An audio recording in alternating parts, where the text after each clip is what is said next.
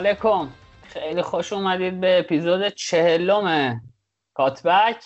ما بالاخره رسیدیم به اپیزود چهلم. این هفته دیگه تقریبا تمام لیگا رو داریم. یعنی اسپانیا، ایتالیا و انگلیس رو داریم. آلمان هم ایشالله سر فرصت اضافه می‌کنیم به برنامهمون. واقعیت اینه که امسال ممکنه یه تغییری توی روند کاتبک ببینید و ما به جای اینکه هر هفته بیایم بشینیم در مورد یه سری تیم ها حرفای تکراری شاید بزنیم اینه که دو سه هفته یه بار بیایم اما اپیزودهای ویژه و موضوعهای ویژه منتشر کنیم که امیدوارم خوشتونم بیاد. الان جوادی علیرضا و مجید با من هستن. بچه ها سلام علیکی. اگه دارید در خدمت. آقا سلام. خیلی هم خوشحالم که بعد از مدت ها اومدم و برگشتم به کاترک. منم سلام عرض می‌کنم خدمت همه شنوندگان. ببخشید دیگه ما نبودیم. عزیزی بچه ها اگر نکته ای دارید اضافه کنید همینجا بگید در مورد کلیات پادکست و اینا. اگر نه که بریم سراغ اسپانیا.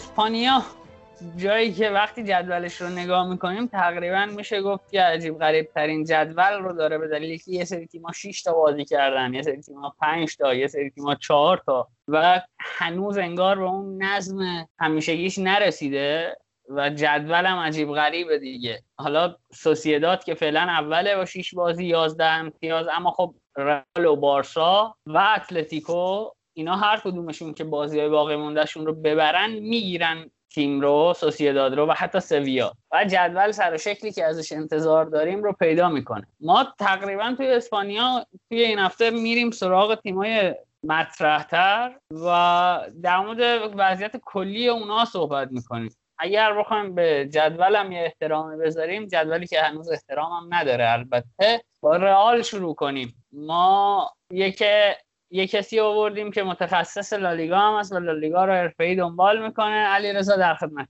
آقا لالیگا خیلی عجیب غریب شروع شد. یکی از دلایلش هم همین حضور نمایندگان اسپانیا در لیگ های اروپایی بود. رال از بین چهار تا مدعی بازیاش زودتر شروع شد چون زودتر در لیگ قهرمانان حذف شد یه هفته زودتر و برای همین تونست از هفته دوم بازی کنه. با سوسیداد بازی کردند و خب از همون ابتدا یکم رال آشفته بود. یعنی اینکه اودگارد رو بازی داد اودگارد رو بازی داد و به نظر تصمیم عجیبی می اومد چون که خب بعد از آنجلوتی بنیتز خود زیدان لوپتگی و سولاری اینها همه مربیایی بودند که ترجیح داده بودند فعلا استفاده نکنند و اودگارد قرضی بازی کنه. بعد از یک فصل موفق در سوسیداد برش گردون زیدان و خب عملکردش هم خوب نبود. یعنی 4 2 3 که بازی کرد رال در اون مسابقه و شماره دهش اودگارد. زیاد جالب نبود. حالا در مورد اون مسابقه اگه بخوایم نکته رو بگیم و در مسابقه های بعدم در بعضی بازی ها ادامه داشت این خلل کاسمیرو بود که بازیکن بدون جایگزینیه در ترکیب رئال مادرید. یعنی زوج مدریچ و کروس که در بازی هفته گذشتهشون جلوی کادیز هم بازی کرد نتونست اونقدر خوب باشه. اما با اضافه شدن کاسمیرو ضعف ها اونجا خیلی کم میشه و پوشش میدن. اما داخل اون بازی برگردیم به مارتین اودگارد. وقتی زیدان تصمیم گرفت کاسمیرو رو بیاره داخل در حالا مثلا اواسط بازی یکم نظم تیمیشون بهتر شد و تونستن برگردن. گرچه حالا فد والوردم اومد جای مدریچ اما خیلی نتونست تو بازی سوسیداد تغییر ایجاد کنه. دلیل عمدهش این بود که سوسیداد یه 4 4 2 مید بلاک خوب رو از ابتدای بازی تا انتها به دست گرفت و تونست موفق باشه در اینکه از رئال مادرید امتیاز بگیره. من دو تا نکته می‌خوام در مورد رئال بگم. یکی همین نقش کاسمیروه که علیرضا بهش اشاره کرد. ببینید الان تو این فصل با این فشردگی و بازی های ملی خب بالاخره کاسمیرو و والورده دو تا بازیکنی هستن که تو تیمای ملیشون نقش اساسی دارن. و این فاصله پروازی که باید برن آمریکای جنوبی واسه بازی ها و برگردن خب مجبور میشه زیدان تو طول فصل یه سری بازی ها رو از اینا استفاده نکنه. و خب نبود اینا باعث میشه که یه جایی ضربه بخورن. همونطور که تو این بازی قبلی هم دیدیم. اصلا نبودشون واقعا به چشم اومد. و نکته دوم اعتماد زیدان به یوویچ و همین اودگارد چون که ما دیدیم که بنزما همزمان 9 و 10 بازی می‌کنه. یعنی همزمان هم پست 9 هم پست 10 بازی می‌کنه و خیلی عقب میاد و یه مهاجم توی box ندارن رئالیا توی این بازی ها و این یوویچ شاید تو این فصل برعکس فصل گذشته بتونه بدرخشه و این جواب اعتماد زیدان رو بده. اودگاردام این حضورش به نظر من که از بازی اول اومد فیکس شد نشون میده که این اعتماد زیدان رو داره. حالا باید ببینیم که می‌تونه خودش رو ثابت کنه یا نه. حالا رال یه سری ضعف های دیگه هم داشت. اولین موضوعی که جلب توجه می‌کرد علاوه بر نبود کاسمی رو این بود که سمت راست خط دفاعی رال که حالا تغییرات زیادی هم داشت. یعنی ناچو بازی کرده. امشب هم که داریم این قسمت رو ضبط می‌کنیم مندی در سمت راست خط دفاعی رئال بازی کرد. خیلی هماهنگی مدافع و هافبکی که قراره اون قسمت زمین رو پوشش بده half space و flank رو پوشش بده کمه. و توی یک موقعیت سوسیداد به خصوص در دقایق ابتدایی به دلیل اینکه می‌خواستن خیلی سریع توپگیری کنند از بازیکنان سوسیداد. اون ناحیه خالی شد و موقعیتی رو شکل داد که یکی از خطرناکترین موقعیت های بازی بود و ایکس جیش فکر کنم ایکس اول یا دوم بازی بود برای سوسیداد. این فقط هم به این بازی خلاصه نمی‌شد. یعنی بازی بعدی هم کارواخال جلوی بتیس همین اشتباهات رو کرد و فضای زیادی داد و یک گل هم از اون ناحیه خوردن.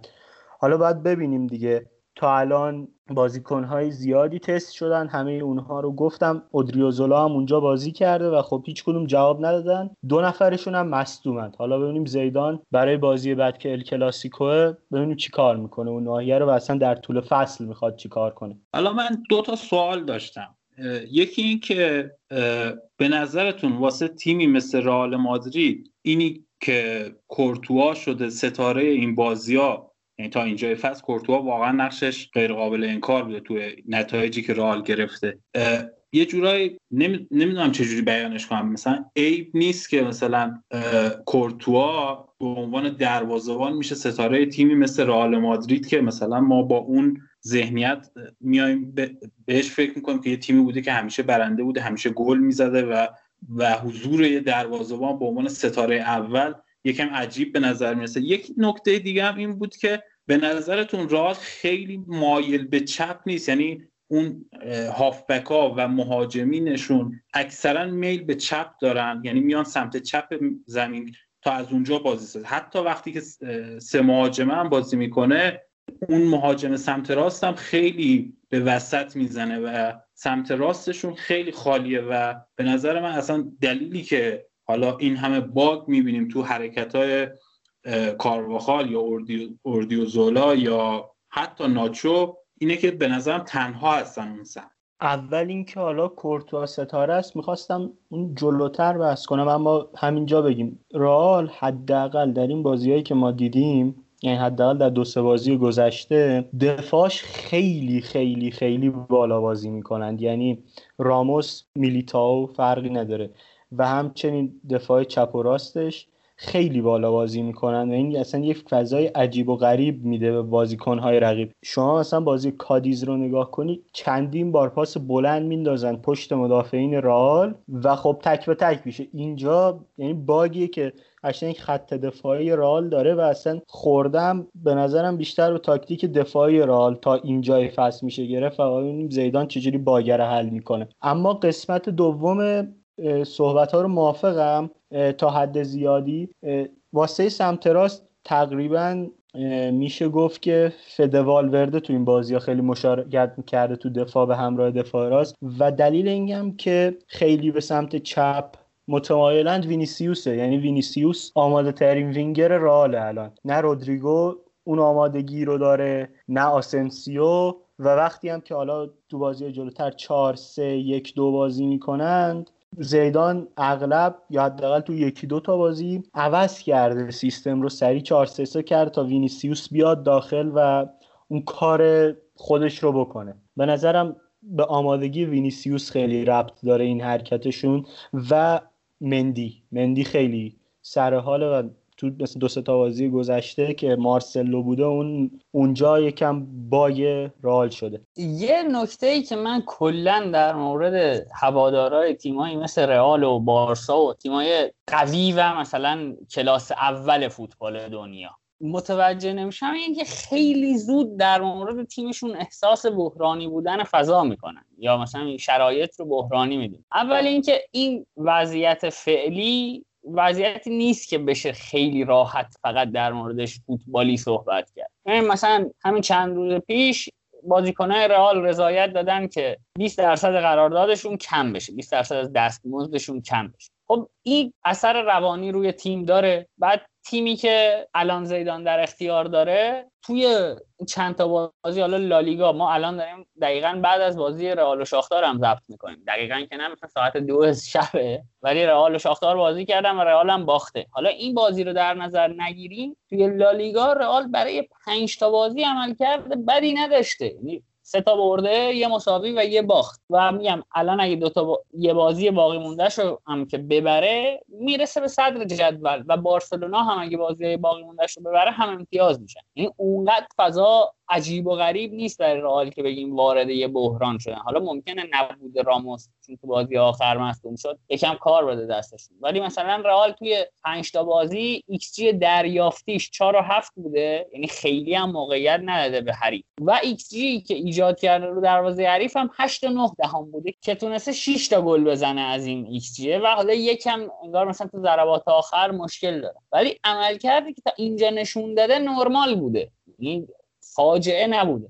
درسته که مثلا از رئال انتظار میره که ببره مثلا چه کادیز رو ببره. ولی خب شرایط فوتبال دنیا به نظر می‌رسه شرایط معقولی نیست. شما مثلا می‌بینید لیورپول اونور همچین نتایجی مثلا مقابل استون ویلا می‌گیره. یه شب با یه شب و دو شب بعد عمل کردن من فکر کنم میشه. نگفت که فلان تیم مثلا الان مشکل داره. علاوه بر این الان مثلا بازی ها خیلی فشرده بوده دیگه. یعنی مثلا یه فیفا دی رفتن و تیم ها دو سه تا بازی اونجا کردند بازیکنان خستن یعنی گفتیم دیگه کاسمیرو تو برزیل بازی کرده و مجبور شده یه بازی رو نیمکت بشینه. و توی لالیگا هم مثلا اگر اشتباه نکنم اینجوری بود که وسط هفته بازی بود اول هفته بازی بود. یعنی به صورت فشرده بازی بوده. یعنی طبیعیه که فرم تیم ها افت کنه و خب مثلا ویارا با امری بیاد صدر جدول یا سوسیداد با داوید سیلوا و ایساک بیاد صدر جدول. خیلی چیز طبیعی فعلا حالا ببینیم تا نیم فصل شرایط چجوری پیش میره واسه همه تیم ها زیاد نه خیلی میشه ناامید بود نه امیدوار. بچه شما در مورد کاسمیرو صحبت کردید. من یه چیزی که می‌خواستم بگم اینه که اصلا یکی از مشکلهایی که رئال داره اینه که وقتی کاسمیرو نباشه توی یه سری از فاکتورهای دفاعی که حالا اصلا بگذاریم مثلا تکلینگ و توپگیری و interception و فشار روی حریف و اینا رو بگذریم. حتی رئال توی بازی سازی هم به مشکل می‌خوره. یعنی شما نگاه کنید اگه کاسمیرو به عنوان یه شیش تخریبی عملا در رئال نظر در نظر بگیریم توی این چند تا بازی کاسمیرو 43 تا پاس پرس شکن داده. یعنی تحت پرس بوده پاس داده و پرس شکسته و موفق شده. با فاصله بعد از کاسمیرو که کسی هم که با فاصله بعدش قرار داره هم پستش نیست. مودریچ با 28 تا پاس. الان کسی که توی ترکیب رئال می‌تونه بیاد جای کاسمیرو رو بگیره کیه؟ یه مقداری دست زیدان هم خالیه و اینکه خرید هم نکردن توی این پنجره نقل و انتقالاتی به نظر من عجیب بود. یعنی شما ممکنه به خاطر شرایط نتونی بری ستاره بگیری ولی می‌تونی یه جای جانشینی که فاصلش کمتر باشه بگیریم اینا تنها تیم بزرگی که توی سال مالی قبل سود شناسایی کرده رئال مادرید بوده که حالا این مطلب رو از سوئیس رمبل توییتش رو هم توی کانال می‌ذارم. درسته که میزان سود 320 هزار دلار بوده و خیلی کمه و یعنی اصلا احمقانه است در واقع بخوام بگم. ولی تنها باشگاه بزرگی که تونسته سود شناسایی کنه رئال مادرید بوده. و فکر می‌کنم می‌شد ریسک کنی و مثل بقیه تیم ها حالا خودت رو بدهکار کنی و یه جانشین برای بازیکنی که می‌دونی هیچ کس رو جاش نداری بگیری. ضمن اینکه ممکنه این حدس می‌دانم که رئال داره خودش رو آماده می‌کنه از فروش هاش هم برمیاد. هم رگیلون رو رد کردن هم اشرف حکیمی رو برای که پروژه کهکشانی بعدیش رو شروع کنه و استارت بزنه. من می‌خوام چند تا نکته رو تیتوار بگم در مورد رئال. یکی این که در تایید حرف نوید واقعا مدریش این چند تا بازیایی که من دیدم ازش انگار اون روحیه قبل از توپ تلاش رو به دست آورده دوباره رو فرم اومده. حالا تا کی این فرم رو حفظ کنه مشخص نیست ولی واقعا خیلی خوب داره بازی می‌کنه. یه نکته دیگه درخشش والورده است. تو این بازی ها که دیدم تقریبا داره خودش تو ترکیب جا میندازه و یه نکته خیلی عجیبی که واسه من بود توی این چند تا بازی که دیدم رئال مادرید یه تیمیه که رو کرنرها به خاطر راموس به خاطر اون مدافعین قد بلندش وقتی حمله می‌کنن کرنر دارن خیلی خطرناک هستن. ولی دقیقا همین قضیه کرنر واسه حریف گرفته میشه و به روی دروازشون ارسال میشه آسیب پذیرن چون این کرنرها به تیر دو که ارسال میشه تقریبا هیچ عنصری نیستش که اونجا بتونه هده اول رو بزنه و مخصوصا تو بازی لوانته من اینو دیدم که خیلی راحت از اون کرنرها می‌تونن گل بخورن یا حتی مثلا نتیجه رو واگذار کنن. خب اول در مورد کهکشانی های نوید من یه نکته رو بگم. همین الان بحثش حساسه 2021 رئال بازیکنهای بزرگی رو بگیره. امباپه یک هافک دفاعی کاماوینگا که در تیم ملی فرانسه بازی می‌کنه و اوپامکانو. یعنی این ستا بحثشون هست و در روز آخر پنجره نقل و انتقالاتی این فصل یه خبر عجیب اومد که اوار زیدان باش صحبت کرد تا فصل بعد بیاد. خیلی عجیبه. الان نمیشه استناد کرد اما به نظر می‌رسه که همچین اتفاقی می‌خواد رخ بده دیگه. و حالا چقدر بشه نمی‌دونم. این مکسی که دیدی تو حرفای علیرضا افتاد به خاطر اینکه من شروع کردم خندیدن مجید داشت یه ذوقی می‌کرد. هر اسم بازیکن خوبی که می آوردید فرانسوی بود. مجید هم طرفدار تیم ملی فرانسه است. مجید رالی میشی یا نه؟ من اگه قرار بود رالی بشم همون موقعی که زیدان یووه رفت رالی می‌شدم. ولی خب فرانسه یه چیز دیگه است دیگه. اصلا نمیشه ازش ولی خب حالا اینا رو گفتین من یه تیکه یادم رفت اینو بگم در مورد حرفات که در مورد جانشین واسه کاسمیرو بود حتی یه جانشین متوسط. یاد بایرن افتادم که روز آخر نقل و انتقالات سه چهار تا بازیکن خرید فقط به خاطر اینکه اون اسکواد رو پر کنه که تو بازی های فشرده این فصل بتونه چرخشی بازی بده و فشار روی های اصلیش نیاد. و کاش رئال این کارو می‌کرد چون واقعا دست زیدان بسته است و اگه یه مسئولیتی پیش بیاد کاملا ممکنه تیمش بپاشه اصلا. حالا شاید دلیلی هم که رئال این کارو نکرد یکی این بود که کرونا خب تکلیفش مشخص نیست. کی هوادارا اجازه دارند که برگردن؟ یعنی دفاعی می‌خوام بکنم. و دوم اینکه اینا دارن استادیومشون رو بازسازی می‌کنن. یعنی کار پرهزینه باید تا سالها اون خرج استادیوم رو بدن و خب یه قرضی باشون میمونه. و خب خیلی سخته بگیم در این تابستون خرید کردنشون خیلی غلط بود. ممکنه از لحاظ نتیجه گیری آسیب بزنه ولی دستشون رو هم برای تابستون و بعد ممکنه خیلی بیشتر باز بذاره. این مسئله هم باید در نظر بگیریم. خب بچه ها اگر نکته چیزی می‌خواید اضافه کنید اضافه کنید. اگرم نه که بریم سراغ تیم بعدی. نه در مورد رال یه چند تا نکته من بگم. اول اینکه به نظر می‌رسه زیدان یکم گیجه. یعنی ترکیب هایی که امتحان کرده چهار دو سه یک که گفتیم واسه این بازی مثلا بازی بتیس مثلا چهار سه یک دو بازی کرده بازی وایادولی دوباره همین کار رو کرده اما وسط بازی چون جواب نگرفته مجبور شده شیفت کنه 4 3 و مثلا وینگرهای خودش رو به بازی بیاره. این سردرگمی به نظر می‌رسه قسمتی از زیدان خواهد بود همونطور که فصل پیش هم بود. و تا اواسط فصل تقریبا این سردرگمی رو داشت تا به جایی به اون 4 3 ایدئالش رسید و تونست زوج خودش رو اون وسط پیدا کنه. حالا باید ببینیم کی موفق میشه این کار رو بکنه. فعلا اول فصل کرونا هست بازی ها فشرده است و یکم سخته که کی زمان رخ دادن این اتفاق حالا این سردرگمی که اشاره کردی با این نتایج ناپلونی که می‌گیره فکر نکنم مشکلی واسش پیش بیاره چون می‌تونه حداقل امتیازهای مهم رو بگیره تا همون تا همون وقتی که بتونه سیستم مورد نظرش و بازیکنهای مورد نظرش رو پیدا کنه. و فکر نکنم یعنی واقعا فکر نکنم اذیت بشه رال چون واقعا خیلی کم بودن حریفایی که بتونن اذیت کنن. مخصوصا با این فرم خوب کورتوا بعید می‌دونم که به این راحتی رال امتیاز از دست بده. حالا شاید تو یکی دو تا بازی به حسب اتفاقات یه سری گل دریافت کنن یا امتیازهای از دست داده باشن تا اینجای فصل. ولی به نظرم بازم رئال امتیازهای م...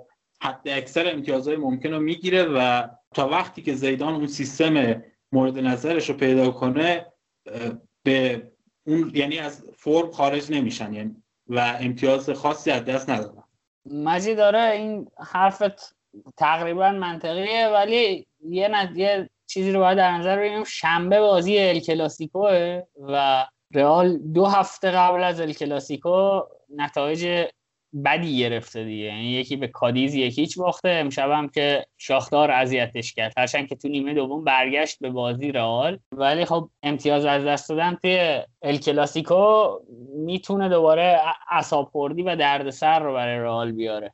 دمتون گرم بچه ها. بریم سراغ بارسلونا. بارسلونایی که چهار تا بازی کرده. توی دوتا بازی اولش عملکرد عجیب و غریبی نشون داد. یه چهار هیچ ویارال رو زد. سلتا رو سه هیچ برد و بعد یه مساوی با سویای استقستار به قول آقای عامل استقستار آقای لوپدگی یک یک بارسا رو متوقف کرد و هفته آخرم که به خطافه باخت. و چقدر علی رضا توی توییتر تاکید می‌کرد که بابا مساوی با سویا نتیجه بدی نیست. قور نزنید. علیرضا در خدمتی. آره سویا دیشب هم نتیجه خوبی گرفت. دیشب یعنی نسبت به زمانی که داریم ضبط می‌کنیم با چلسی توی خونه حریف مساوی گرفت. اما در مورد بارسا که بخوایم صحبت کنیم از بازی های دوستانه پیدا بود که بارسا می‌خواد یه 4 2 3 1 بازی کنه. فقط حالا اینکه نقش مسی چه خواهد بود مورد سال بود و آنتوان گریزمان.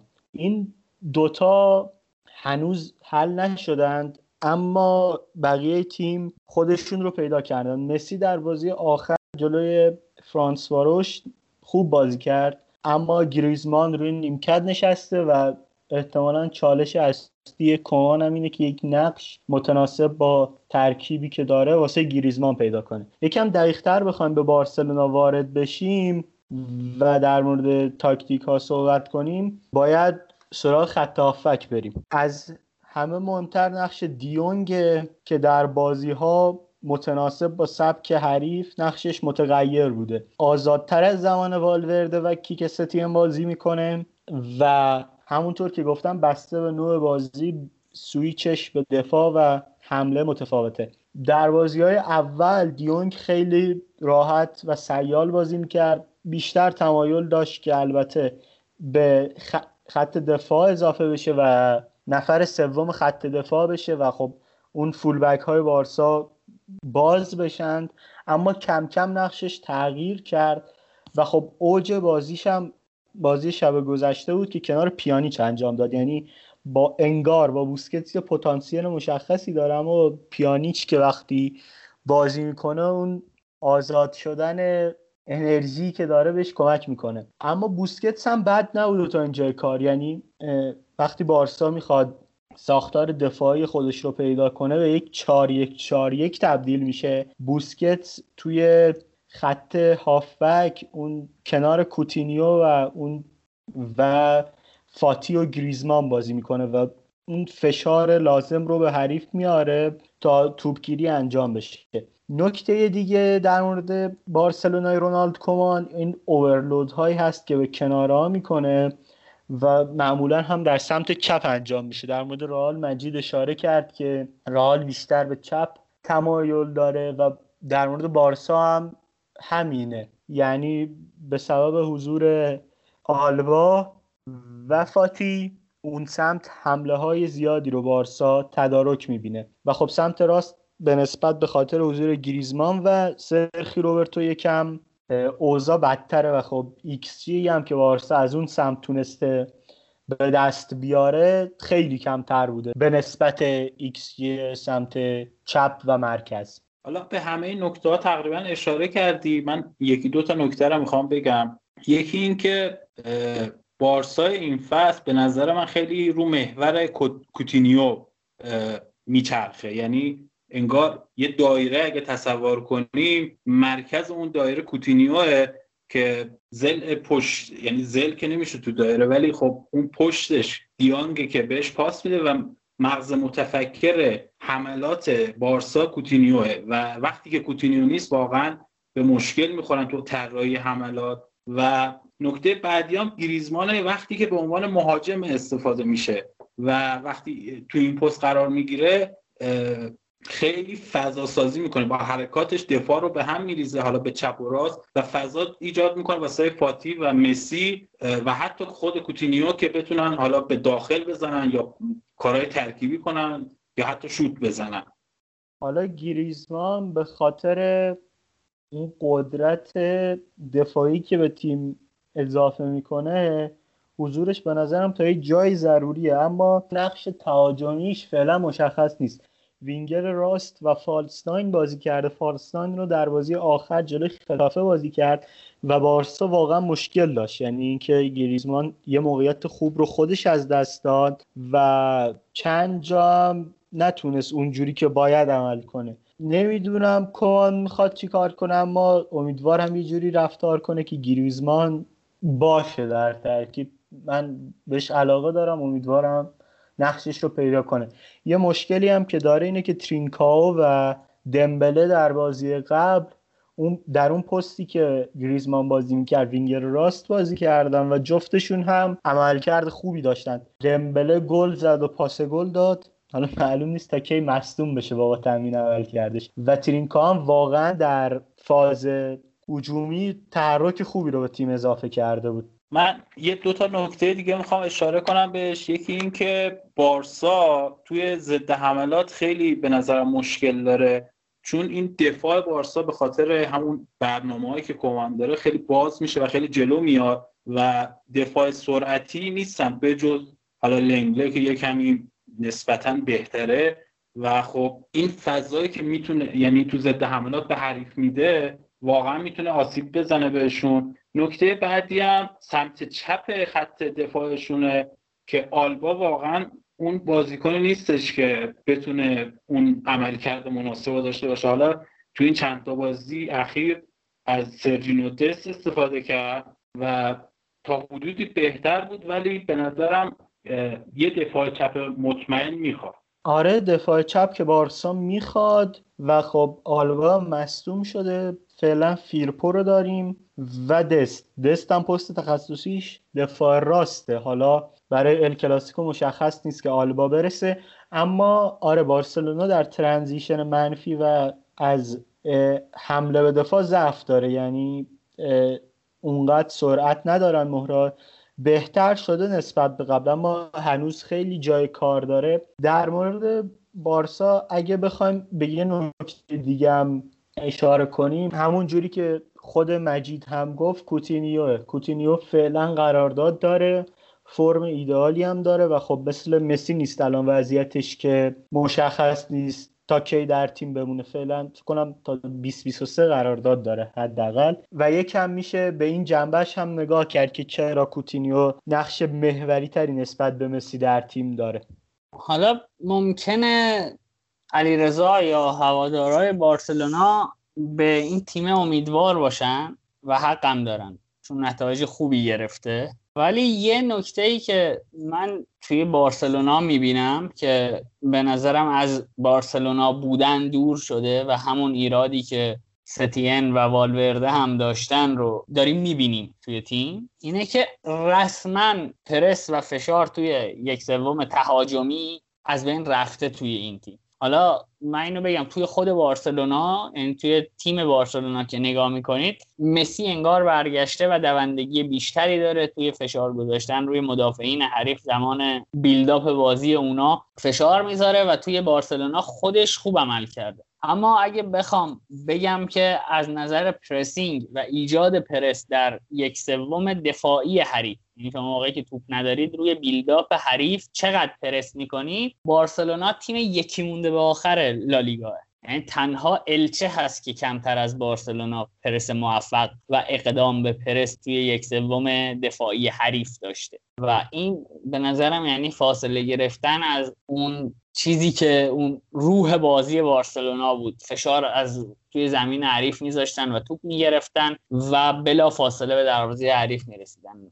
این یک کم نگران کننده است برای من علیرضا. تو چطور فکر می‌کنی؟ فکر می‌کنی مشکل حل میشه یا نه؟ اصلا ممکنه که بگید که اوکی برنامه کومانیه که مثلا چه می‌دونم mid press بازی کنه mid block بازی کنه و برنامهش این نیست که پرس وجود داشته باشه. اما اگر برنامهشه که ایجاد کنه این ویژگی رو توی تیمش به نظرم نکته بدیه. الان این وضعیت وضعیت خوبی نیست. آقا اول اینکه در مورد همون high press که گفتی فکر نکنم حداقل برای این فصل جزء پلن های کومان باشه. چون فرصت بدنسازی خیلی کم بود و همین الان هم که تیم با میت پرس و میت بلاک بازی می‌کنه بیشتر سعی می‌کنه که انرژیش رو نگه داره و تا دقیقه مثلا شستینا بازی رو یه جوری جمع کنه. و بعد از اون واقعا خستگی رو میشه توی ساقای بازیکنهای بارسا دید.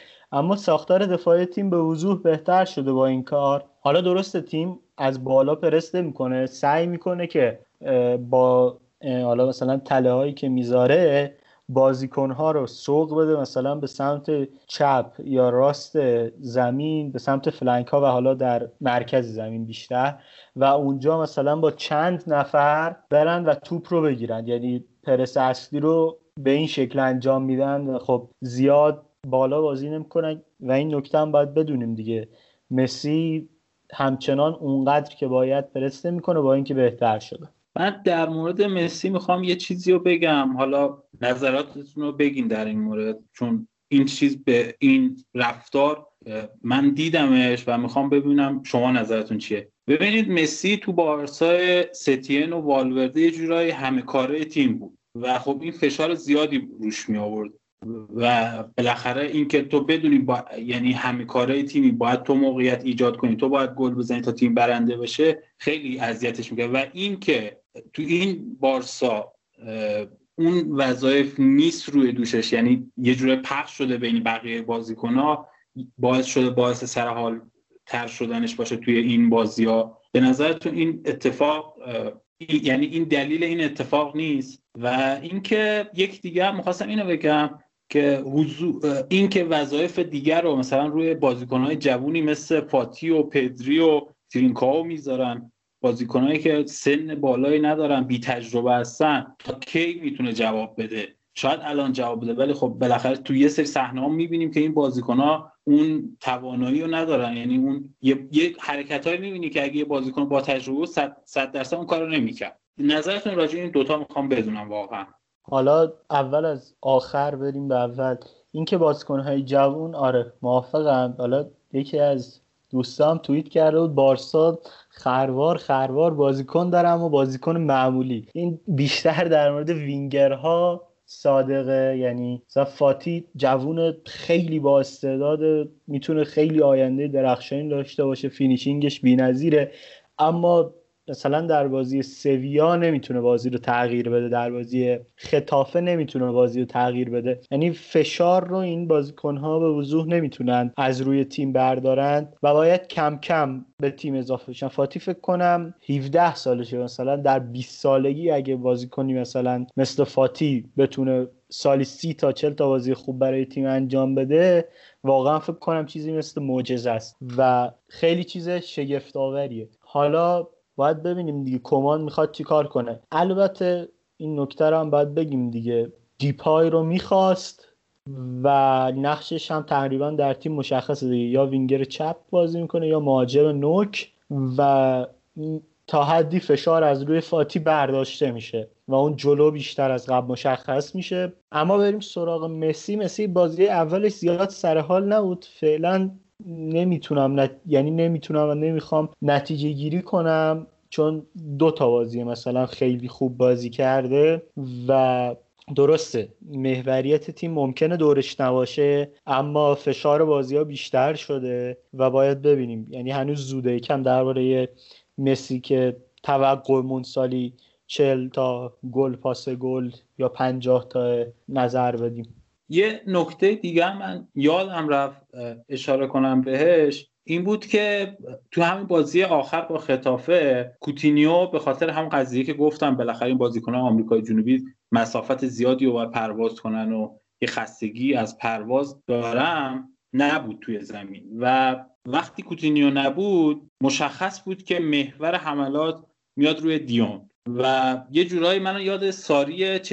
ساری تو چلسی انداخت و اون, اون زمانی بود که مشخص بود حملاتش توسط جورجینیو شکل می‌گرفت و وقتی که جورجینیو نبود توی یعنی جورجینیو مهار می‌شد توی بازی یه جورایی به بنبست تاکتیکی می‌رسی و نمی‌تونست حملاتش رو جور دیگه طراحی کنه. و به نظرم توی این بازی هم این اتفاق افتاد و وقتی که بازیکنهای خطافه فهمیدن که محور حملات و محور طراحی بازی روی دیونگ هست اون رو مهار کردن و تقریبا بارسا یه جورایی بیزهر شد. نمی‌تونست کار خاصی بکنه. حالا نظرتون اگه می‌خواین بگیم در مورد بازی خطافه یکم وارد بشیم. این حرفت درست کاملا اما بیشتر از اینکه به خاطر اینکه دیونگ رو مهار کردند و از حملات بارسا خونسا شد من فکر می‌کنم بیشتر به خاطر این بود که بوسکتس رو مهار کردن یعنی که خطافه تبدیل می‌شد موقع پرس کردن به چهار سه یک دو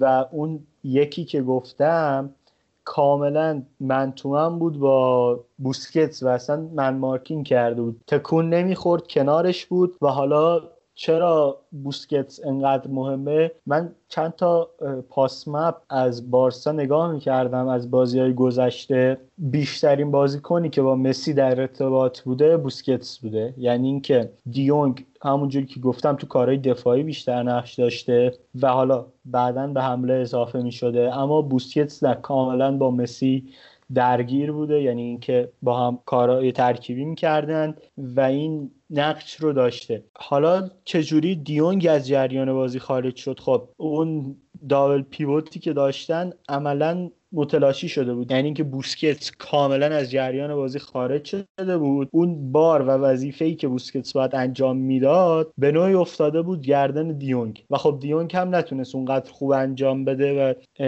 دومین بازی بعدش رو در لالیگا در این فصل واسه بارسا انجام داد. گرچه که گفتم بازی Champions League حسابی جبران کرد و سطح بالایی هم داشت. علی رضا نظرت در مورد استفاده کومان از گریزمن چیه؟ به نظرت می‌خواد نوک بازیش بده یا برنامه داره؟ اینکه چون دیدیم که وینگر هم بازی داده بهش توی این بازی ها و مجددا هم توی پست وینگر خوب نبوده. چرا هر کی میاد تو بارسلون امتحان می‌کنه گریزمن رو یه بار می‌بره wing و نتیجه نمی‌گیره و براش درس عبرت هم نمیشه بود حالا برگردی به عقبتر. اینکه می‌خواد کجا بازیش بده حتی تو کنفرانس خبری آخرش هم که بعد از بازی Champions League بود یه حالت گیجی داشت خود کومنم یعنی اعصابش معلوم بود که خورده. ازش مثلا پرسیده بودن گریزمن می‌خواد چی کار کنه گفت حتی مشخص نیست برای الکلاسیکو این نیمکت نشینیش به چه معنیه. ولی من حدس می‌زنم با توجه به بازی ختافه احتمال اینکه برگرده به وینگراست بیشتره تا مهاجم نوک و اون خرید گریزمن اصلا عقلانی نبود. یعنی هر چقدر جلوتر میریم اگر در اون تابستون مثلا لوئیس سوارز رو مبلغ خوبی میفروختیم و حقوق این دوتا رو هم واقعا سرسام یعنی مثلا فکر کنم حدود 60 میلیون 50 میلیون داریم به این دو نفر حقوق میدیم و یعنی سوارز رو که می‌دادیم. و خب مثلا چقدر هم بابت گریسمن فکر کنم 120 میلیون هزینه کردیم. حالا اون تابستون چه مبلغ سرسام‌آوری می‌شد خرج تیم کرد و این کار رو نکرد وارسا و ترجیح داد ستاره بخره. خلاصه وضعیت بارسا تو خریدا هم زیاد خوب نبوده. نکته به نظرم مهمتر. اوکی آقا دم شما گرم. بچه ها در مورد بارسلونا اگه صحبتی ندارید بریم یه نگاهی هم به اتلتیکو بندازیم. اتلتیکویی که همین چند ساعت پیش توسط با بایرن مونیخ آبکش شد و سوارز توی امسال دوازده گل خورد از بایرن مونیخ. مجید تو مثل اینکه یه نکته داشتی در خدمت.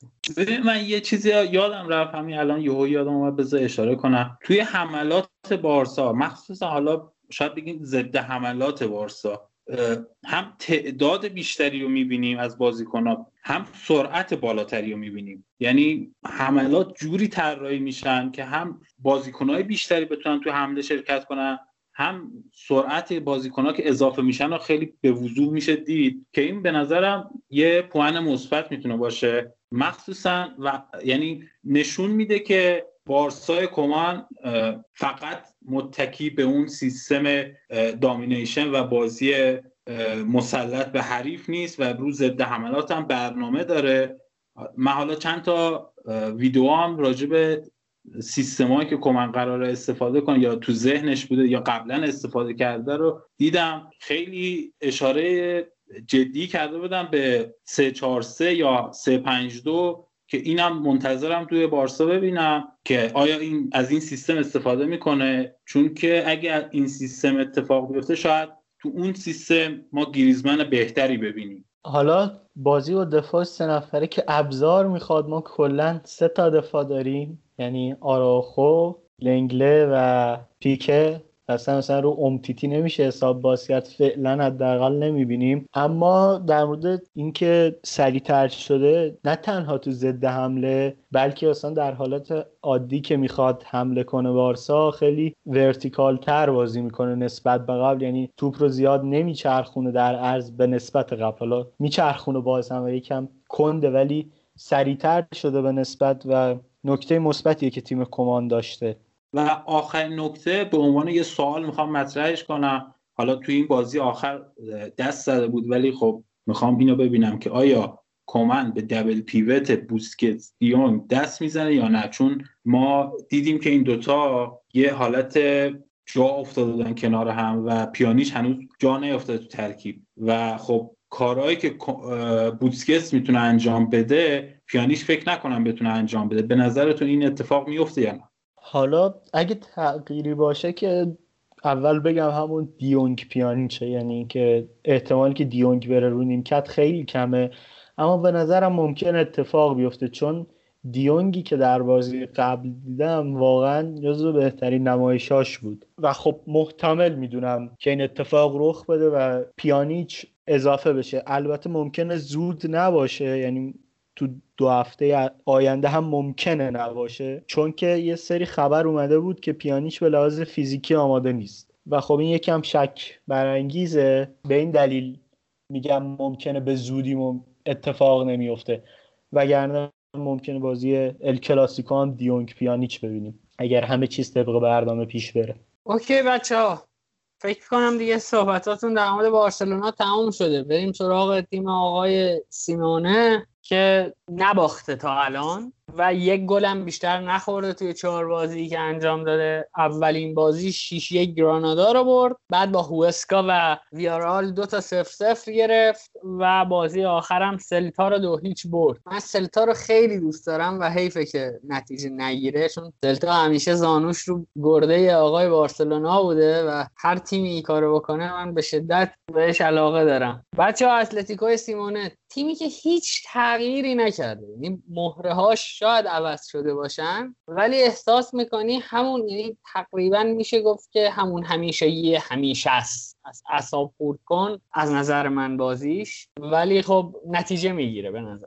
من اول از همه می‌خوام یه چیزی رو بهش اشاره کنم. اتلتیکو بازی اولش جوری بازی کرد که من امیدوار کرد تو این فصل شاید بتونم بیام واسه قهرمانی. ولی تو بازی دوم و, و کلا بازی بعدش یه جوری پشیمون شدم از اون نظرم. و نکته بعدی این که تو اتلتیکو حس می‌کنم اون زوجها خیلی نکته یعنی خیلی مهم هستن. یعنی اون زوج دفاعی توی این سیستم 442 زوج هافک وسط و زوج مهاجم. این زوجا اگه مناسب انتخاب بشن می‌تونن خیلی کمک کنن به تیم. ولی خب مثلا تو دفاع ما می‌بینیم که ساویچ اون بازیکنه نیستش که بتونه دفاع رو جمع کنه. توی خط هافبکش هنوز داره گزینه های مختلف رو تست می‌کنه. مخصوصا با جدا شدن پارتی یه جورایی دستش انگار بسته است و مهره‌های مختلفی داره تست می‌کنه. و تو خط حمله هم به نظرم زوج کاستا سوارز جواب نمیده و حتما باید فیلیکس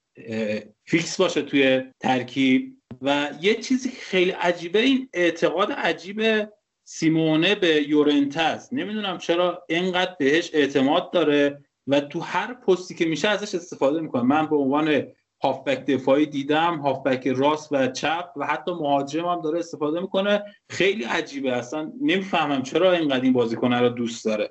مجید مهمترین حرفی که زدی این بود که به نظرم کاستا و سوارز نمی‌تونن با هم بازی کنن. اصلا خیلی شبیهن. این دو بازیکن خیلی با هم شبیهن. حالا یک کم کاستا مثلا شاید درگیرتر باشه ولی هیچ کدومشون از نظر توانایی دریبلینگ بازیکن خاصی نیست. یعنی اون زوجی که برای خط حمله دو نفره احتیاج داریم یکیش باید دیگو کاستا یا سوارز باشه. این دوتا همزمان با هم اصلا من تو کتم نمیره که بتونن بازی کنن. حالا نوید آمار سوارز تو پرس تو یک سوم هجومی اگر اشتباه نکنم صفره. یعنی هیچ عمل کردی نداشته و حالا می‌خوای یه چک کن ببین درست می‌بینم یا تعجب کردم خودمم. و حالا این بحثم می‌خوام را بندازم که آیا خروج لوئیس سوارز از بارسلونا اتفاق مثبتیه چون بارسلونا تو دو بازی اخیرش در لالیگا یه گل زده فقط. و خب حالا گریزمان هم جواب نداده. من خودم موافق خروج سوارز بودم ولی می‌خوام نظر شما رو هم بدونم و دلایلتون رو بشنوم که چیه. به نظرتون مثبت این اتفاق یا منفیه؟ والا تو بازی اول سوارز یه جوری آماده بازی می‌کرد. و سر حال بود که من گفتم بارسا ضرر کرد از فروشش. ولی بعدش یه روند خیلی معمولی رو داشت. چون بازی اول با اینکه هیچ تمرین خاصی نداشت با تیم و تازه هم اضافه شده بود خیلی راحت از دقیقه فکر کنم 60 اومد تو بازی و دوتا گل هم زد. ولی بازی بعدی انگار گم بود و کار خاصی هم واقعا ندیدم تو بازی ها بکنه و به نظرم یعنی به غیر از بازی اول در حقیقت سوارز هیچ عکت مثبتی نداشت و حرکت خاصی هم نمی‌بینم تو بازی و به نظرم آره بارسا سود کرد از این قضیه. حالا ولی به نظرم اینکه جانشین مناسبی نداره تو ترکیبش واسه سوارز این ضرر می‌تونه باشه از این نظر.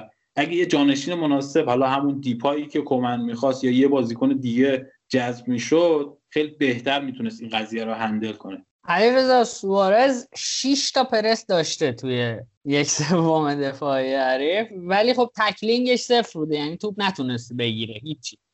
ولی خب 6 تا هم برای دو و چهار دهم بازی یعنی دو و چهار دهم بازی کرده در واقع. حالا دو و چهار دهم ضرب در 90 کنید ببینید میشه چنده. شیشتا با صفر خیلی فرقی نمی‌کنه برای مهاجم نوکه توی این میزان دقایق. و مسئله دیگه این بود که مجید با, با هر تیمی که سوارز رو داشت و داشت او تیم اون قیمت گذاف رو بهش دستمزد می‌داد اگر قرار بود بین سوارز و گریزمن یکی رو انتخاب کنه برای نگه داشتن عاقلانه ترین کار این بود که گریزمن رو انتخاب کنه و سوارز رو رد کنه بره. اما خب رد کردن شما نمی‌تونی یه عضو سیستمت رو بندازی دور. مثلا ماشین چرخت هم که پنچر میشه چرخش در نمیاری ادامه حرکت بدی که. یه ساب یه 20 صحابی رو می‌گیری می‌ذاری جاش. یعنی لخت ول نمی‌کنی تیمت رو. آره اون آمار تو یک سوم دفاعی بود. من اشتباه کردم ولی حالا برای اینکه بگم چقدر آمار سوار ضعیف بوده آمار مسی رو تو یک سوم هجومی میارم که 16 بار اونجا تحت پرس قرار داده و یعنی تقریبا سه برابر آقای لوئیس سوارز. ولی آره با حرف نویدم تا یه حدی موافقم. حالا بارسا علاوه بر این که باید اون حساب مالیش رو اوکی می‌کرد یه سری قوانین سخیران هم خود لالیگا گذاشته بود برای تیم ها که به سادگی نمی‌تونستن خرید کنن. بدترینش هم مال بارسا بود دیگه. اوضاع تیم همینجوری خرابه به خاطر دستمزدها. و این حرف که لوئیس سوارز بدون جایگزینه درسته. حالا میگم درسته که ما باید به شرایط فنی هم نگاه کنیم اما شرایط مالی باشگاه هم خیلی مسئله است. دستمزد سوارز دستمزد کمی نبود. در ادامه صحبت همون راجع به اتلتیکو درخشش اوبلاک رو می‌خوام بهش اشاره کنم. چون همونطور که اشاره کردم نبود پارتی و عملکرد ضعیف ساویچ که خط دفاع رو شکننده کرده خیلی موقعیت به حریف میده و مثلا جلوی, با... جلوی سلتا واقعا خیلی موقعیت سلتا داشت توی این بازی. ولی یا بد شانس بودن و توپاشون خارج چارچوب بود یا اگه تو چارچوب بود 100 درصد اوبلاک تو فضایی بود که اون شوت قرار بود بره و توپو خیلی راحت مهار می‌کرد. و این به نظرم کمک بزرگی می‌کنه به سیمونه توی این بازی ها به خاطر همینه شاید گل دریافتیشون خیلی پایینه. و تو خط هافبکشون یه نکته دیگه هم که هست ضعف موقعیت سازیه یعنی خیلی از بازی ها می‌بینیم که اصلا نمی‌تونن واسه مهاجمینشون موقعیت خاصی ایجاد کنن. مخصوصا وقتی 4 4 2 بازی می‌کنن. حالا یه وقتایی میان با اضافه کردن کره و کاراسکو یه کمی اون حالت هجومی و حملات از مرکز به کناره ها می‌برن و یه تحرکاتی می‌بینیم. ولی واقعا وقتی جلوی یه تیمی مثل خودش یعنی با همون تفکرات سیمونه تفکرات دفاعی سیمونه قرار می‌گیرن واقعا به بنبست می‌خوره و کار خاصی مثل بازی او اسکا که هیچ کاری نتونست بکنه. یعنی به جز یه فرار فکر کنم پشت دفاع حریف واقعا تو کل بازی هیچ اکتی ندیدیم. از حالا چه به عنوان طراحی حمله و چه به عنوان حالا یه ضد حمله یا هر چیز دیگه یا یه توپگیری و حرکت هیچ کار خاصی ندیدیم. ولی این پوان رو می‌تونم بهش بدم که یکم تحرک بیشتری دارم و خب اسکواد خیلی خوبی دارم و تو این فشردگی خیلی کمکشون می‌کنه. بر همین ما می‌بینیم که سیمونه خیلی چرخشی بازیکنها رو بازی میده و خیلی بازی رو می‌بینیم که مثلا یه سری از بازیکناش رو استراحت میده. ولی بازم من میگم اون سه تا زوجی که اشاره کردم یعنی زوج خط دفاع و زوج هافبک و زوج حملهشون باید زوجای مناسبی باشن تو بازی مهم. واقعا این به کارشون میاد و چون انتخاب اشتباه کارشون رو مثل قضیه همین بازی بایرن همون قض... همون اصطلاحی که نوید استفاده کرد که آبکش میشن به همون مسیر پیش میرن. آره کاملا درسته و اون قسمت اوبلاک اوبلاک خیلی به دردشون می‌خوره و شاید کنم اون بازی که شاهکار اوبلاک باشه اون بازی لیورپوله و از اون موقع به بعدم خودش رو اثبات کرده همونجوری که قبلش خوب بود. و الان هم بهترین خط دفاع لالیگا رو دارن دیگه. یعنی می‌تونن روی اوبلاک هنوز حساب باز کنند و تا زمانی که اون خلاه پارتی رو بخواد پر کنه سیمونه یکم دستش رو بیشتر می‌گیره. الان من تنها چیزی که می‌تونم در مورد اتلتیکو بگم اینه که به نظرم اتلتیکو با سیمونه دیگه هیچ جامی نمیبر هیچ جام. تا یه جایی تو می‌تونی مهاجمت رو بیاری مثلا توپو بدی به حریف مهاجمت رو شونه به شونه دفاع آخر حریف نگه داری یه مهاجمت رو بیاری روی پست شیش حریف تو دفاع توپ بگیری بدی بدی کنار پست شیش حریف بدی مهاجمت بری گل بزن این تا یه جایی می‌تونه جواب بده. بعدم شما روبروی مثلا چه می‌دونم رئال و بارسلونا و اینا تیم آندرداگ محسوب میشی که امروز مقابل بایر امشب مقابل بایرن هم دیدید که همون کار هم نمی‌تونه از پسش ولی وقتی می‌خوری به یه تیمی مثل مثلا هوسکا که به قول مجید جلو خودت داره مثل خودت بازی می‌کنه اون می‌خواد توپو بده دست تو باید پلن برای بازی داشته باشی که توپ دستته. یعنی شما نمی‌تونی همه یه بازی ها رو بیای واکنش را جمع بشی تو زمین خودت تله پرست بذاری کناره های زمین بعد سه در مقابل یک کنی توپ بگیری مستقیم. این تو ده تا بازی به تو جواب بده. تو 15 تا بازی به تو جواب بده. نکته اینجاست که همه دست برداشتن از این سبک بازی. مورینیو هم دست برداشته از واکنش گرایی صرف بازی کرده فکر می‌کنم که سیمونه من خیلی سیمونه رو دوست دارم. خیلی دوستش دارم و یه زمانی دوست داشتم روی نیمکت اینتر ببینمش حتی. ولی کن این فوتبال فکر کنم باید عوض بشه. خیلی دوستش دارم ولی متاسفانه باید این فوتبال عوض بشه. یعنی نیاز به روح داره. یه چیز دیگه هم می‌خواستم در مورد تیم سیمونه بگم اینه که البته تیم سیمونه رو با هیچ عدد و رقمی نمیشه توصیف کرد. یعنی ما مثلا میگیم یه سری پارامترها هستن که در مورد تیم‌های دیگه شاید معنادار محسوب بشن. در مورد تیم سیمونه هیچی واقعا نمیشه با عدد صحبت کرد. مثل تیمیه که میاد مثلا 5 و 9 دهم ایکس جی می‌سازه 8 تا گل می‌زنه بعد یهو توی یه بازی با ایکس جی مثلا 6 دهم سه هیچ می‌بره. یعنی اصلا نمیشه در موردش صحبت کرد. که مثلا پرس نمی‌کنن خب هیچ وقت پرس نمی‌کرد. ولی میگم این تا یه جایی می‌تونه جواب بده. و وقتی که توی یه لیگی شما فقط از دو سه تیمش ضعیفتری باید اینجور بازی کردن رو رها کنید و شجاعانه تر فوتبال بازی کنید. و آتاشقالای تیمت هم کمتر کنید. امثال سوارز و کاستا رو عرض می‌کنم. اگر صحبتی ندارید بچه بریم یه نگاه دیگه کلی به بقیه تیما بندازیم. مثلا سویای لوپتگی که فصل پیش تونست قهرمان یورولیگ هم بشه و این فصل هم تیم خوبی آماده کرده به نظرم. یعنی دو برد یک باخت و یه مساوی آورده و شانس برای بالا نشینی به شدت براش قائلم. برای اینکه هم زیبا بازی می‌کنه هم مشخصه. یعنی یک سبک بازی مشخص داره و معلومه که این آدم می‌دونه می‌خواد چی کار کنه تیمش. آره نوید سویای لوپدگی خیلی تیم خوبیه و اگه من بخوام سومین شانس قهرمانی لالیگای امسال رو بگم به نظرم از اتلتیکو هم بیشتر شانس دارم و سویا اون تیم. حالا بذار به بازی بارسا هم برگردیم. چون با بارسا بین مدعی بازی کردن چیزی که در مورد سویا به چشم می اومد این بود که اولا تیم به شدت سیالیه یعنی هم پست ها و هم اینکه خود تیم از یک دقیقه های پرس بازی می‌کنه. بعد مثلا دو دقیقه بعد اون تیم می‌بینی که تو لو بلاکه یعنی خیلی تیم غیر قابل پیش و مثلا بارسا رو به شکلی پرس می‌کردند که وقتی پیکه آراخو و دیونگ مثلا کنار هم قرار می‌گرفتند هیچ کاری از دستشون بر نمیمد که از اون فشار وحشتناک پرس اینا رد بشن.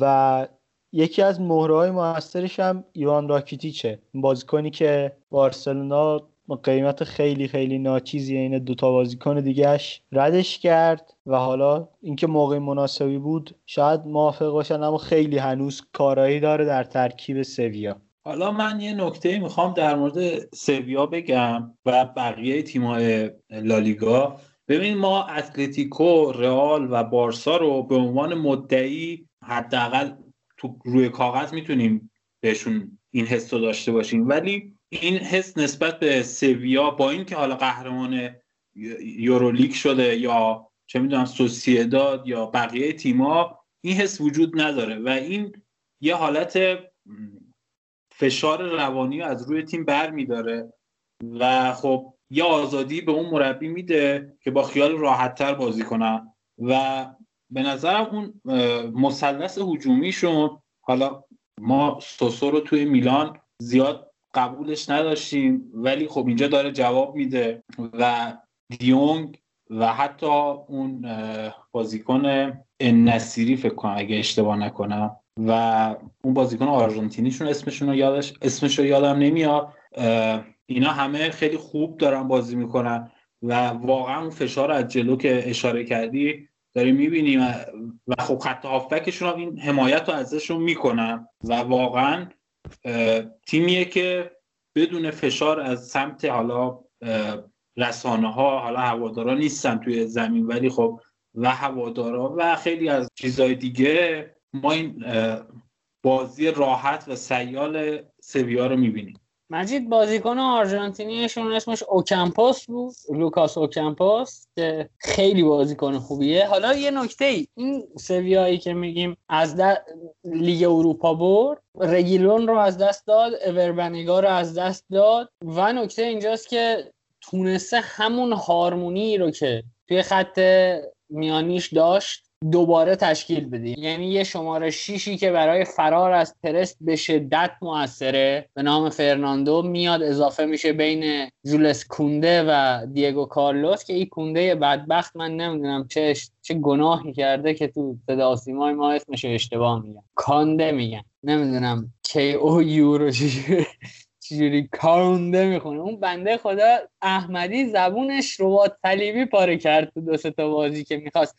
بگه کاونده یه پیچی می‌داد ولی حالا بگذاریم. فرناندو یه شماره شیش بسیار خوبه برای فرار از پرس میاد اضافه میشه و با بونو بازی می‌کنن با دروازه‌بانشون و اون سه تا آپشن داره و بعد هر کدوم از بازیکنهای سویا که توپو در دست می‌گیرن از سه, سه مدافعی که توی بیلداپ میشن در واقع کونده فرناندو و کارلوس هر کدوم از اینا دوباره سه انتخاب داره. یعنی راکیتیچ میاد یکم عقبتر یا جردن به تناوب و ناواس و دفاع چپ که اونم چرخشی بازی داده تا اینجا رو دستشون باز میشن و علاوه بر این که می‌تونه خوب ضد حمله بزنه high press بازی کنه و تو transition به قول نتیجه بگیره هیچ ابایی نداره از این که توپو بگیره دست از دفاع شروع کنه build-up کردن و طراحی حمله کنه.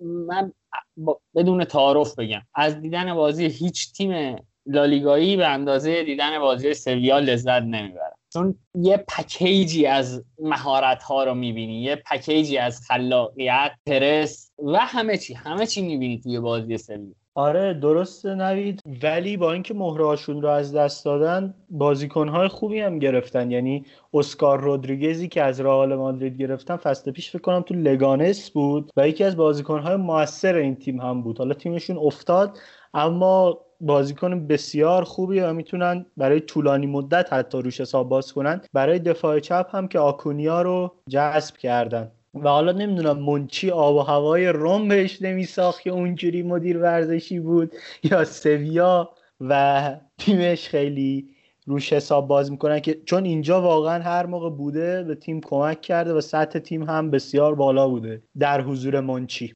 خب به سویا هم به اندازه ای که عرف بود به قولن پرداختیم. بچه ها اگر صحبتی در مورد سایر تیم ها دارید یا نکته ای که فراموش کردید بگید بگید یا اگر نه یه نگاهی به جدول بندازیم و رخت بربندیم به سمت بحث شیرین لیگ ایتالیا. صحبتی مونده؟ من فقط می‌خوام یه نکته رو بگم. حالا می‌خواستم تو ایتالیا بهش اشاره کنم ولی خب دیدم فرصت اینجا یعنی رو اون قضیه میشه مانور داد. ببینید تیمای بزرگ اکثرا بازیکنهای ملی پوش بهتر یعنی بیشتری دارن. یعنی شما وقتی رئال رو در نظر مثلا بگیم یا بارسا یا حتی همین سویا و اتلتیکو بازیکنهایی که تو تیم ملی دارن بازی می‌کنن خیلی بیشتر هستن.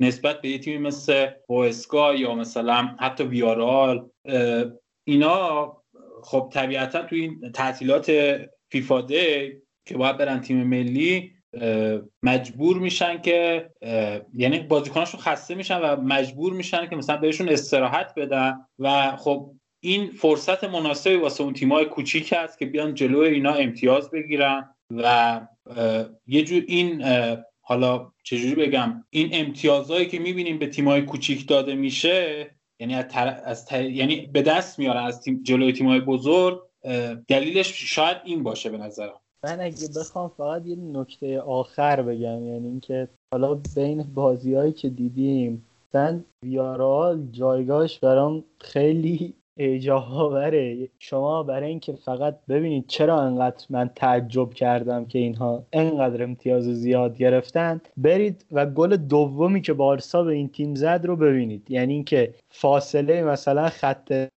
دفاعشون و هافکشون و حملهشون چقدره؟ یک پاس بارسا میده و کوتینیو 40 متر استارت می‌زنه. بیان که کسی پرسش کنه. و حالا این تیم الان صدرنشین لالیگاست. یکم تعجب برانگیزه. ببینید اونای امری تا آخر چه می‌کنه و چه نتیجه می‌گیره. همراه ویارال چون یکی از به نظر من 5 تا تیم خوب رو به لحاظ اسکواد داره. دمت گرم علی رضا. گفت دیگه در مورد جدولم تا همینجا تقریبا صحبت کردیم. سوسیداد با 6 بازی و ویارال هم با 6 بازی 11 امتیاز به ترتیب اول و دومن. رئال 5 بازی 10 امتیاز. و اگه ببره میشه 13 امتیازی. 6 بازی 13 امتیاز. میاد بالاتر از اون دو تا تیم. خطافه هم 5 بازی 10 امتیاز. کادیز پدیده 6 بازی اول بوده که رئال مادرید رو هم زد. تو 6 بازی 10 امتیاز گرفته.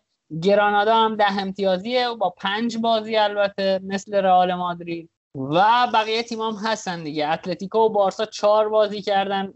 هشت امتیازی و هفت امتیازی هن که هر کدومشون اگه دوتا بازی باقی موندهشون رو ببره اتلتیکو که با فاصله یک امتیازی میره صدر جدول و بارسلونا هم با بقیه تیم ها هم امتیاز میشه یعنی به نظر می‌رسه که تو هفته های آتی دوباره ما دوئل رئال بارسلونا و سویا دوئل نیست. البته فکر کنم میشه سوئل مثلا. دوئل بین دو بگذاریم بچه بریم سراغ لیگ دوست داشتنی ایتالیا.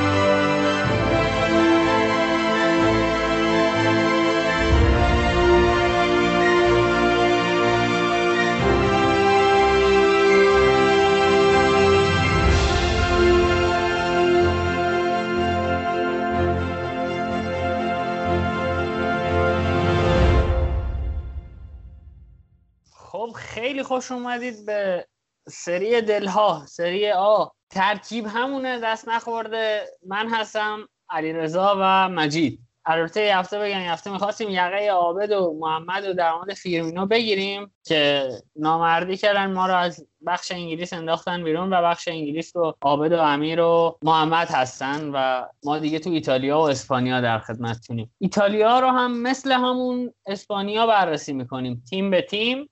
و خب چون ایتالیا تیمای بیشتری داره احتمالا تیمای بزرگتر بیشتری داره. اینجوری بهتره بگم. احتمالا یکم مفصل تر بشه. بعد از سالها بسم الله الرحمن الرحیم میلان تیم اول که بجز میلان فقط یک تیم دیگه هست که 100 درصد امتیازهای بازیاش رو گرفته و اونم استون ویلاست میلان با چهار بازی چهار برد به صدر جدول تکیه زده. دو هیچ بولونیا رو برده دو هیچ کروتونه رو برده سه هیچ اسپتریا رو برده و دو یک اینتر. مجید در خدمت. من در مورد میلان می‌خوام اینو بگم که بازیشون خیلی رو سرعت میچرخه. یعنی میلان یا ضد حمله می‌زنه که خیلی سریع این کار رو انجام میده یا اگه بخواد پای ریزی کنه و حملات از دفاع زلاتان به عنوان یه بازیساز میاد عقب توپگیری می‌کنه و برای وینگراشون که حالا یا لیاو باشه در سمت چپ یا ربیچ یا اونور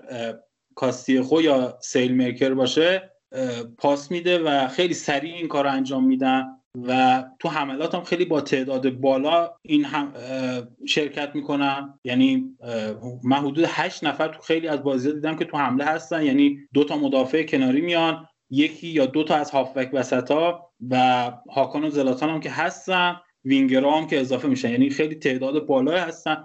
و این قضیه چون که دفاع کناریاشون از نظر دفاعی اون توانایی بالایی ندارن چه تئو چه کالابریا. و اگه ضد حمله بخورن تو کنارها به شدت آسیب پذیرن من اگه بخوام به مورد میلان حرف بزنم باید اول با ستایش از پیولی شروع کنم. من حقیقتش اینه که اصلا پیولی و میلان ترکیب پیولی و میلان خوشبین نبودم و هنوزم نیستم البته. اینو بگم که فکر می‌کنم در بلند مدت این میلان به مشکل می‌خوره. اما یه چیزی که در مورد پیولی باید بهش اعتراف کنم اینه که به شدت بازی خون خوبیه. یعنی شما نگاه کنید وقتی از کنار زمین بازی می‌بینید اصلا اینجوری نیست که جلوتون یه مانیتور باشه که بتونید دقیق از بالا همه چیز رو نگاه کنید. و تصمیم گرفتن در اون لحظه ها بسیدت سخته. و پیولی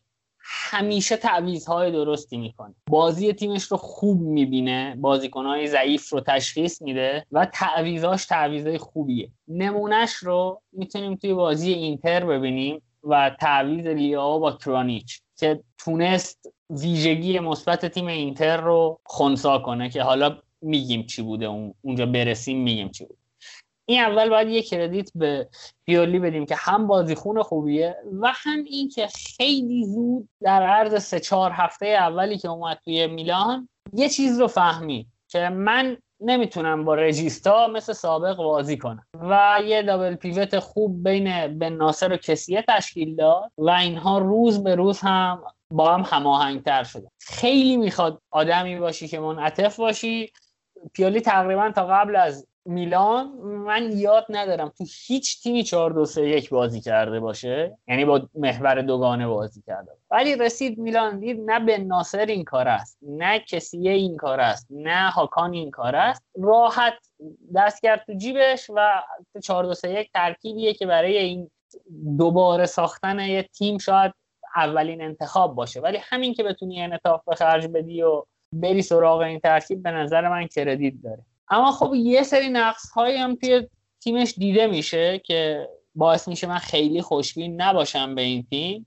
مثلا جناح راست خط دفاعیش که هیچ گزینه خوبی رو نداره اونجا. یعنی تقریبا مسخره بازیه. یعنی همه گزینه هاش به درد مسخره بازی می‌خورن. و بقیه باش بعد صحبت مجید یا علیرضا میگم. اگه صحبتی دارید بکنید که اول از همه بجز بازی اینتر اون ستا بازی دیگه میلان خیلی ساده بود به نظرم. و خب تو این مقطع از فصل خیلی به نفعشون شد. مخصوصا اون بیماری که زلاتان گرفت و نبود تو این بازی ها خیلی بازی های ساده خیلی کمکشون کرد. نکته بعدی تونالی بود که یه جورایی ستاره نقل و انتقالات بود و رفت میلان. که خیلی ها به عنوان رجیستا مطرحش می‌کنن ولی به نظر من regista نیست یا هافبک جنگنده و box to box. و اگه قرار باشه تو ترکیب میلان بیاد به نظرم جای کسیه میاد نه جای بن ناصر. و اینکه حالا گفتی پیولی من به نظرم نباید نقش زلاتان رو فراموش کنیم. یعنی زلاتان شاید سنش بالا باشه شاید چه می‌دونم گلزنی خاصی نکنه شاید مثلا اون توانایی سابقش نداشته باشه. ولی از لحاظ انگیزه و لحاظ بازی که یعنی روحیه‌ای که به بقیه بازیکن‌ها میده خیلی کمک کرده به این تیم. اون جنگندگی رو تو میلان می‌بینیم و اینکه می‌بینیم که خیلی از بازیکن‌ها میان و توانایی خودشون یعنی 100 درصد توانایی خودشون رو به کار می‌گیرن. مثلا لیاو قبل از زلاتان رو ما می‌دیدیم که یه بازیکنی بود که خیلی هرز میدوید خیلی خودخواه بود. ولی الان می‌بینیم یکم در خدمت تیمه و بهتر داره بازی می‌کنه و شاید شاید نمی‌تونم قطعی بگم ولی شاید یه زلاتان کوچیکی باشه که در آینده بیشتر ازش بشنویم حالا من در مورد میلان دو تا سال داشتم. هاکان گویا مصدوم شده و خب نقشش هم بسیار بسیار کلیدی بود تا جایی که من دنبال کردم میلان رو. و به نظر شما چجوری این خلع رو می‌خواد پیولی پر کنه و چه راههایی البته جلوشه. و اینکه به نظرتون روی دالو به عنوان یک دفاع راست فیکس حساب باز کردن یا اینکه می‌خوان اون مسخره بازی رو به قول شما با کالابریا ادامه بدن؟ علی رضا من در مورد دفاع راست که گفتی که باید بگم شما وقتی کالابریا دفاع راستته حق داری به هر کسی به عنوان گزینه فیکس بودن نگاه کنی. هرچند که همین کالابریا رو روی اینتر خوب بازی کرد خدایی. و بعد نبود دقیقا می‌خواستم به نکته اولی هم که گفتی خودم اشاره کنم که چالش پیش روی آقای پیولی توی این دو سه هفته که هاکان نیست خیلی سنگینه. شما پاس مپ میلان رو توی تک تک بازیهایی که تا اینجا داشته اگر نگاه بکنید می‌بینید که مرکز سقل ساخت بازی و ایجاد موقعیت هاکان توی این. و توانایی که هاکان داره رو تقریبا توی تیم میلان هیچ کس مشابه اون نیست. یعنی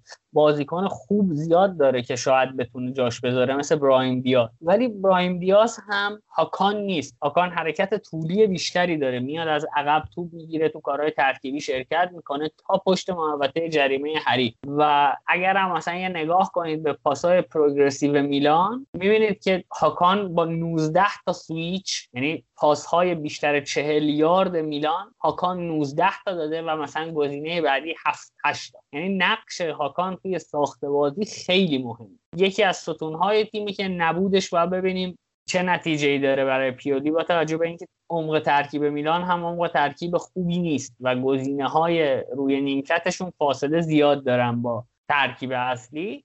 و یه نکته دیگه هم که به نظر من توی میلان ممکنه به چالش بکشه اونا رو همین زلاتانه شما وقتی تیمت رو بر پایه یه بازیکن 39 40 ساله میچینی؟ این ریسکو داره که اگه اون بازیکن از ترکیب حذف بشه چه اتفاقی میفته اصلا منظورم برای فصل بعد نیست چون فصل بعد فرصت ممکنه بتونن تیم رو بسازن. اما بازیکن 40 ساله 39 ساله امکان مصدومیتش هم بالاست. زلاتان آقا okay. این همه ادعا داره به قول خودش god ه نمی‌دونم. هر زهر ماری هست که من از ادعاهای مضحکش بدم میاد همون هم هر بازیکن دیگه ای که انقدر ادعا داشته باشه. بازی تو کن دیگه. میرن رو اصاب آدم بخواد بعد آره این مصدومیت زلاتان یا سیبتش برای دو سه بازی می‌تونه یقه پیولی رو بگیره و به نظر من براش مشکل بشه. حالا گفتی اسکواد میلان به نظر من اسکوادشون اسکواد علاوه تعداد بازیکن و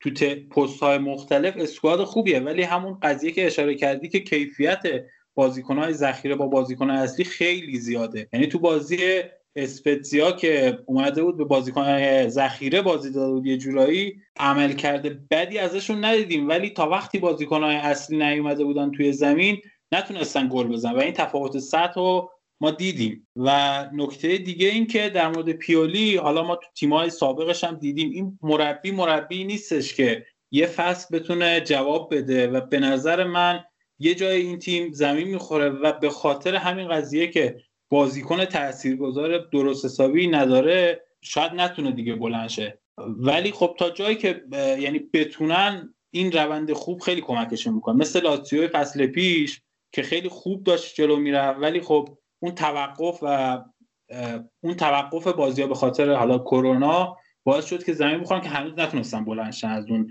از اون جو نتونستن خارج بشن و خیلی اذیت دارن میشن. و به نظر این اتفاق تو میلان هم خواهد افتاد. حالا دیر یا زود این اتفاق میفته و من بعید می‌دونم که پیولی بتونه یه فصل اینطوری پیش بره. آره مجید در مورد بازیکنهای ذخیره که من فقط یه چیزی بگم که یه سریاشون رو واقعا میشه میشه گفت که فوتبالیست نیستن. یعنی مثلا دنیل مالدینی فقط به خاطر نام خانوادگیش داره حقوق می‌گیره از باشگاه میلان. یا مثلا نمی‌دونم چجوری واقع مثلا کاستیخو هم از لحاظ روانی آدم درست درمونی نیست. فوتبالیست درست درمونی نیست. حرکات محیر العقول ازش دیده میشه. یا گابیا مثلا دو سه تا بازی کیایر و رومانیولی نبودن. واقعا گابیا یک دلغک به تمام معنا توی اون نقطه زمین که بازی می‌کنه. یعنی وقت از اون بازیکن هست که وقتی تو ترکیب تیمته از بازیکن خودی بیشتر از بازیکن حریف میترس و میگم این این دست بازیکن ها زیاد داره. هرچند که مثلا بازیکن های خوبی رو تونسته بگیره برای نیمکتش مثل مثلا این بازیکنه بود مالدینی به سبک علی پروین بازیکن خرید. یه زمانی پرسپولیس می‌رفت مثلا با ملوان بازی می‌کرد علی پروین از یه بچه اونجا خوشش میومد می‌گفت بیا برای پرسپولیس بازی کن. اینا هم رفتن یه بازیکنی بود هوگه نمی‌دونم کی بوده با اون تیم نروژیه که بازی کردن اینو برداشت آورد مثلا بازیکن خوبیه. یا مثلا همین سلماکرز شاید بتونه آینده ای داشته باشه توی تونالی. ولی تیم تیم این فصل نیست. یعنی به نظرم اگر هوادارانشون دلخوش کردن که این فصل مثلا قهرمانی یا چنین چیزی براشون به ارمغان خواهد آمد بعد بگم که دلخوش به این مقدار نباشه. من یه نکته می‌خواستم بگم. اول از همه در مورد این بازیکنایی که به خاطر اسم پدرشون یا چهرهشون مطرح میشن. من به نظرم این بازیکن ها حالا در مورد کیزام که تو یوونتوس هست همین نظر دارم. این بازیکن ها صرفا به خاطر همین قضیه میان بولد میشن و توانایی فنیشون به نظر اونقدر بالا نیست. چون حتی در مورد تونالی من میگم که آقا اون ظاهرش که شبیه پیرلو خیلی تاثیر گذاشت توی افزایش قیمتش و فکر نمیکن یعنی چه از نظر پستی و چه از نظر سبک بازی اصلا پیرلو نیست. ولی خب از به خاطر اون شباهت خیلی مطرح شد و قیمتش هم خیلی داشت بالا می‌رفت. حالا چون اینتر اینتر و یووه کنار کشیدن قیم با این قیمت رفت میلان. وگرنه اگه این قیم یعنی این رقابته بود واسه جذبش مطمئن باشی با قیمت بالاتری می‌رفت و واقعا این قضیه واسه من غیر قابل درکه که چرا یه بازیکن فقط به خاطر مثلا یا ظاهر یا اسم پدرش اینطوری مطرح میشه. و نکته بعدی این که این بازیکنهای جوون واقعا حالا چه به خاطر بی تجربگی و چه به خاطر اینکه واقعا تواناییشون اونقدر بالا نیست نمیشه بهشون اعتماد کرد. ولی درسته میلان این فصل نمی‌تونه روشون حساب کنه. ولی شاید اگه که این روند ادامه پیدا کنه و گزینه های بهتری جذب بشن شاید تو دو سه فصل آینده بتونیم چیکار کنیم. چون اسکواد میلا اسکواد پیری نیست از نظر سن بازیکن ها به غیر از حالا زلاتان و می‌تونه این قضیه در فصل آینده مثلا ببینیم یه میلان قدرتمندتر رو شاهدش باشیم. و, و به نظر من بهترین اتفاقی که واسه میلان این فصل می‌تونه رخ بده فقط کسب سهمیه چمپیونز لیگ. اونم نه به خاطر اینکه خودشون این توانایی دارن به نظر من به خاطر اینکه بقیه تیم‌ها اون توانایی که شاهدش هستیم و یعنی انتظار داریم و ندارن و شاید تو این فشردگی بازی ها کم بیارن. حالا این دلخوش به این مقدار نباشید نوید به نظرت همون سهمیه ای که مجید گفت به نظرت براشون در دسترسه یعنی علاوه بر خودشون اینتر یووه لاتزیو آتالانتا ناپولی و حتی روم هم هستن دیگه. این احتمال رو چقدر واسه سهمیه براشون میده چون لیگ فکر کنم هممون نظر داشته باشیم که شانسشون فعلا بالا نیست حداقل. من اول به مجید بگم که مجید جان خود کیزا و مالدینی رو در یه سطح قرار نده. این مردی بچه مالدینی اصلا دویدن شبیه فوتبالیستا نیست. یعنی اصلا وقتی تو زمین را میره یه چیز عجیب غریبی. یعنی معلومه این کاره نیست. بعد حالا بریم سراغ علیرضا. علیرضا واقعیتش اینه که سهمیه رو هم من برای میلان سخت می‌دونم. چون سریا سهمیه برای هر تیمی گرفتن سخته الان دیگه. مخصوصا با اینکه این چند سال خریدها هم توسط همه تیم ها منطقی تر شده و خریدهای بهتری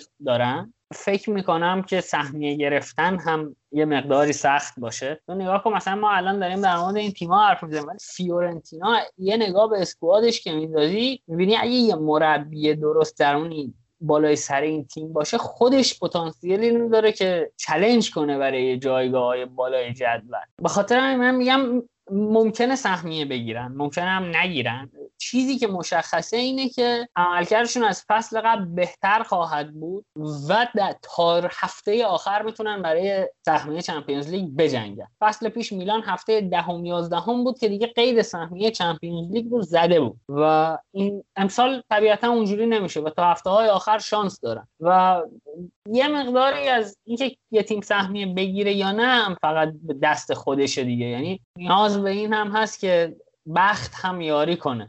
یا اینکه عملکرد سایر تیم ها چجوری باشه؟ اگه قرار باشه آتالانتا و ناپولی و نمی‌دونم بقیه تیم ها اینجوری این حیوان ببرن نه من فکر کنم که سهمیه گرفتن هم براشون سخت باشه. اگر نکته در مورد میلان ندارید بچه بریم سراغ تیم دوم یعنی تیم ساسولو که عملکرد بینظیری داشته. فقط یه مساوی در مقابل کالیاری هفته اول داشته و بعد اسپتزیا رو 4 یک برده کروتونه رو 4 یک برده و بولونیا رو 4 3 حالا این سه بازی که برده تیم های ضعیفی بودن و طبیعتا در مورد ساسولو هم ما کمتر از بقیه تیم ها وقت می‌ذاریم. اما دیزربی رو به هیچ وجه نمیشه دست کم گرفت. یه مربی ایتالیایی به قولن فارغ و تحصیل کوورچیانو که توی چند فصل اخیر دیدیم که یقه همه تیم های بزرگ رو گرفته. پارسال تنها تیمی که به یوونتوس اصلا نباخت ساسولوی آقای دیزربی. و چند سالی هم هست که خشتک ما رو پرچم می‌کنن دیگه. یعنی حالا از زمانی که اومدن تو لیگ یه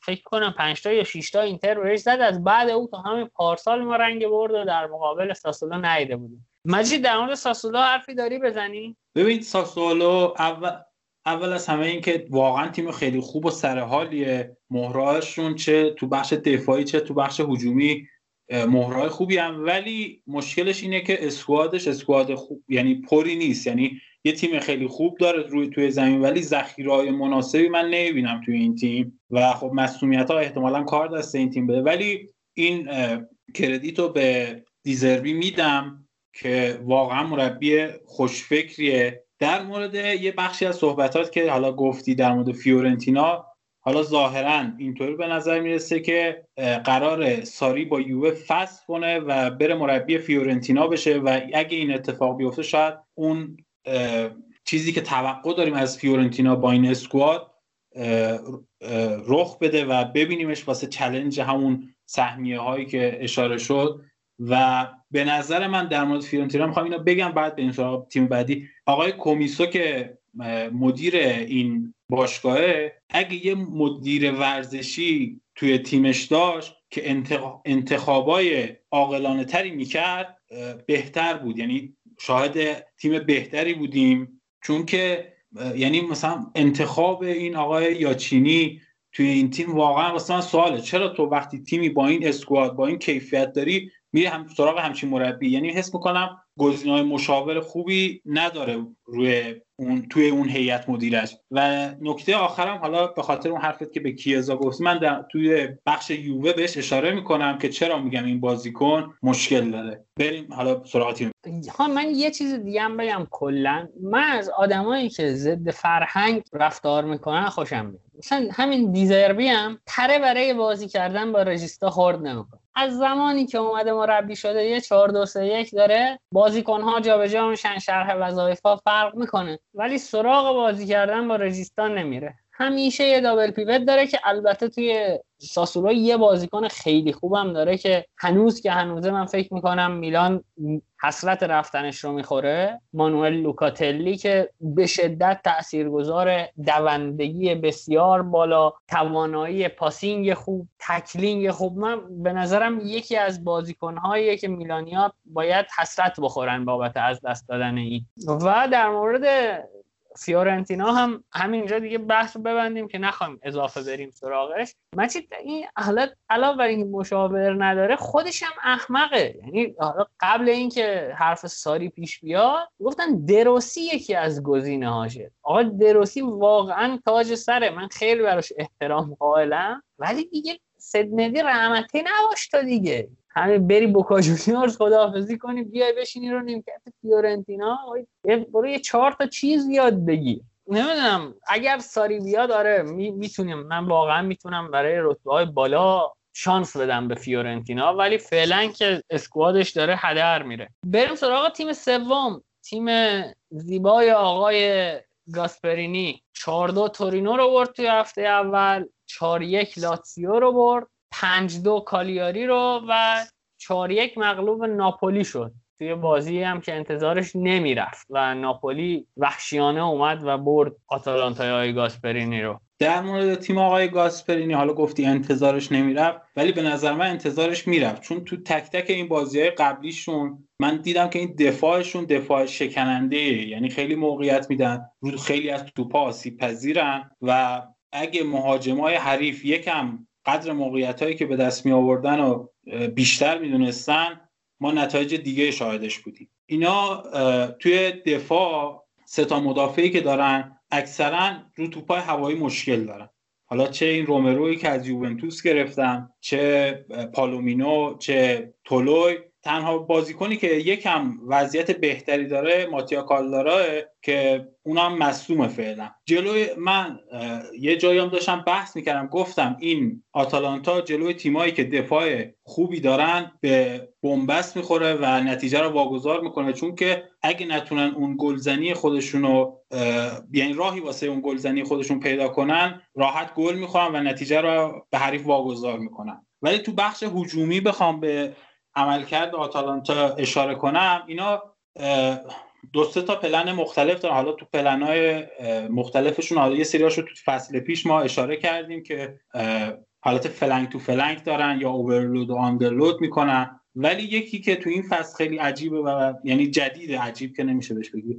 دارن استفاده می‌کنن. استفاده از توپای بلنده. اینا یکی از مهاجمانشون حالا یا زاپاتا یا موریل. میره تو عمق خط دفاع حریف قرار می‌گیره و برای اون بازیکن یعنی به عنوان تله میره اونجا قرار می‌گیره و برای اون بازیکن توپای بلند ارسال می‌کنه. حالا این توپ بلندی که واسه زاپاتا یا موریل ارسال میشه سه حالت داره. یا اون بازیکن خط حمله اون توپ کنترل می‌کنه و یا بازی سازی می‌کنه یا به سمت دروازه حریف حرکت می‌کنه یا توپ توسط مدافعین دفع میشه که وقتی دفع میشه حدود مثلا چهار تا بازیکن توی فضایی که توپ قرار بیاد حضور دارن یا پاپو هستش. پاشالیش هستش دفاع wing back ها هستن که می‌تونن توپگیری کنن و ادامه حمله رو شکل بدن. یا اینکه توپو توی هوا می‌خوابونه واسه حالا بازیکنایی که رو, رو دستش حرکت کردن که حالا باز همون پاپو یا موریل هستش کنارش. چون توی این بازیهایی که من دیدم بیشتر از مثلث زاپاتا موریل پاپو استفاده کرد. ولی خب حالا تو بازی های دیگه هم دیدیم که مثلا ایلیچیش هم مثلا بازی داد. ولی خب حالا ایلیچیش هنوز به اون فرم ایدئالش برنگشته.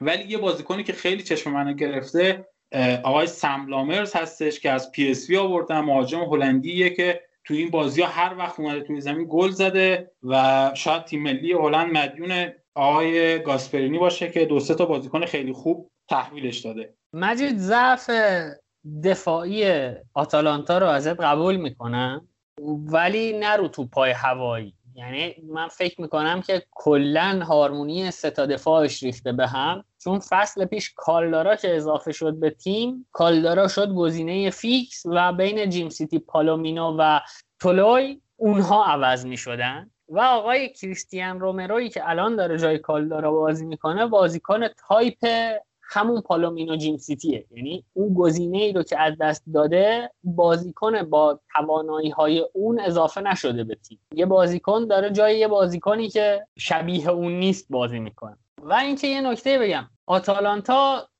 توی ایجاد موقعیت و XG تیم چهارم جدوله و توی XG against یا XG دریافتی تیم دهم جدول. یعنی XG 6, 6 رو تونستن روی دروازهش ایجاد کنن و این تیم نه گل خورد. و خب این نشان دهنده ضعف دروازه‌بان و خط دفاعی و از اون طرف مثلا 7 تا 8 هم XG تونسته ایجاد کنه روی دروازه حریفا که نشون میده خط حمله زهرداری داره و تیم چهارم سری آ توی این از این نظر. و تونسته با این XG ش 7 تا 8 هم 14 گل بزنه. و این یعنی اینکه برای هر تیمی درد سرسازه و فکر می‌کنم که بتونه سهمیه سالهای گذشتهش رو بگیره دوباره و اینکه حتی بتونه برای قهرمانی این فصل چلنج کنه. چون هم ترکیب خوبی داره همین که به قول سامان زبانزاده می‌گفت شده یه زمین آباد که هر بازیکنی رو بیاری توش و هر بعضی رو که بکاری انگار نتیجه می‌گیری. و فکر کنم این بازیش با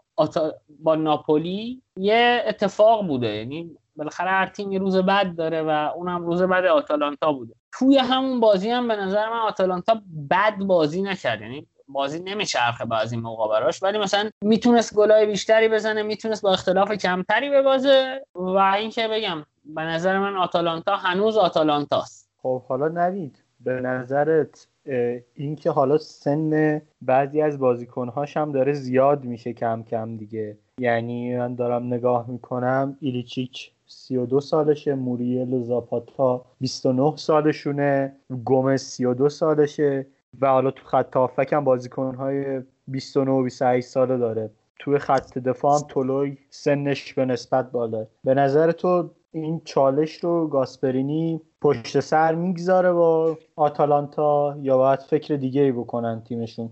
علی من در مورد میانگین سنی آتالانتا اینو بگم که ما آتالانتا رو نباید مثل تیمای دیگه بررسی کنیم. یعنی این تیم تیم قدرتمندی شاید توی این چند سال شده باشه ولی تیم جریان اصلی فوتبال دنیا نیست و هیچ وقت انتظار نمیره ازش که مثلا خودش نسل سازی کنه و مثلا شروع کنه بازی کنه جوان گرفتن و مثلا اینا رو پرورش بده. فکر می‌کنم با خرید دنبال جبران کردن باشه ضمن اینکه ممکنه برنامهشون مثلا این نباشه که همیشه یک تیم قدرتمند اینجوری بسازن. چون اونجا فوتبال بیزینس دیگه. الان آتالانتا بیش از اینکه یک تیم قدرتمند در اروپا باشه یک تیم اقتصادی خیلی قویه و سود مالی بسیار زیادی ساخته. من فکر کنم یواش یواش بازیکن می‌خره. مثلا سال دیگه که پاپا گومز میره قطعا از این تیم و همین امسال هم مرام گذاشت پیشنهاد عجیب و غریب رو رد کرد و مون توی آتالانتا. ولی فکر کنم کلا برنامه ای برای اینکه همواره یک تیم قدرتمند باشن ندارن. و نه مثلا مثل بارسلونا نگاش کنی که بگه چالش دوباره مثلا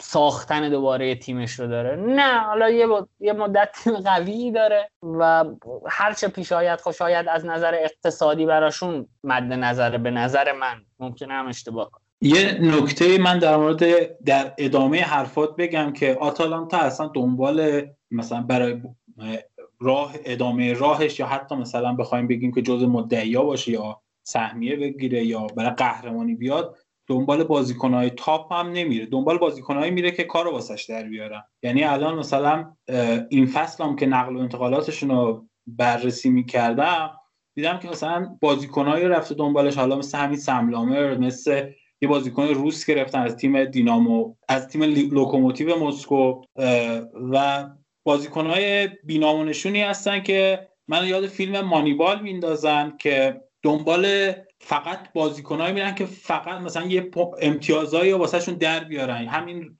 مالی... مالینوفسکی که الان توی تیمه یا مثلا پاپو گومز ایلیچیش و خیلی های دیگه تو تیمای قبلیشون بری نگاه کنی عمل کرده درخشانی نداشتن. ولی تو این تیم میان جواب میدن چون یه شرح وظایف مشخصی دارن و مشخصا فقط همون کارایی دارن. و ما خیلی جاها دیدیم که این بازیکن ها وقتی از این تیم هم جدا میشن و به تیم‌های دیگه میرن عملکرد رو نمی‌تونن تکرار کنن. نمونه‌هاش همین گالیاردینی تو اینتر کریستانته توی روم کسیه. بعد چند فصل حالا تازه تو میلان جا افتاده. و به نظر من واقعا مثلا یه تفکرات گاسپرینی هستش که می‌بینیم که تو این تیم داره جواب میده.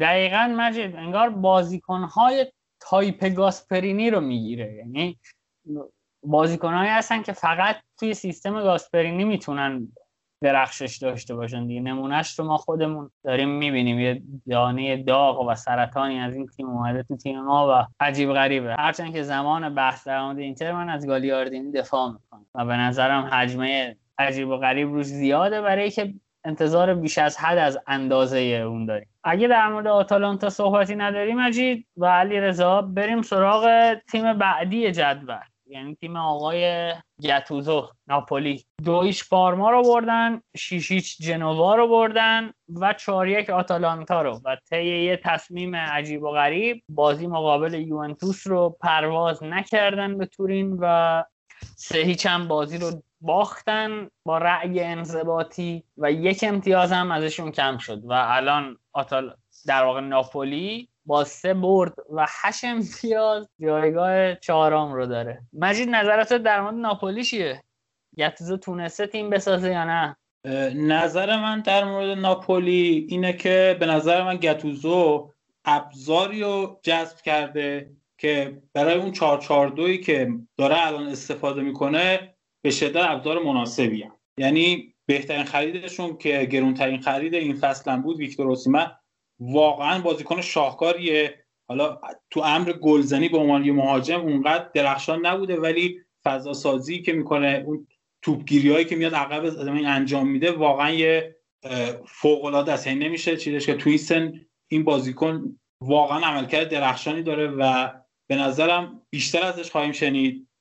توی خط هافبک هم واقعا بازیکنان خلاقی دارن. و یه چیزی که در مورد ناپولی هست اینه که اینا توی هر پست حداقل دو تا بازیکن تاپ دارن. حالا تاپ در حد خود ناپولی منظورمه. و می‌بینیم که تو دروازه دو تا دروازه‌بان خوب نسبتا دارن. تو خط دفاع همینطور و همه خطوط دیگه. و اینکه حالا در مورد اون بازی یووه من یه صحبتی داشتم. می‌خواستم حالا اینجا بهش اشاره کنم. آقا من شخصا مخالف بازی هستم که احتمال بیماری رو یعنی افزایش میده. ولی این عملی که مالک ناپولی آقای دیلورنتیس انجام داد باعث شد که یعنی از بس که اول از همه قبل از این رفتار عجیب داشته باشه شده چوپون دروغگو. هیچ کدوم حرفاش آدم نمی‌تونه باور. بعدش هم این که این رفتار مثلا میاد میگه که تیم ما مسئولین شهر اجازه پرواز ندادن ولی دقیقا تو همون روز چندین پرواز به خارج از شهر می‌بینیم که وجود داشته. بعد میاد میگه که آقا مثلا زنگ می‌زنه به آنیلی میگه که شما نرید تو زمین که بازی تکرار بشه. و میای میگیم آقا مقررات اینه میگه که شما نمی‌دونم با داوری و نمی‌دونم اینا جام می‌برین و اینکه حالا جالبه در مقابل این حرفم آنیلی اومده گفته اگه بازی هم تکرار بشه ما حاضریم بازی کنیم. و نکته جالبتر این مونه واسه من. من به عنوان یه هوادار یوونتوس توی اون بازی با توجه به اینکه ناپولی فقط دو تا سه تا بازیکنش نداشت دو تا بازیکن کرونا گرفته بودن و اینسینیه که مصدوم بود. هر جوری نگاه می‌کنم می‌بینم ناپولی تیم برتر بود چون که لحاظ بازیکناشون اول از همه سر حال هستن. دوم از همه اینکه رو فرم بودن. و سوم از همه اینکه دارن یه روند یعنی با یه مربی کار می‌کنن که دیگه تفکراتش رو به تیم القا کرده و نسبت به پیرلو که تازه اومده توی تیم یووه جا افتاده تر هستش از همه نظر دست بالاتر داشتن. چرا شما وقتی که این تیم به این خوبی رو داری نمیای حاضر بشی واسه بازی؟ چیز به نظر شما چیزی غیر از ترسه؟ آره به نظر من چیزی بجز ترسه و اون حماقته.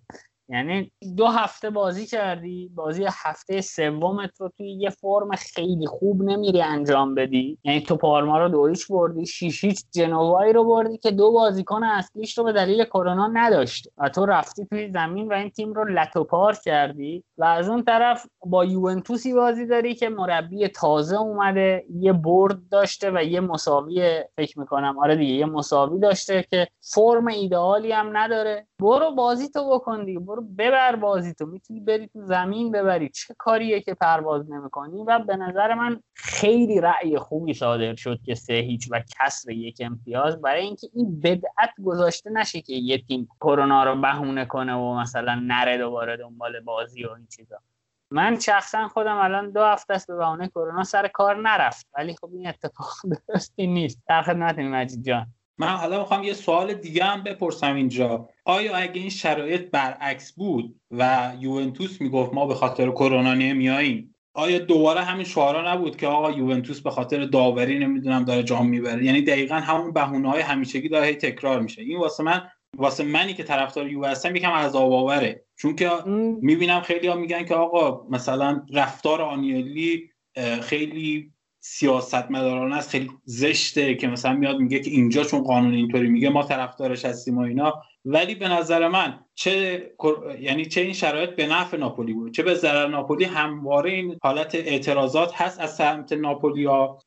و من نمی‌بینم که یعنی ندیدم اینا هیچ وقت به این یعنی یه واکنش عقلانی داشته باشن. قصد توهینی به تیم ندارم ولی واقعا این رفتارا دیگه داره روی اعصاب آدم میره. آره مجید جنگ جنوب و شماله و خب یوونتوس هم نماد اصلی شماله برای مردم ناپولی و هواداراش و اجتناب ناپذیر این حرفا زده میشه ولی خب به نظرم جدی گرفته نشه به همون که جدی نگرفت نگیریمش ما کافیه. اصلا در مورد اینکه تیمی با چه می‌دونم داوری و سیاسی بازی و اینا جام می‌گیره به نظرم اصلا صحبت نه حرف مفت. هر کسی که میگه که چه می‌دونم یوونتوس توی این سالها یا سالهای قبل هست. فقط با زد و بند قهرمان شده حرف مفت می‌زنه.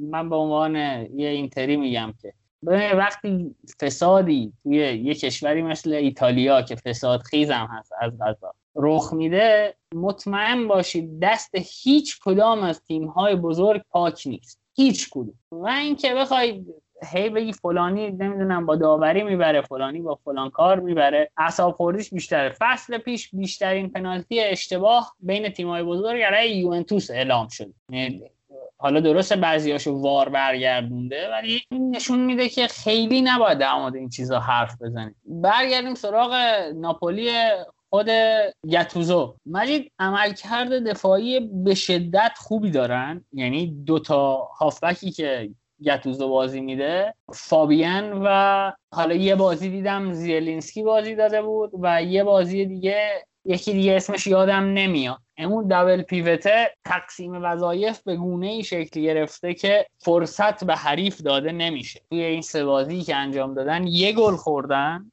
که اونم آتالانتا زده که به هر تیمی بالای دو سه گل می‌زنه و کل XG دریافتیشون توی این سه بازی یک و هفت دهم بود. و از این نظر توی سری آ رتبه اول رو دارن. از نظر اینکه فرصت گل قطعی به حریف نمیدن.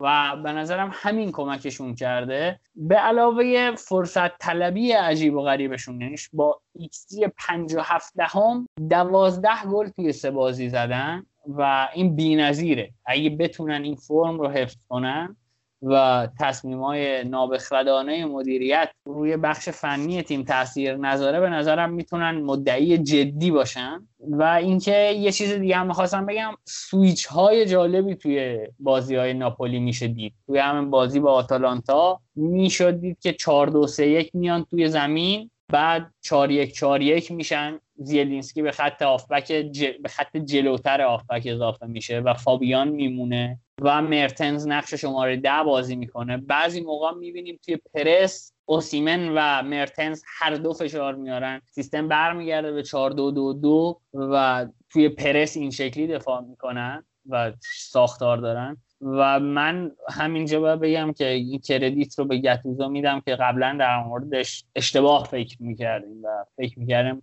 بیشتر از نظر روانی من فکر می‌کردم می‌تونه تأثیر گذار باشه روی تیم. اما توی این چند بازی ناپولی دیدیم که از نظر فنی هم تونسته تاثیرش رو بذاره و تیمش پلنهای متفاوتی برای بازی کردن داره.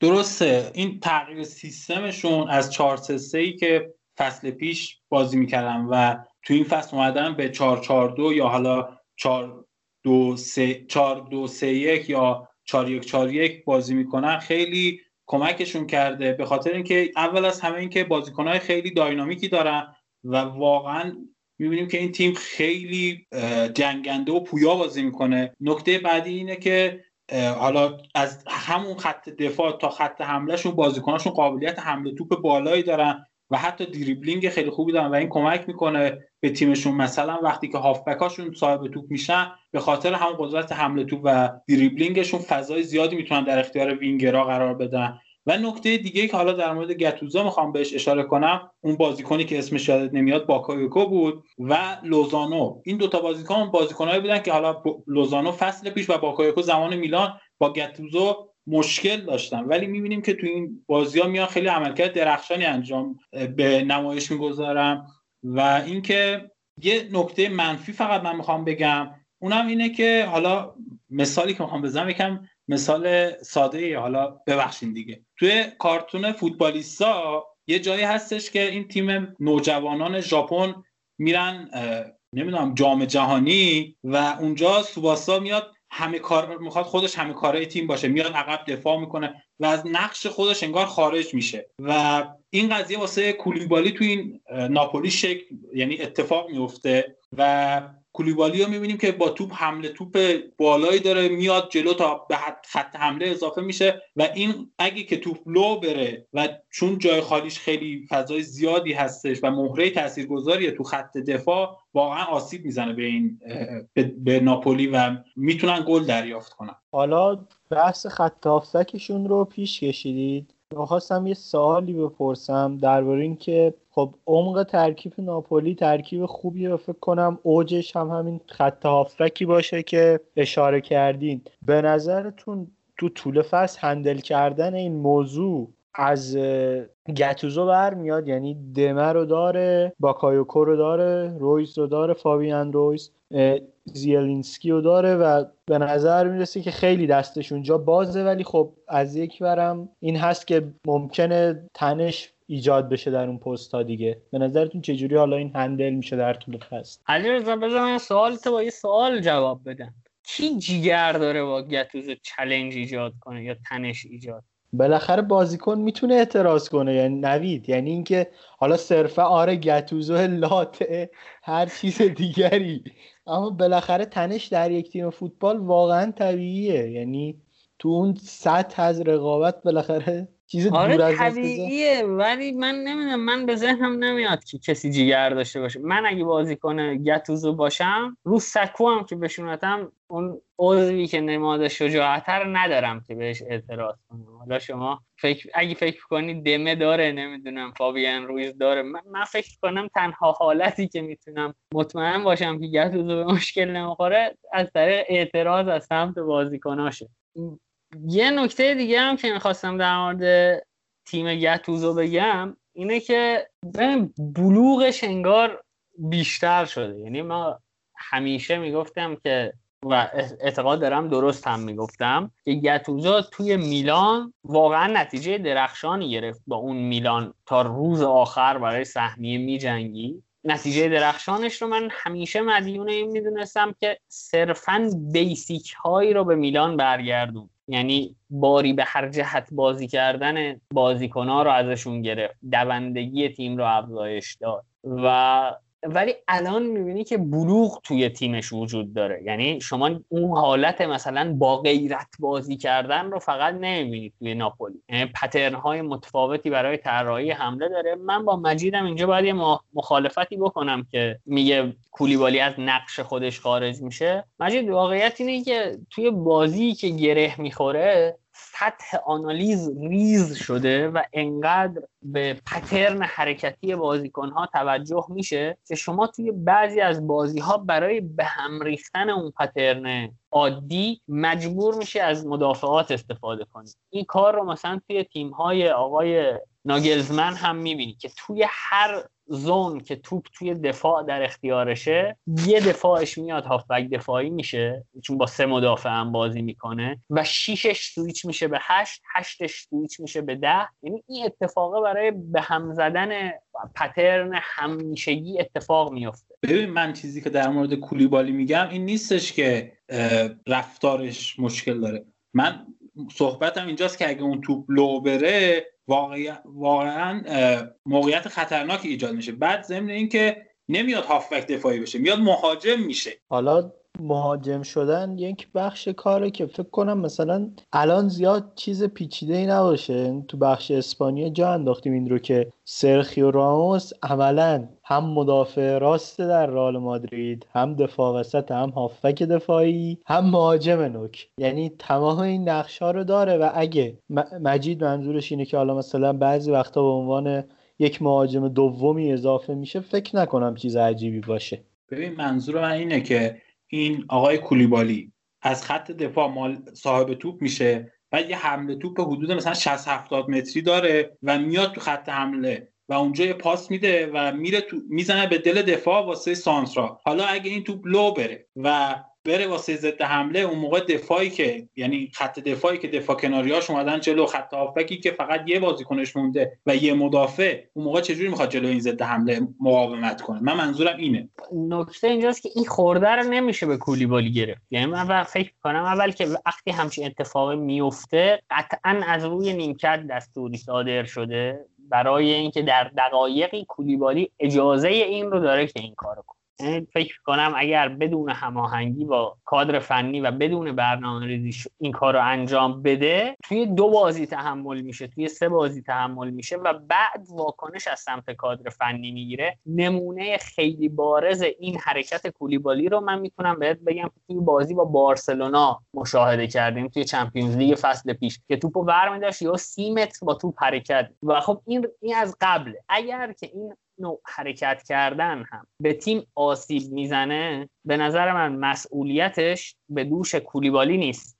مسئولیتش به دوش کادر فنیه که به کولیبالی اجازه میدن این کار رو انجام بده. اگر که بدون هماهنگی با کادر فنیه بدون برنامه ریزی این حرکت و مثلا حمله توپ کولیبالی با ساپورت شماره 6 یا 8شون همراه نیست که نیاز به ریکاوری ران کولیبالی رو کمتر کنه خب این کادر فنی با بزنه تو سر کولیبالی یعنی قاعدتا می‌بینیم که بزنه. چون گتوزه آدمی نیست که زیر بار حرکات خودخواهانه بره.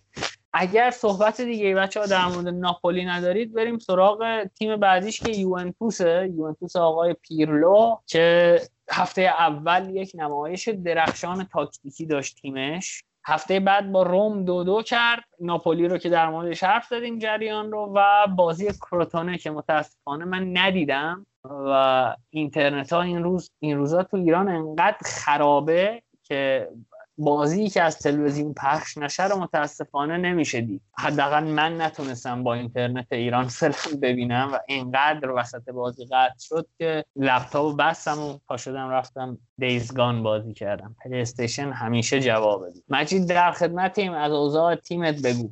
ببین در مورد یوونتوس پیرلو راستش رو بخوای من تیمی که حداقل ده تا بازی ازش نبینم یعنی ده تا بازی با فلسفه و با یه ریتم خاص ازش نبینم نمی‌تونم راجبش نظر بدم. حالا اگه این ده تا بازی بیاد ریتم های مختلف تست کنه که اصلا راجبش نظر نمیدم. ولی چیزهایی که راجبش راجب تفکراتش حالا بین ژورنالیستا و بقیه سایت های خبری و ویدیو این کانال که ویدیو می‌گذارن دیدم اینه که پیرلو یه تفکراتی داره که به شدت شبیه تفکرات یورگن کلوپه. و اینطوریه که این حالا به خاطر ابزار نامناسبی که داره فعلا تو این فصل. سه تا دفاع داره که حالا اون دفاع وسط در, در واقع یه جورایی بخوام توصیفش کنم نقش فابینیو رو داره توی تیم کلو و دو تا دفاع کناری نقش دفاع مرکزی های تیم کلو و اینجا به جای دفاع های کناری که همون فول بک ها هستن تو تیم کلوب که یعنی رابرتسون و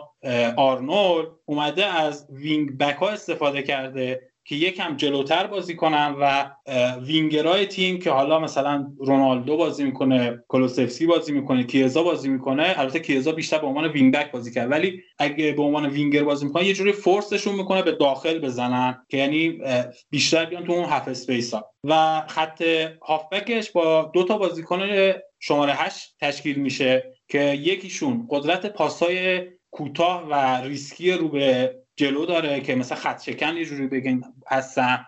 و یکیشون قدرت پاسای بلند و تعویض منطقه بازی داره که مثلا تو دو تا بازی ما دیدیم که از ربیو و مکنی استفاده کرد. حالا تو این دو تا بازی اخیر از آرتور داره استفاده می‌کنه که حالا نقش هافکی که به اصطلاح فکر کنم بهش میگن شلته که یه جورایی بخوام ترجمهش کنیم به فارسی میشه یه جوری مثل فنر میمونن اینا توپا می‌گیرن و به سرعت حمله توپ بالایی دارن و توپا به خط حمله میرسونن. و نکته دیگه اینه که اون مثلث جلو زمین شاید مثلا توی حالت شماتیک بازی ما ببینیم که 3 4 1 2 یا 3 4 2 1 باشه. و در حقیقت اون خط مثلث جلویی حالا که با رمزی رونالدو موراتا یا حالا دیبالا کولوسفسکی یا هر کدوم از اینا تشکیل بشه به حالت چرخشی هستش. یعنی اگه که مثلا رونالدو توی wing راست صاحب توپ wing، winger راست صاحب توپ بشه کولوسفسکی به سمت چپ می‌زنه و مثلا رمزی به اون می‌زنه یا برعکس این حالت چرخشی وجود داره که مثلا فضاها رو بتونن پوشش بدن. در مورد نقش های دیگه تیم حالا من می‌خوام شما یه نظراتی رو تا اینجا بدین و بقیهش بعدا توضیح میدم. مجید در مورد سیستمی که استفاده می‌کنه صحبت کردی و حالا باید بگیم که این سیستم سویچ هم زیاد میشه. یعنی مثلا توی بازی اول با سمپدوریا اگه اشتباه نکنم ما جاهایی رو می‌دیدیم که تیم مثلا سه سه چهار بازی می‌کرد. این چهار مهاجم دوتا روی flank ها و یکی مثلا می اومد روی half space و یکی central می‌شد. یعنی سویش زیادی هم از تیم پیرلو می‌دیدی. به نظرت خودش دوست داره چی بازی کنه؟ یعنی با سه مدافع مرکزی بازی کنه یا نه؟ ترجیحش چیه به نظر؟ ببین به نظر من ترجیح پیرلو اینه که یه 4 3 بازی کنه. خب؟ ولی الان نه ابزارشو داره یعنی ابزار یعنی با تفکراتش این ابزار هماهنگ نیستن. و نه از نظر بدنی این تیم آماده است. یعنی ما می‌بینیم تو یووه از دقیقه 60 تا دقیقه 80 یهو تیم افت شدیدی می‌کنه مثل اینتر پارسال. و این که میگم مثل اینتر پارسال دلیلش اینه که بدنساز یووه دقیقا بدنساز کنتر تو زمان یوونتوس و تیم ملی ایتالیاش و دقیقا همون سبکو داره پیاده می‌کنه و یه بدنسازی سنگینی انجام داده که این بازیکن ها فشار زیادی روشون اومده و تو این محدود زمانی که گفتم افت شدیدی می‌کنن. خب و ما صحبتی که داشتیم با محمد این بود که این بدنسازی 18 ماه حداقل فرصت می‌خواد تا تیم روی اون فرم مد نظرش قرار بگیره. و از نظر بازیکن هم گفتم این تفکرات خب برای اینکه تفکرات پیرلو جا بیفته توی تیم که یه تفکراتی هستش که باید یه بازی مالکانه انجام بده و پرس سنگینی بکنه نیازمند یه زمان بلندتری هستش که حالا این هم با محمد گفتیم گفتش سه تا چهار سال این قضیه وقت می‌بره و خب باید صبر کنیم. و به نظر من این قضیه یعنی با انتظارات زیاد نمیشه پیش برد قضیه رو. و یه نکته یا من می‌خوام اینجا اشاره کنم. آقای بونوچی مصاحبه کرده بود گفته بود یوونتوس پیرلو بیشتر شبیه یوونتوس آلگری است تا یوونتوس ساری. من می‌خوام بگم که آقای بونوچی لطفا دهنتو ببند. چون که اولین چیزی که من می‌خوام بگم اینه که آقا دستیار پیرلو کیه؟ دستیار پیرلو ایگور تودوری هستش که تو اودینزه دستیارش آقای گوتی بوده که الان مربیه و آقای گوتی تو زمان چلسی دستیار ساری بوده. پس تفکراتی که داره پیرلو ادامه میده همون تفکرات ساریه در حقیقت. و نیومده تفکرات رو عوض کنه و تفکرات نوجا بندازه. حالا یکم هم در مورد دنیلو صحبت کنیم. اینکه نقشش قرار در تیم دقیقا چی باشه. چون که تا اینجا به نسبت یکی از مهره ها بوده و اینکه تو بازی دینامو کیف هم خیلی عمل کردش خوب بود. یعنی سطحی بود که مثلا در چند سال گذشته کم دیده بودیم. یکم اگه میشه توضیح بده دربارش ببین دنیلو به عنوان یکی از اون سه دفاع مرکزی یووه بازی می‌کنه. ولی توی دفاع این سیستم یووه که الان گفتیم سه دو پنج یا سه چهار سه یا هر چون تنوع داره و سویچ میشه دنیلو وقتی که به دفاع این سیستم یعنی وقتی بر به دفاع برمیگرده دنیلو به عنوان یکی از مدافعین کناری میره و این سیستم به 4 4 2 سویچ میشه و یکی از اون wing, wing back ها برمیگرده تو پست دفاع کناری. حالا توی بازی دینامو کیف دنیلو سمت چپ بود و کوادرادو برمیگشت به عنوان دفاع کناری. ولی تو بازی های لیگ دنیلو سمت راست بازی می‌کرد و سمت چپ حالا فرابوتا یا کوادرادو بودن اونا می اومدن به عنوان دفاع کناری که می‌شد اون 4 4 2 و به نظرم نقش خیلی تاثیرگذاری داره چون قابلیت هم دفاع مرکزی تو این پست و هم دفاع کناری رو داره خیلی نقش مهمیه. ولی طبق چیزایی که من خوندم اینه که ایگور تودور داره روی دمیرال کار می‌کنه که اون توانایی دنیلو که به عنوان دفاع کناری بازی می‌کنه رو بهش اضافه کنه که احتمالا در آینده ما شاهد مثلث دلیخت بونوچی و دمیرال باشیم. دمت گرم مجید. مرسی بابت توضیحات کامله. حالا یه نویدی رو هم به هوادارای یوونتوس بدیم توی این پادکست که ما داریم تز آقای پیرلو در کوورچیانو تزی که داده و در واقع پایان نامه فارغ‌التحصیلیش برای Pro License رو ترجمه می‌کنیم و می‌ذاریم براتون که با تفکرات این مربی بیشتر آشنا بشید. که لزوما البته اینو بگم که لزوما به این معنی نیست که هر چیزی توی اون تز می‌بینید قرار باشه پیاده کنه پیرلو تو زمین. چون مثلا اسپالتی تزش در مورد ترکیب 3 5 2 بوده و کنته در مورد 4 2 3 1 حالا این خودش نشون میده که چیه. ولی واقعیت اینه که تفکراتش رو نشون میده. ولی اینکه چجوری می‌خواد بازی کنه رو شاید نه. خیلی خوندنش ارزشمنده چون مطالب فوق خوبی داره توی اون تست و داریم ترجمهش می‌کنیم که بذاریمش براتون. صحبت دیگه انجید اگه در مورد یوونتوس نداریم بریم سراغ دوست داشتن ترین تیم سریا من می‌خوام دو تا نکته بگم. اول از همه در مورد همین تز من یه ویدیو برات میفرستم که اگه دوست داشتی توی کانال قرار بده که به نظرم خیلی خوب داره توضیح میده. نکته بعدی این که چون اونجا در مورد کیزا نشد صحبت کنم اینجا می‌خوام صحبت کنم. آقا این کیزا اینم تصاویرش اگه خواستی واسط میفرستم. آقا کیزا که شما به عنوان وینگ بک بازی می‌کنی حداقل کاری که می‌تونی بکنی اینه که برگردی آقا. همین. اصلا هیچ کار دیگه نکن. آقا این آقا توی عملکرد دفاعی هیچ عکت مثبتی نداره. یعنی نه تک میزن نه پرس می‌کنه نه پوشش هیچ کاری نمی‌کنه. بعد شما بهم میگین آقا کیزا رو با چی مقایسه نکن. این آقا داره از اسم باباش بالا میره. کیزا تو یه سری چیزا پوانای مثبتی داره. یکی این که سرعت خیلی خوبی داره. ولی این آقا نمی‌تونه دریبل کنه نه کنترل توپ خوبی داره و نه دید خوبی داره. ضمن اینکه خودخواه هم هستش. یعنی هر توپی که می‌گیره یا قصد شوت زدن داره یا خیلی حمله توپ بیجایی داره. و این قضايا واسه من یکم رو مخمه و اینکه هوادارا یووه به کیزا دل بستن من میگم از اینجا آقا دل نبندی. و یه چند تا نکته هم می‌خواستم راجع به به عنوان نقطه ضعف راجع به این یوونتوس بگم و بعد یه بحث رو ببندیم. اینکه یک این یوونتوس همون که همونطور قبلا گفتم از نظر بدنی زمان می‌بره تا آماده شه و این افت تا آخر فصل احتمالا با ما باشه این افت بدنی. نکته بعدی اینه که این تفکرات پیرلو نیازمند یه بازی مالکانه و یه پرس سنگین از جلوه که اینم بازم زمان می‌خواد و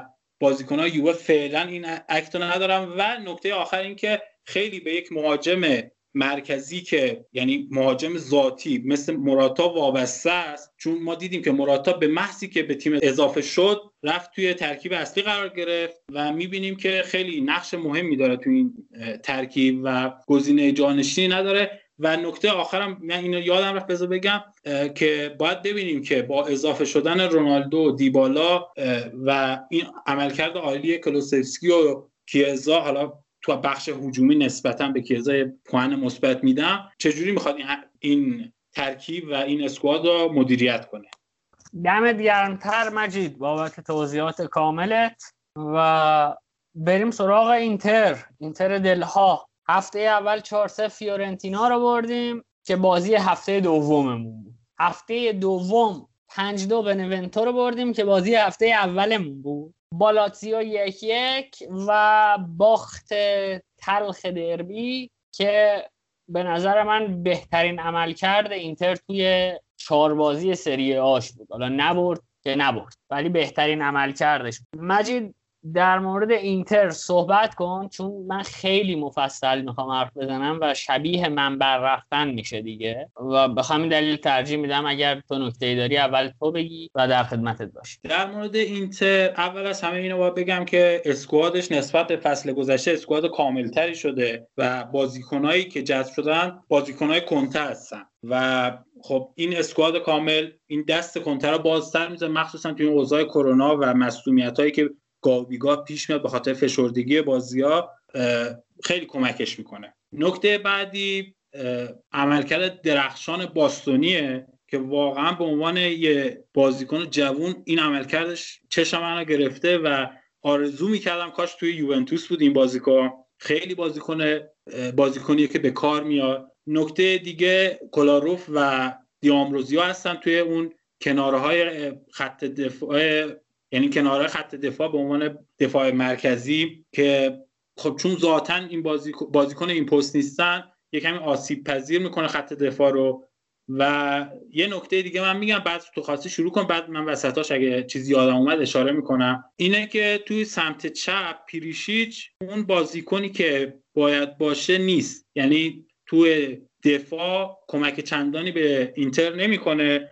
و من خیلی عجیب بود واسم که بازیکنی مثل کوکوریا در دسترس بود و جذب نشد. خب بسم الله الرحمن الرحیم. بذار مجید من برم از جایی شروع کنم که بزرگترین انتقادها به اینتر هست و این انتقادها هم یقه ماروتا کنتر رو گرفت. خریدهای بنجل و میانگین سنی بالای تیم و بالای خریدها. این بزرگترین انتقادی بود که چه طرفدارهای اینتر که کنته و ماروتا رو دوست ندارن و چه طرفدارهای سایر تیم ها به اینتر رو این سیاستش انجام انتقاد می‌کرد. اول بگم که اینتر نسبت به پارسال جوانتر شد. این فکت میانگین سنی اینتر نسبت به پارسال کاهش پیدا کرد. دومین مسئله اینه که شما نگاه کنید ببینید انتخاب کنته پیش از بازار چی بوده و چیا براش خریدن. کومبولا رو می‌خواست که بازیکن جوون تو خط دفاعی و براش تهیه نشده.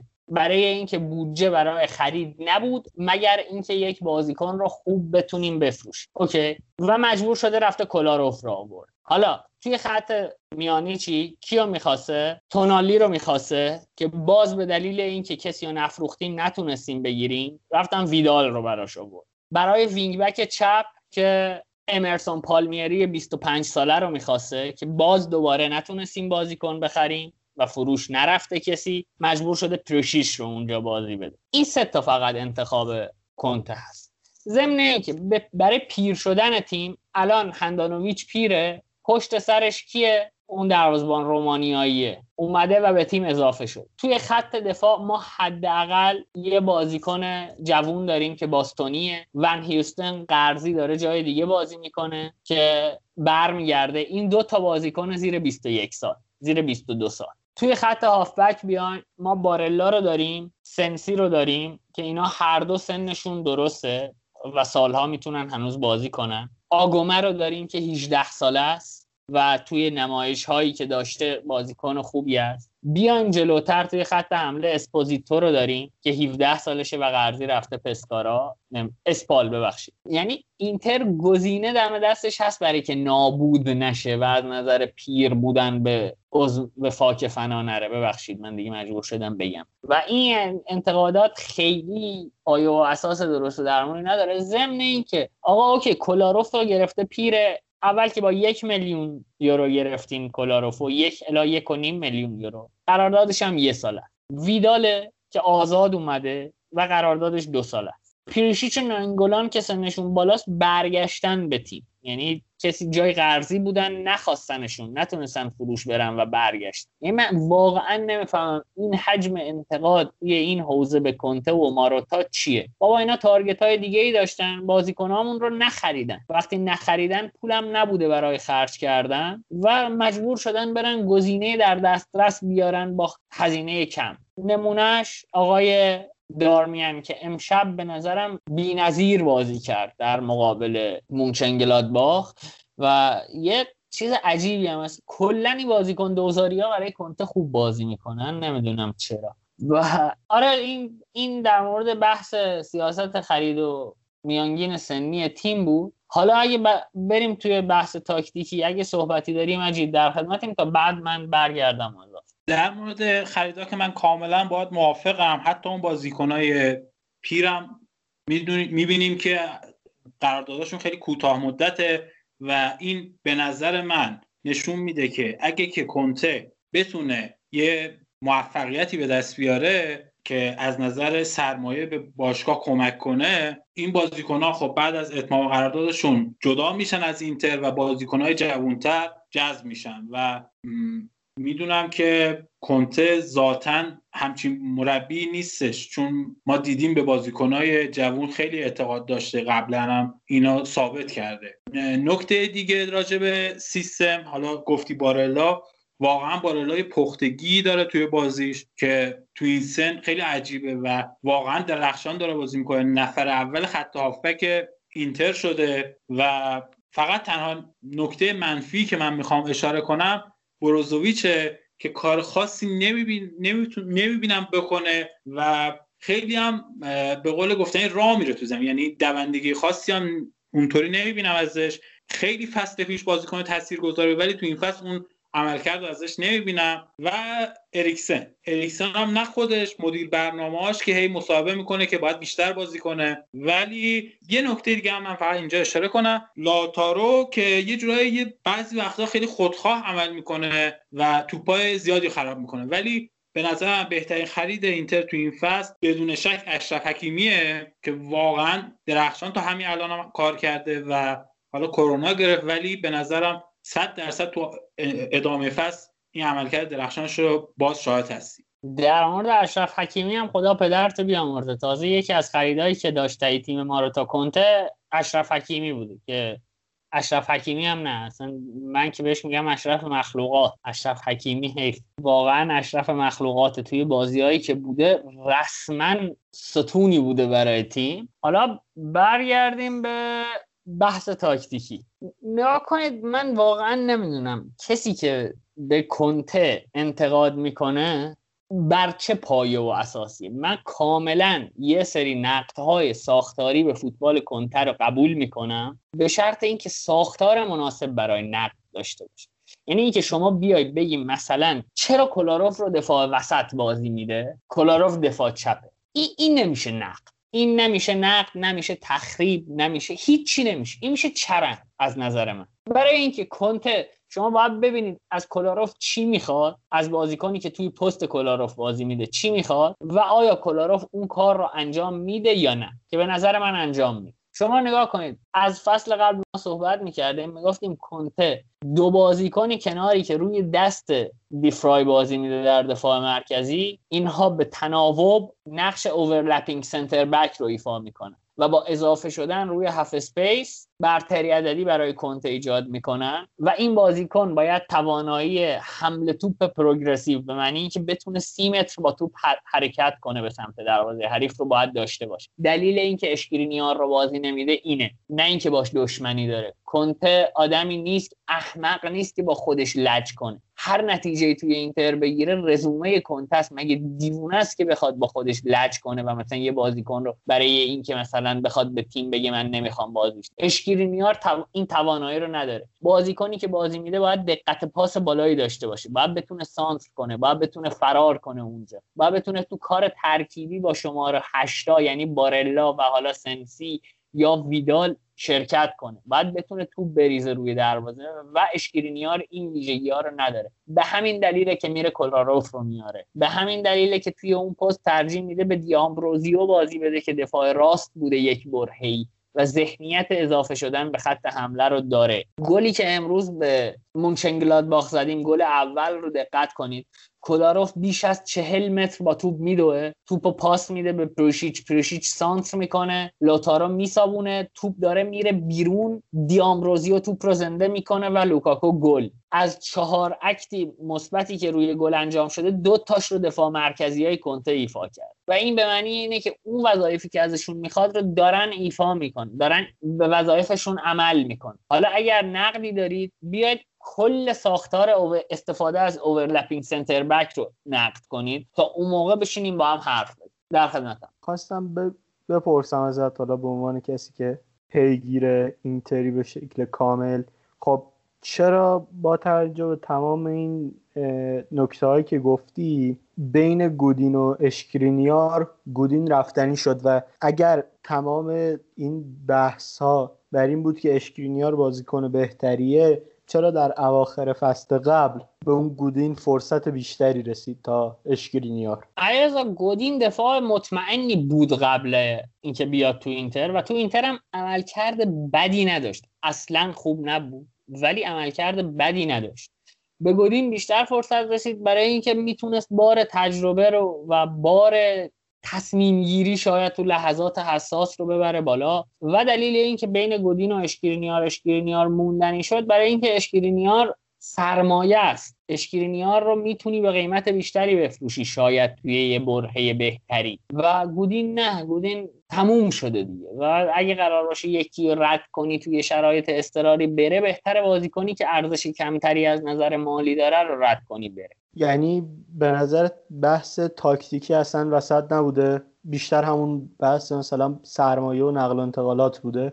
والا من حدس می‌زنم آره اینجوری بوده. چون کنتر رسما از میانه های فصل دیگه اشکرینیار رو به عنوان گزینه حساب نمی‌کرد و دقایق کمی بهش بازی رسیده. و فکر می‌کنم باشگاه سرمایه خوبی مثل میلان اشکرینیار رو توی این وضع حاضر نشد رایگان رایگان که نه با قیمت نچندان خوب از دست بده. ببین من در مورد اشکرینیار موافقم باهات ولی در مورد کلاروف و دیامروزیو هم یه نکته یا اشاره کنم که این ضعف دفاعیشونه. یعنی یه مدافع وسط خیلی جا اون اشتباهاتی که اینا می‌کنن رو نداره. یا چون این ذهنیت بوده که توی این بازیکن همیشه یه نفر پشترشون هست که پوشش بده گاهی اوقات یه اشتباهاتی می‌کنن که جبران ناپذیره. ولی با اون قضیه که گفتی که اینا حمل توپ خوبی دارن و به خط حمله اضافه میشن کاملا موافقم. و یه نکته دیگه الان می‌خوام اینجا بگم که دوست دارم تو ادامهش رو بری تو بازی های اینتر اگه لوکاکو مارک بشه یه جورایی دست اینتر بسته میشه و لوکاکو خیلی مهره مهمیه توی این سیستم کنته. مجید داره لوکاکو مهره مهمیه به دلیل اینکه تک مهره است. یعنی شما ما کسی رو مثل لوکاکو نداریم. اگر قرار باشه لوکاکو از بازی حذف بشه بازیکنی که بتونه کار لوکاکو رو انجام بده توی زوج کنته نداریم که اضافه بشه به تیم و به این دلیله که این همه مهمه. و یک کم هم روی اعصاب لوکاکو حقیقتا من خیلی دوستش دارم و به نظرم برای تیم خیلی زحمت می‌کشه. ولی لوکاکو موقعیت خوب رو زیاد از دست میده. یعنی اون مهاجم زهردار زمان اورتون یا چلسی شاید نیست و فصل پیش بیش از چهل موقعیت big chance رو از دست داده بود. یعنی با x بالای نیم. و این برای یه مهاجم نوک آمار خوبی نیست اصلا. و قبول دارم کاملا قبول دارم که اگر لوکاکو رو بتونن از مدار بازی خارج کنن اینتر با مشکل مواجه میشه. حالا یه چیز دیگه ای که در مورد اینتر می‌خواستم بگم اینه که من شاید حرف من باعث بشه که مثلا هواداره اینتر از دست من اصابشون خورد بشه. ولی من واقعا به روند اینتر خوشبینم. یعنی توی هفته پیش دو هفته پیش پژمان راهبر از ورزشته یه مقایسه ای کرد بین شیکاگو بولز و پرسپولیس توی توییتر کشتنش کشتنش و یکم هم حقش بود. حالا منم می‌خوام یه مقایسه کنم بین ام بی و اینتر. ببینید فیلادلفیا یه تیمی بود که یه برهی به شدت بد نتیجه گرفت و رفت سراغ فرایند بازسازی. ساختار تیمش رو بسازه و شعارشون این بود که trust the process. به روندی که داریم میریم اطمینان کن. و رونده هم روند درستی و من فکر می‌کنم الان هم اینتر توی وضعیتیه که روند روند درستی. یعنی جریانی که باید طی شده به خوبی داره طی میشه. هم از نظر تاکتیکی تیم سر حاله هم اینکه داره با یه فرم خوبی فوتبال بازی می‌کنه. حالا نتیجه نگرفته توی دو بازی از چهار بازی نگیره. اگر فوتبالی که می‌خواد رو می‌تونه بازی کنه برای من مهم نیست که توی چهار بازی اول پنج بازی اول نتیجه نگیره. ضمن اینکه بگم روی کرده من نسبت به تیم کنته امسال با پارسال فرق داره ها. یعنی من از کنته انتظار دارم تا هفته آخر برای قهرمانی بجنگه و اگه شد قهرمان بشه. و این فصل دیگه باید بتونه برای ما جام بیاد ولی کن الان نمی‌تونم بگم یه از چهار بازی یه بازی رو مساوی کرده با لاتزیو که اوکی بد بود اون بازی از یه جایی به بعد بد. ولی بازی با میلان به هیچ وجه اینتر تیم بد زمین نبود. اینتر سوار بازی بود توی نیمه دوم. از نظر مکان زمان شکل دهی به حمله به شدت متفاوت عمل می‌کرد. موقعیت های بسیار خوبی با پترن های متفاوت میساخت و توپ تو گل نرفته. حالا چیکار کن می‌خواد مثلا مربی رو برای اینکه توپ تو گل نمیره بازخواست کنید بذارید هفته دهم بذارید هفته دوازدهم. در مورد بروزوویچ هم مجید گفتی به نظر من مشکل بروزوویچ مشکل روحی روانیه. چون ما دیدیم که بروزوویچ فصل پیش چقدر توی بعضی بره ها عمل کرده درخشانی داشت و یه بره حرف فروش و اینکه کنته نمیخواتش شد و فکر کنم کنته برمیگردونه تیم رو به شرایط. در مورد شرایط دفاعی هم مجید کلاروف ده روز تو آپیانو تمرین کرده با اینتر. باستانی کرونا گرفته و ساختار دفاعی اینتر اون ساختاری که می‌خوایم نیست. درست قبول هفت گل خورده فکر می‌کنم یا بیشتر هشت هشت گل خورده اینتر. ولی این کنته تونسته فصل پیش بهترین خط دفاع سری ها رو بسازه. تو چهار هفته به نظر من نباید به قضاوت تند علیهش کنیم که مثلا دفاع تیم تعطیله. آره تعطیله ولی امید به بهبودش هست. حالا در مورد ضعف کلاروف من می‌خوام برگردم به اون صحبت قبلیم که گفتم پریش پریشیچ توی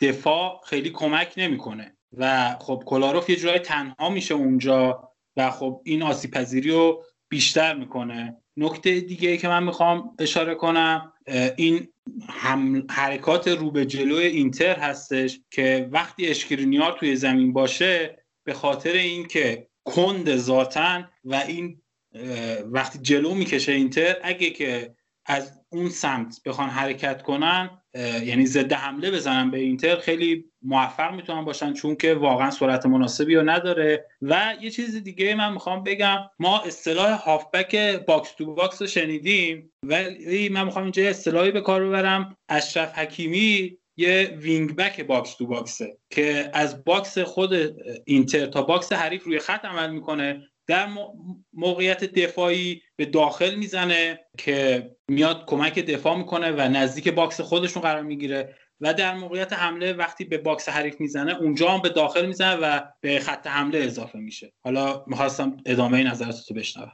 مجید اصلا در مورد اشرف نیازی به توضیح و صحبت نیست. اشرف درخشان ترین بازیکن این چند هفته اینتر بوده. توی بازی با میلان تو هرناندز رو قورت داده بود. یعنی رسما دو سه بار تو هرناندز رو جوری برداشت که یه بازیکن مثلا با اعتماد به نفس پایین تر اگه جلوش بود فوتبالش تموم میشه یعنی با این وضع با تو هرناندز برخورد کرد. خوب شد. این یادم اومد الان در مورد بازی میلان می‌خواستم یه حرف بزنم که برگردیم به بازی خونی پیولی که گفتم خدمتت مجید تنها تیمی که تونست این overlapping center back های اینتر رو کنترل کنه پیولی بود توی نیمه دوم با تعویض لیائو و کرونیچ. یعنی کرونیچ اومد توی پست شماره ده بازی کرد دیگه وینگر نبود و کسی از کنار بن‌ناصر جدا می‌شد و این دو نفر پرس می‌کردن و فشار میذاشتن روی دوتا مدافع کناری در سیستم سه دفاعی کنته و تونستن اونا رو عقب نگه دارن. یه بار توی نیمه اول کولاروف تونست از فشار خارج بشه و پاس کلیدی به پریشیچ پریشیچ cutback و گل. یعنی فکر کنم دوباره این نقش که گفتم اوورلپینگ سنتر بک رو دیدیم که کلاروف چه تاثیرگذاری داشت. حالا تو اون بازی یه پنالتی داد یه توپم پشتش رفت که میگه اوکی این بازیکن ده روز با تیم تمرین کرد و بهتر میشه و در مورد اشرف هم احتیاج به صحبت نیست. اصلا احتیاج به صحبت نیست. بهترین بازیکن اینتره توی این چند هفته در کنار بارلا که بارلا و سنسی به معنای واقعی کلمه متسالای درست درمونن. حالا نوید ما درباره مثلا پستایی که اینتر توشون خیلی قویه صحبت کردیم اما اون سمت چپ به نظرت چجوری معادله ها رقم می‌خوره؟ یعنی بازیکنهای زیادی برای اون سمت دارید و خب اکثرا هم حالا مثلا لولشون معمولیه دیگه. این رو می‌خواد در طول فصل چجوری پیش ببره کنته؟ برای سمت چپ منظور زینگبک چپه علی رضا خیلی گزینه ای نداره دیگه. یا باید پریشیچ رو بازی بده یا اشلیانگ رو فکر می‌کنم. و خب اشلیانگ هم کیفیت دفاعی آنچنانی به تیم تزریق نمی‌کنه و یه نکته ای که هست اینه که پریشیچ توانایی استفاده از هر دو پاش رو داره و نسبت به اشلیانگ این مزیت رو داره. شما اشلیانگ برای اینکه از سمت چپ بتونه سانت کنه باید یه تو سر توپ بزنه بیاره روی پای راستش و سانت کنه. پرشیچ با پای چپ می‌تونه سانت کنه.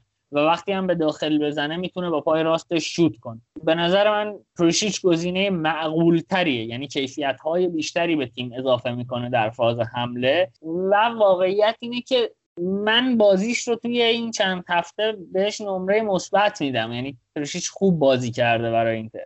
یکم فاصله داره با روزای خوب خودش ولی خب داره توی پستی برای کنته بازی می‌کنه که خودش دوست نداره اونجا بازی کنه. و همین عمل کردم به نظر من عمل کرده قابل قبولی. حالا مثلا دارمیان رو به نظرت مناسب نیست برای اون پست؟ دارمیان فکر می‌کنم قرار آلترناتیو اشرف حکیمی باشه. یعنی همون سمت راست بازی کنه. و یه مسئله دیگه این که به خریدهای اینتر توی این دو پست هم مثل کلاروف یا دارمیان انتقاد میشه باید اینو هم در نظر بگیرید که شما وقتی اشرف حکیمی wing back راستتونه وقتی میری سراغ دارمیان به این دلیله که می‌دونی که بازیکنیه که اگه بشینه روی نیمکت مشکلی نداره. این خیلی مسئله مهمیه که okay تو کاندروا شاید یکی از دلایلش که رد شدیم بود که کاندروا بازیکن خوب اینتر بود و با اشرف حکیمی نشوندن کاندروا روی نیمکت یکم مشکل ایجاد میشه و دارمیان این مشکل رو نداره. میاد روی نیمکت میشینه غر نمی‌زنه تو بازی هم که بهش بازی برسه کنته می‌تونه ازش بازی بگیره. فکر کنم خیلی در مورد اینتر حرف زدیم و اگر نکته دارید بگید و بگذریم. مجید در خدمت. در راستای این صحبتت که گفتی که کنته از بازیکنهای بونجلتور بازی, بازی در میاره و بازی خوبی ازشون می‌گیره من می‌خوام اشاره کنم به الکسیس سانچز. درست الکسان، الکسیس سانچز اسم بزرگه ولی قبل از اینتر تو منچستر یه جورایی نابود شده بود و الان می‌بینیم که تو اینتر خیلی درخشان داره بازی می‌کنه.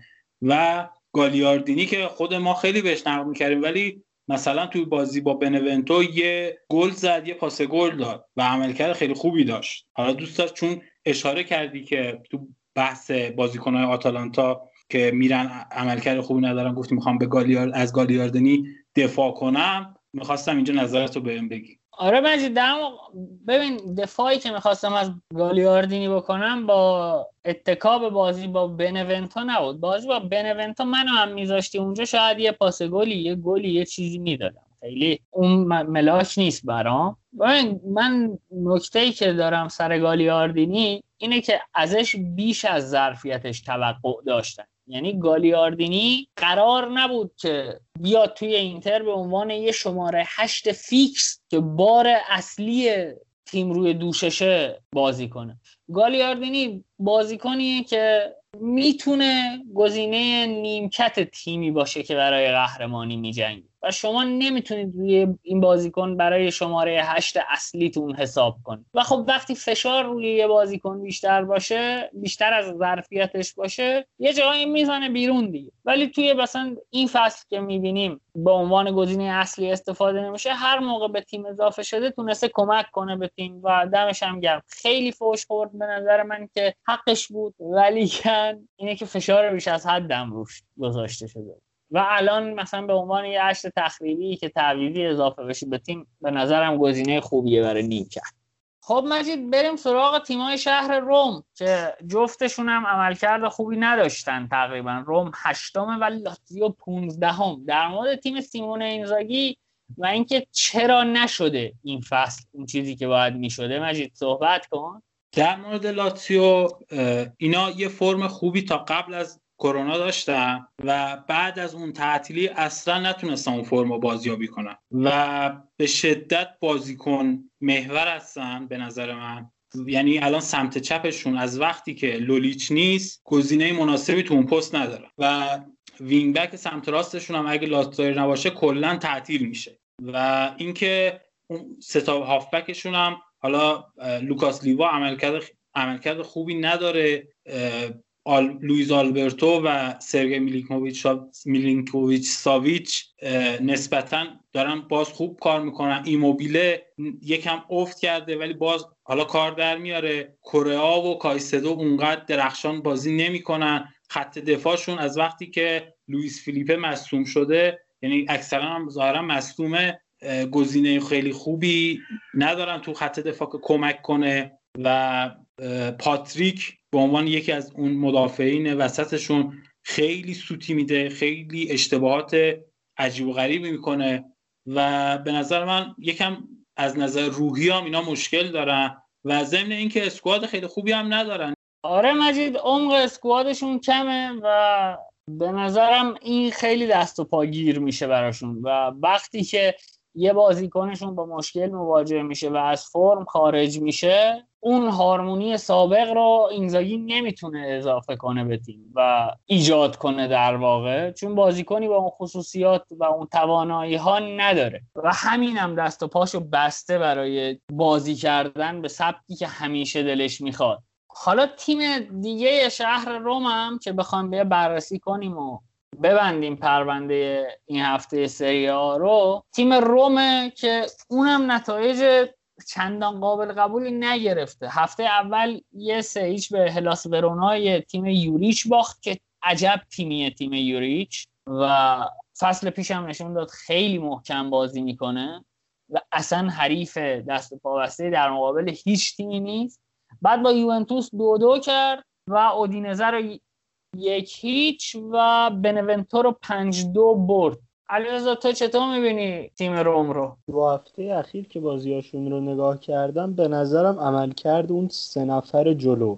یعنی در واقع میخیتاریان پدرو و ادینجکو خوب بوده. یعنی چشمگیر بازی کردن و این چالش وقتی با مجید هم صحبت می‌کردیم می‌گفت اشاره می‌کرد که احتمالا روبروی این تیم هست که اگر مثلا میخیتاریان یا پدرو مصدوم بشه چه باید بکنن؟ چون عمق ترکیبشون در اون قسمت زیاد بالا نیست. فقط فکر کنم کارلس پرز باشه که بتونه جای یکی از اینها بازی کنه و ممکنه یکم چالش داشته باشن تو اون قسمت زمین. البته ادین ژکو بازی اودینزه چندان خوب نبود این بازی آخر جلوی بنونتو خیلی خوب بازی کرد. دو تا گل خوب زد که یکیش خیلی قشنگ بود ادین ژکو. علیرضا هر جوری که بخوایم حسابش کنیم ادین ژکو واقعا مهاجم با کلاسی و مهاجم تواناییه می‌تونه از تک فرصت ها گل بزنه من یه چیزی رو که توی تیم روم و آقای فونسکا درک نمی‌کنم تاکیدش روی استفاده کردن از سه مدافع. ببین الان تیمایی که با سه مدافع بازی می‌کنن اونهایی می‌تونن تغییر ایجاد کنن و به اصطلاح عملکرد بهتری داشته باشن که با سه مدافع بازی نکنن. آره این حرفم یه کمی پارادوکسیکاله ولی بذارید به توضیح بدم که چجوری. نگاه کن شما اگر توی فازی که صاحب توپ هستید سه بازیکن در عقب زمین داشته باشید اشتباه محض. به معنی که یه بازیکن جلو نداری. و یه مطلبی از رسانه دفالس ناین ترجمه کرده بودم که چجوری فوتبال ببینیم و توی کانال خودم گذاشته بودم. یه حرف خیلی خوبی که توی اون نویسنده می‌زد می‌گفت توی دنیای مدرن فوتبال فقط احمقا با سه دفاع بازی میکن و به این معنیه که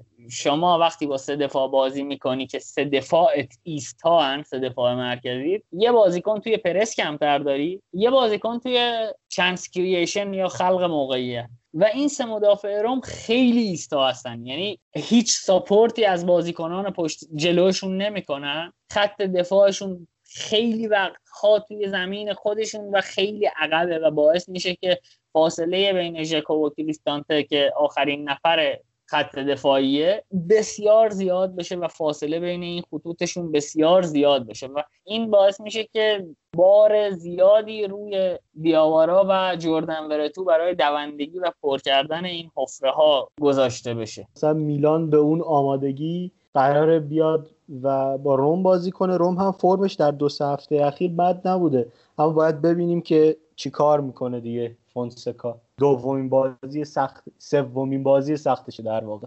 آره ولی خب میلان هم هاکان رو نداره و این شاید برای روم بتونه یه فرصتی باشه. اگر صحبتی نیست من فکر کنم با در مورد روم و لاتزیو رو بذاریم هفته بعد مفصل تر صحبت کنیم و بقیه تیم ها چون تا همینجا هم فکر کنم زیادی طولانی شده اپیزود و به این معنی نیست که دوستان می‌خوام خلاصه کنیم. به این معنیه که ترجیح میدیم که سرتون رو کمتر در بیاریم و اگر قرار در مورد لاتزیو و رم صحبت کنیم مفصل موقعی باشه که یه data ی بهتری در اختیارتون قرار بدیم. بریم یه نگاه به جدول بندازیم که البته تا اینجا هم با روندی که تیم ها رو بررسی کردیم مشخص شده. میلان دوازده امتیاز از چهار بازی ساسولو ده امتیاز آتالانتا 9 امتیاز ناپولی هم که عرض کردیم که با سه برد و 8 امتیاز چون یه امتیاز جریمه شد. و یوونتوس پنجم با 8 امتیاز اینتر ششم با 7 امتیاز ورونا و روم پشت سرشن با 7 امتیاز و بعدم تیمای بعد جایگاه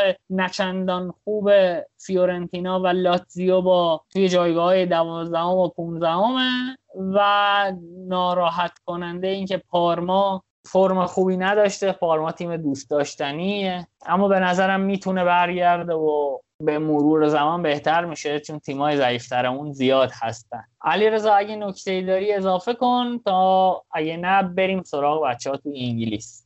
فکر کنم میلانی ها هم از صدر جدول خیلی خوشحالن هم از ته جدول که آقای جان پالو اونجا جا خوش کرده دیگه. سه بازی سه باخت و دارن لذت می‌برن فعلا. آره علی نکته خوبی گفتی که چون اونام چشم دیدن جان پالو رو نداره دمت گرم که همراه ما شدی. مجید دمت هم گرم. بریم تریبون رو بدیم به بچه ها در لیگ انگلیس. عابد امیر محمد و ما رو راه ندادن.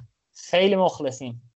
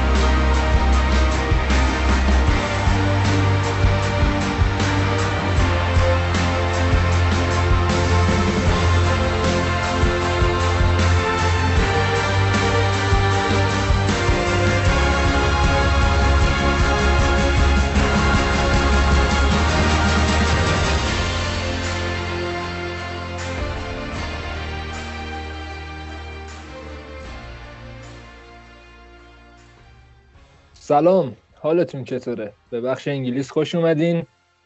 بعد از مدت ها دوباره جمع سه نفره ما که متشکل از من و عابد و محمده دورم جمع شده. اول از عابد شروع می‌کنیم. عابد جان چه خبر؟ سلام.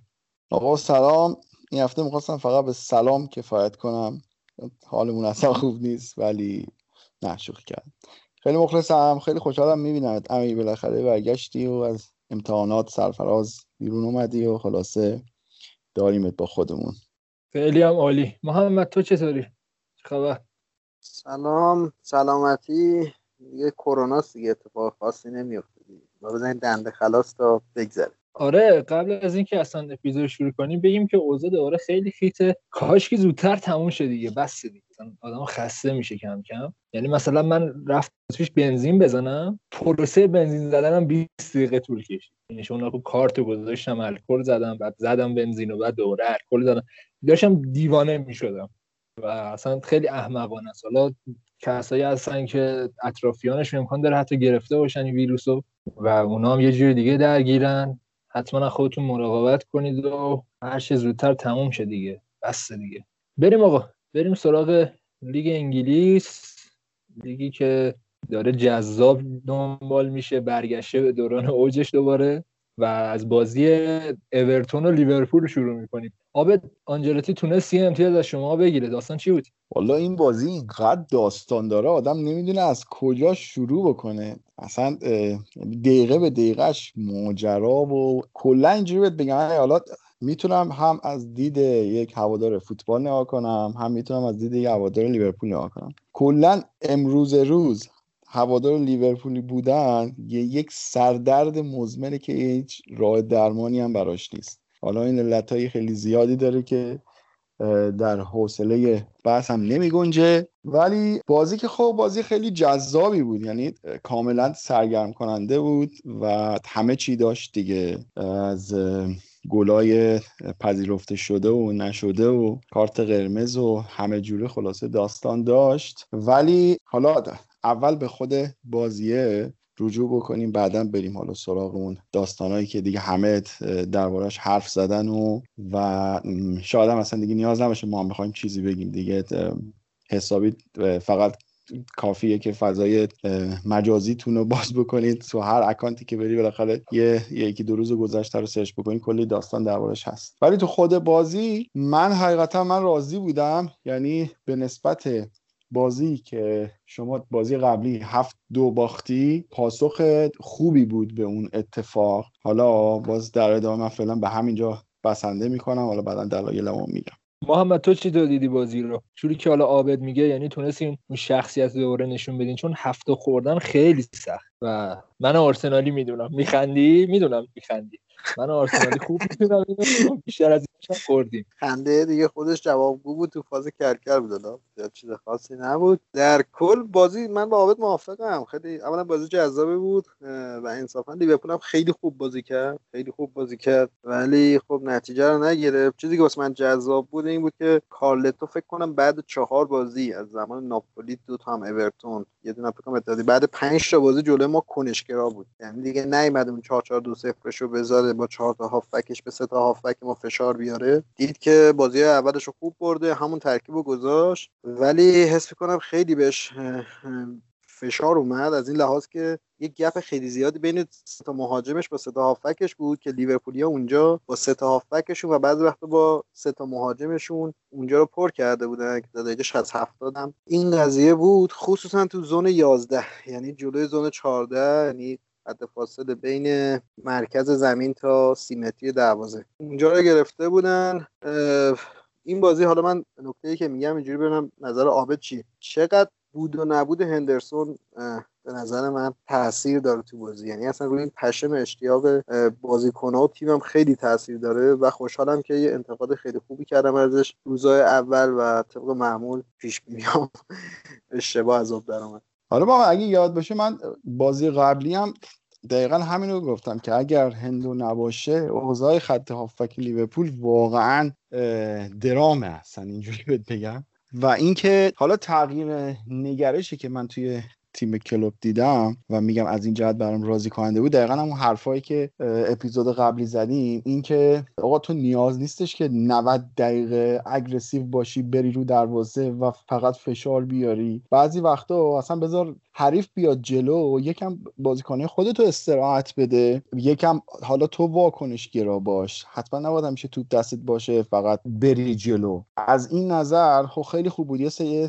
از دقایق بازی خودخواسته می اومدن عقب میذاشتن حریف بیاد جلو بازی بکنه و از این نظر هم حالا با اینکه فنداک نبود خب ریسکش خیلی بالاتر بود. ولی هافبک های لیورپول کلا روز خوبی رو داشتن میگذروندن. فقط من یه انتقاد ازش داشتم که محمد به نظرم نبود واینالدومو توی پرس لیورپول بیشتر متوجه شدیم. یعنی ای کاش یه زودتر می آورد چون خط دفاع خط پرس لیورپول دیگه کار نمی‌کرد یه دقایقی و خیلی دیر بود آوردنش. ولی خب مثلا یه حرکتش این که آرنولد رو دیگه به صورت اون خیلی عجیب غریب جلو نمی آورد. کاملا فضای حرکتی آرنولد خیلی کنترل شده بود. زیاد جلو نمی اومد از اون طرف رابرتسون می اومد و خب این وقت خامس اونقدر بازیکن سرعتی نبود. خب طبیعی هم بود که رابرتسون راحت تر می اومد جلو و همه چیز داشت خوب پیش می‌رفت ولی نبود فندک فکر کنم آقا ما دو تا گل خوردیم جفتش ضربه سر دیگه واضحه دیگه. که مشکل از کجا بود. مثلا بحث گل دوم که تو با اون ارتفاع اومد و جوگومز حتی نپرید اصلا به خاطر توپ خیلی عجیب بود. عابد من باهات موافقم. این حالا سر اون گل که میگی که کابل دون 90 سانت بکنم پرید زد اون صحنه اولا جایگیری خوب کالورت لوین بود که اومد بین مدافع کناری مدافع مرکزی جایگیری کرد هد زد. ولی باید موافقم که فکر کنم هم دقیقه 72 که سیگوردسون اومد تو ما همون موقع باید واینالدوم یا میلنر رو حتی می آوردیم تو که دیگه بریم پرس بکنیم. چون تیاگو درست خیلی خوبه ولی کلا پرس سمت چپمون نسبت به سمت راستمون که صلاح و آرنولد و هندرسون بودن ضعیفتر بود. حالا ما خیلی از تییاگو تعریف کردیم. حالا کسایی که بازی دیدن می‌دونن که چه کیفیتی اصلا به لیورپول اضافه کرده. که ما دوباره یه اسنایپر داریم یه کسی که می‌تونه پاسهای 60 70 50 متری بده. خب این خیلی راحت پرس حریف رو میشکنه زمانی موثرتر میشه که ما دو تا فولبک فوق العاده داریم که تو این شرایط خیلی فضا مکان بیشتری گیرشون میاد. حالا آمارش رو بگم خیلی عجیب غریبه. به عنوان شیش بازی ساز دو تا خلق موقعیت داشته چهار تا دریبل زده هر چهار تاش درست بوده. دو تا تکل زده. یکیش درست بوده. دو تا interception یعنی قطع پاس داشته که هر جفتش درست بوده. بیشترین لمس توپ داشته توی بازی و بیشترین پاس رو بین بازیکن‌ها داده توی زمین حریف یعنی 48 تا پاس. دقیقا این همچین بازیکن ما می‌خواست ولی به نظر من محمد حالا اینی که میگی درست ولی این ترکیبی که حالا تیاگو توشه باعث میشه که دفاع راست و چپ یه خورده غیر فعال تر شن یعنی حالا رابرتسون رو بزنیم کنار امسال آرنولد اصلا خوب نیست. قبول نمی‌دونم قبول می‌کنه یعنی تو تیم ملی هم که بازی می‌کرد اصلا کیفیتش نداره و خیلی عقبتر بازی می‌کنه چون تیاگو هست دیگه برای اون امیر کلا آرنولد بعد کرونا اصلا دیگه آرنولد نشد. حالا عابد که بازی رو خیلی دقیق تر میده می‌دونه. فکر بکنم به خاطر تیاگو نیست. چون اولا که تیاگو این سمت زمینه سمت رابرتسونه. دوم این بنده خدا من نمی‌دونم مثلا لحاظ فکر کنم ذهنیتی ریخته به هم. ولی کلا ارزش passing value ش و این progressive pass ش رو اگه ببینید بی‌نظیره. یعنی اصلا پاس تو عرض که نمیده اگه پاس تو عرض هم بده تک ضرب میده. این خودش خیلی نکته مهمه. خب بحث من اینه که من موقعی که تیاگو اومده سمت چپ شما خیلی بیشتر فعال شده دیگه. این رابرتسون خیلی تاثیر بیشتری داره رو بازی. و اینکه حالا آرنولد چون سمت حالا راست داره بازی می‌کنه عملا توپ کمتری بهش می‌رسه کمتر فعاله اینو نمی‌تونه قبول کنی؟ میشه به دلیلش اینجوری دید که نقش صلاح عوض شد. که صلاح پارسال inside forward بود خیلی پشت دفاع می‌زد. خیلی بیشتر توپ می‌گرفت از آرنولد ولی الان inverted winger یعنی میاد لبه خط. به صلاح هم می‌رسیم که اپیزود قبلا گفتم 17 درصد touch اش رفته بالا. من تازه فهمیدم یه بازیکن بازیکن چیزیه. احساسیه دوست داره توپ زیاد داشته باشه. وقتی که توپ زیاد داره انگار اون خودخواهیش هم میخوابه. این حالا برداشت منه. می‌تونه اشتباه باشه. حالا جالبه. این بازی تقابل دو تا بازیکن بود که بیشترین خلق موقعیت داشتن توی لیگ جزیره. هم صلاح 15 تا خلق موقعیت هم خامس 15 تا دیگه. حالا قبل از اینکه بریم سراغ اتفاقات داوری و اخراج ریچالیسون و اینا یه نکته ای بگیم در مورد اورتونه که به نظر من تیمشون تیمه. یعنی من اصلا هر هفته که اینا بازی می‌کنم خودم میگم نه کجا اومدن؟ سال پیش اینجوری نبودن. و خط خیلی خطرناک یعنی می‌تونن راحت خلق موقعیت کنن می‌تونن توپ داشته باشن چیزی که سال قبل نداشتن. و خب این باعث میشه که حداقل تیمایی که می‌خوان برای سهمیه نه قهرمانی تلاش کنن و بترسن ازش. امیر بالانس به تمام معناست. از هر نقطه از زمین که نگاه می‌کنی اینا بالانس تیمشون. کاملا هارمونی داره توپ قشنگ میچرخه و واقعا نگاه کردن اصلا به بازیشون لذت بخشه. غیر از مینا خب حالا ببین بالاخره تو دارید بازی اورتون رو نگاه می‌کنی. تو با مارکو سیلوا دوست داشتنی قیاس بکن این تیمو که قبلش بوده؟ و خیلی عجیبه. اصلا کلا این سبک بازی از تیم کالتو یه سال دو سال نیستش که مربی بوده. اصلا اینقدر تغییر یهو خیلی عجیب غریبه. ولی در کل خیلی. اصلا بازیشون واقعا بازی روونه. و تو کاملا این سبک شناور رو توی بازیشون می‌تونی ببینی. امیر منم مثل تو فکر می‌کردم این یریمینا و این کین زیاد بازیسازی خوبی از عقب نداشته باشن. یعنی شبه زوما میپنداشتمشون از لحاظ بازی با پا. ولی خیلی خوب به نظر من پاسای خوبی هم دادن خیلی خوب هم پرس میدن بیرون و واقعا استاپر عالیه. یعنی آمار دوئل هواییاش و این توپایی که میدن پرسینگ حریف بلند می‌کنن و همه رو یریمینا می‌زنه. حالا من آخرین نکته رو بگم تا بریم سراغ وار و اینا. حالا آب نظرش چیه ولی چقدر فیرمینو واقعا فاجعه شده. یعنی دیگه توی box ها یعنی غیر قابل تحمله. این سومین بازی بود که حتی یه شوت هم دروازه حریف نزد دیگه. حالا گلم که قطعا نزد شوت داخل چارچوب حالا حیف نوید نیست. قرار بود که یک بحث مفصلی با ما را بندازه. برای قضیه فیرمینو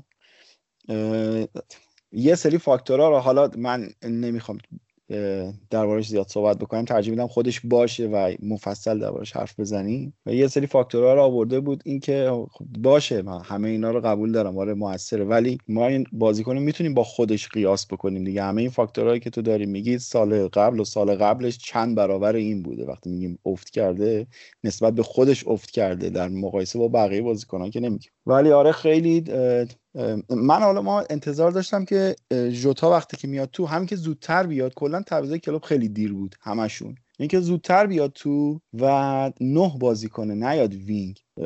مانه رو برده بود جای فیلمینو و زیاد مانع از جریان بازی مدار خارج شده بود. حالا اون حرکت آخرش خوب بود. و یه نکته دیگه هم اینه که ما درباره تییاگو گفتی اگه یاد باشه ما سری قبلی هم بازی با اورتون داشتیم صحبت می‌کردیم. این که کالتو یاد گرفته بود که میومد روی شیش ما فشار میذاشت. وجود تییاگو باعث شده بود که این حرکتش دیگه نگیر ما خیلی راحت پرسه اورتون رو دور می‌زدیم. آره در مورد تییاگو فوق العاده گفتیم من حس میگم حتی بازی با ناپولی هم که رفت و برگشت نبردیم نکنم. نه. بازی رفت و نبردیم. اون بازی اگه یه بازیکن این شکل داشتیم تمام مشکلاتمون حل بود. حالا من نوید خودش باید باشه که بیاد راجبش صحبت بکنیم. اگه بنا و مبنا پرسه خب ما حالا همین کال هم خیلی پرس می‌کنه گلش هم می‌زنه. لاکازت هم فوق العاده پرس می‌کنه گلش هم می‌زنه میاد دستش. و این حالا راجب ژوتا هم گفتید که آخرین نکته بگم این درسته منم انتظار داشتم بیاد بشه نه کازه ولی اینو باید در نظر بگیری. این همیشه تو 3 5 2 همتون بغل ایمنز بود. یعنی فکر نکنم نمی‌دونم حالا. بعد بیاد مهاجم رو ببینم چجوریه. یعنی مثلا لحاظ فیزیکی می‌تونه اونجا دووم بیاره یا نه. خب گرافای دو سال گذشته توی وولفزش 30 درصد. ببخشید 60 درصد. wing بازی کرده wing چپ بازی کرده. 30 درصد نه بازی کرده. 10 درصد wing راست. ولی زمانی که توی پورتو بوده کاملا 30 درصد وسط 30 درصد 35 درصد این و 35 درصد اون. یعنی توی تمام اون سه نقطه وسط اون جلو بازی کرده. بعد درباره اون شماره نهم گفتی که هری کینو که اصلا ولش کنیم دیگه نگیم. حالا اونا رو که مثال زدی هری کین که هیچی. حالا باید به تاتنهام حرف دارم دربارش. خیلی خوب. بریم نکته آخر رو در مورد این بازی بگیم که در مورد وی رو داستاناست که توی لیگ جزیره فکر کنم دیگه این بحث هم تکراری و خسته کننده شده. خیلی لیورپولیا شاکی بودن از گلی که زده شد و به نظر آفساید نمی اومد و حالا اتفاقات خود بازی. دوستان روزه رو شروع کنین. چی شد؟ نه روزه ای نداریم. خیلی حس ناامیدی خیلی زیادی. حالا خب این بلا به سر تیم من اومده. ولی اگر حالا شنوندهان رجوع بکنم به بازی پارسال لیورپول و وولفز که دقیقا یه همچین آفساید مسخره گرفته بودن سر گل مساوی وولفز اونجا هم دقیقا ما همین حرفا رو زدیم. و من با حرف هندرسون موافقت می‌کنم که اتفاقا قبلا اینجوری بود که خب دست داور باز بود برای تصمیم گیری که حالا یه خطای اعلام بکنه یا نکنه یا هر چیزی. ولی الان احساس می‌کنم اون اختیاره زارن بیشتر شده. یعنی این اختیار زارن داره که یه بازیکن تو موقعیت آفساید بندازه یا نندازه. این نوع تصمیم گیری اصلا من نمی‌دونم که چرا واقعا. تمام بازیکن ها و تیمای لیگ برتری انگار یه بازیچه شدن افتادن دست یک ای که همه رو به سخره گرفتن. یه اگه یادتون باشه جام جهانی 2010 یه صحنه ای بود بازی فرانسه و مکزیک که حسن کامرانیفر هم کمک داور بود. گل اول مکزیک که هرناندز می‌زنه چیچاریتو. زمانی که حرکت کرد رفت. تو با چشم احساس می‌کردی که این تو موقعیت آفساید بوده و ما همه نگران شدیم که ای این بنده خدا اومد. حالا یه بازی اونم چون که فرانسه هم حذف شد بعدش. حالا یه همچه اتفاقاتی داره میفته و اینا. ولی بعد که تصویر آهسته رو نشون داد یه خط آفساید کشید از پای مدافع که دقیقا فاصله داشت. یه خط نشون داد و مشخص شد که مساویه. یعنی بعدش دیگه هیچ بحثی پیش نیومد. من میگم که بیان یه همچین نگرشی رو جا بندازن با یه خط با یه چشم غیر مسلط و اون تصویر رو ببینی و کاملا مشخصه. ببین همون تصویر اول وقتی که اومد اگر یه خط رو هم می‌کشید اصلا حتی نیاز به خط کشیدن هم نداشت. اینقدر که چشم کاملا تشخیص می‌داد که اوکی خب اینا مساوی یک تلورانسی باید باشه و لحاظ بشه چون که تو نمی‌دونی حتی همون تصویری که فریز شده تو اگر توپ رو نگاه بکنی توپ یک حجم خیلی بزرگی داره. تو حساب بکن این صدم ثانیه حتی چقدر می‌تونه توی جابجایی یک تیکه از آدم که الان هم ماشاءالله میگن که از آستین به پایین آفساید نیست و از آستین به بالا جز منطقه آفساید یعنی این قوانین من درآوردی که معلوم نیست از کجاشون داشتن به چی فکر می‌کردن که به این رسیدن؟ خیلی ساده تر از این حرف هاست که بخوای بیای اینقدر سختش بکنی. بعد ببین دوربینایی که تو با اون همه دوربین با کیفیت باز هم تصویر رو که نزدیک می‌کنی یک حاله ای می‌بینی از بدن بازی بکنم. من نمی‌دونم چطور میشه روی اون تصاویر قضاوت کرد و خیلی ناامید کننده است. حالا من اصلا اگه بخواید درباره اون صحنه فنلاک هم می‌تونیم صحبت بکنیم. هرچند من, من خودم نمی‌دونستم که میشه توی همچین صحنه‌ای هم کارت قرمز داد. من خودم اسم می‌کردم که خب دیگه حالا مثلا خطا تو موقعیت آفساید اتفاق افتاده. خب جریمه هم نداره. ولی خب ظاهرا کلی کارشناس اومدن گفتن که نه این کاملا باید کارت قرمز می‌داد توی اون صحنه.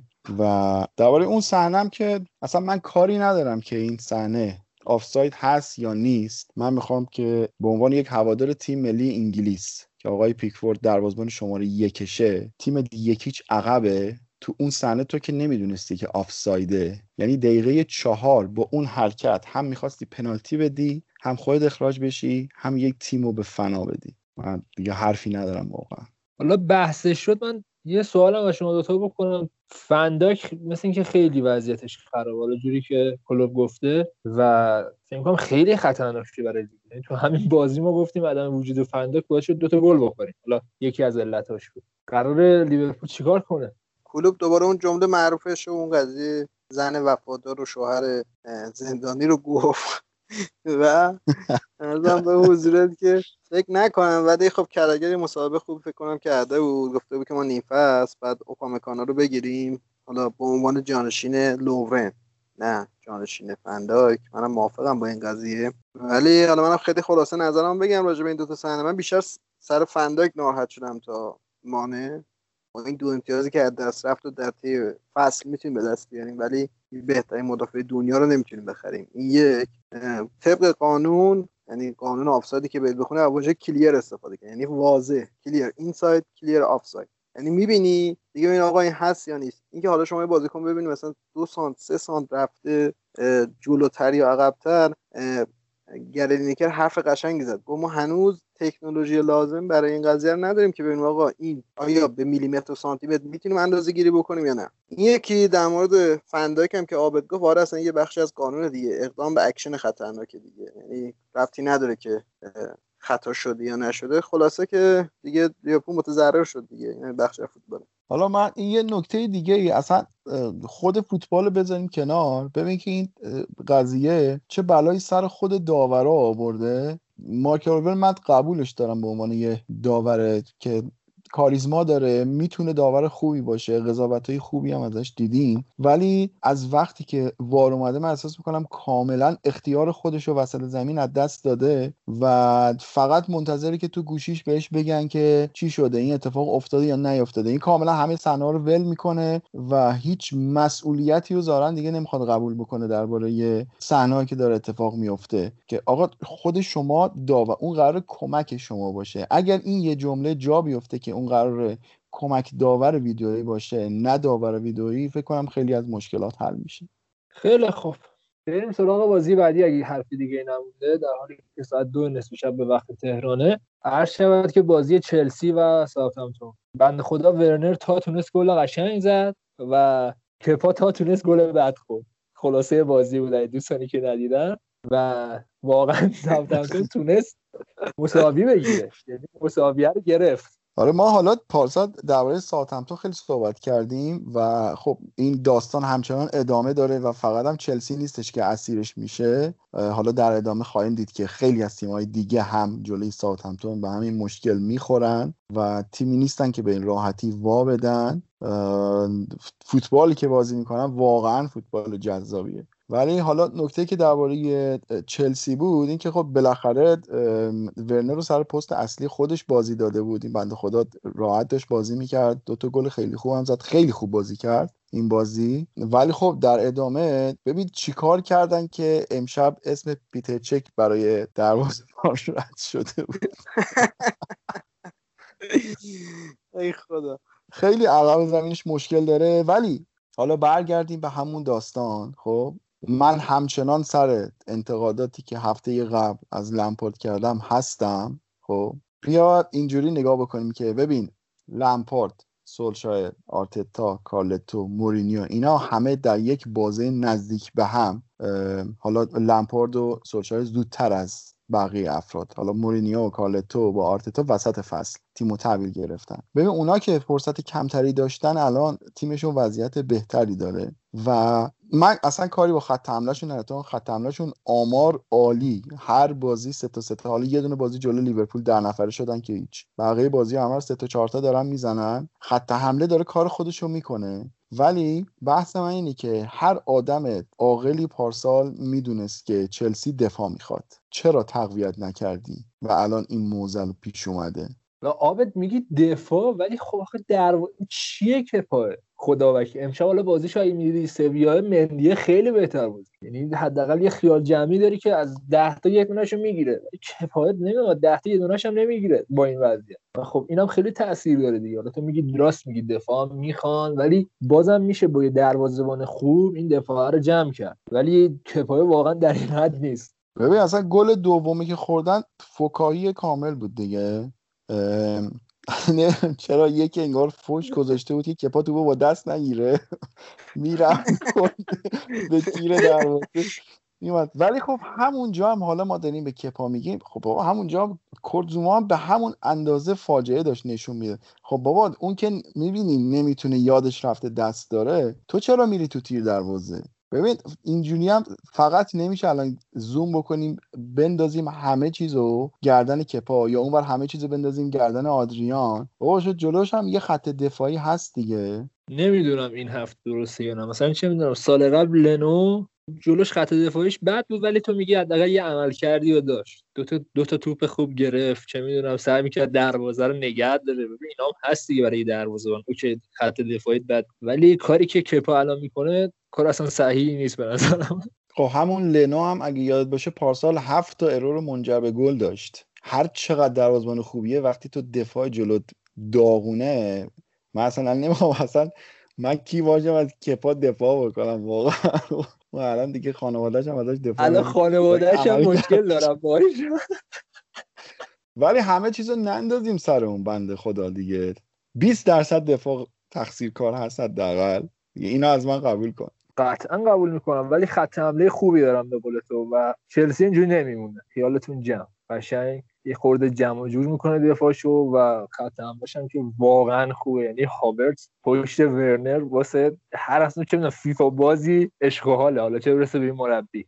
آقا منم یه چند تا نکته خیلی ریز بگم. اولا که خیلی ناراحتم که اپیزود قبلی رو با زوما تموم کردم. واقعا ننگ بر من. چی فکر کردم با خودم. دو اینکه این بنده خدا که می‌دونه بازی با پای خوبی نداره منظورم زوماه داداش تو بزن تو اوت به خودش که بهت گیر نمیده. با پا چپ بزنش تو اوت. همه میگن این بنده خدا مثلا شاید آی کیوش پایینه. اینجوری حداقل 11 تا بازیکن احمق فرض نمیشه. حالا این آمار چیزم گفتیم خیلی جالبه که کپا سه تا error منجر به گل داشت از اول فصل حالا که خیلی عجیبه. بیشتر از هر بازیکنی توی لیگ دو تا بیشتر از هر بازیکنی. من با عابد موافقم در مورد ورنر. تفاوتش وینگرش با مهاجمش خیلی زیاده و خیلی فشار میاره به دو تا مدافع مرکزی حریف خیلی جالبه. جورجینیو رو من فکر نمی‌کردم اینقدر خوب باشه. خیلی خوبه. زوجش با کانته خیلی خوبه. ولی یه مشکلی که داره اینه که تو بازی با ساوثهمپتون خیلی مثلا عجیب بود. دو نفری می‌رفتن جلو واسه پرس. جلو دفاع خالی می‌شد. یا دو نفری پرس نمی‌کردن. پشت اون سه تا بازیکن جلویشون خالی می‌شد.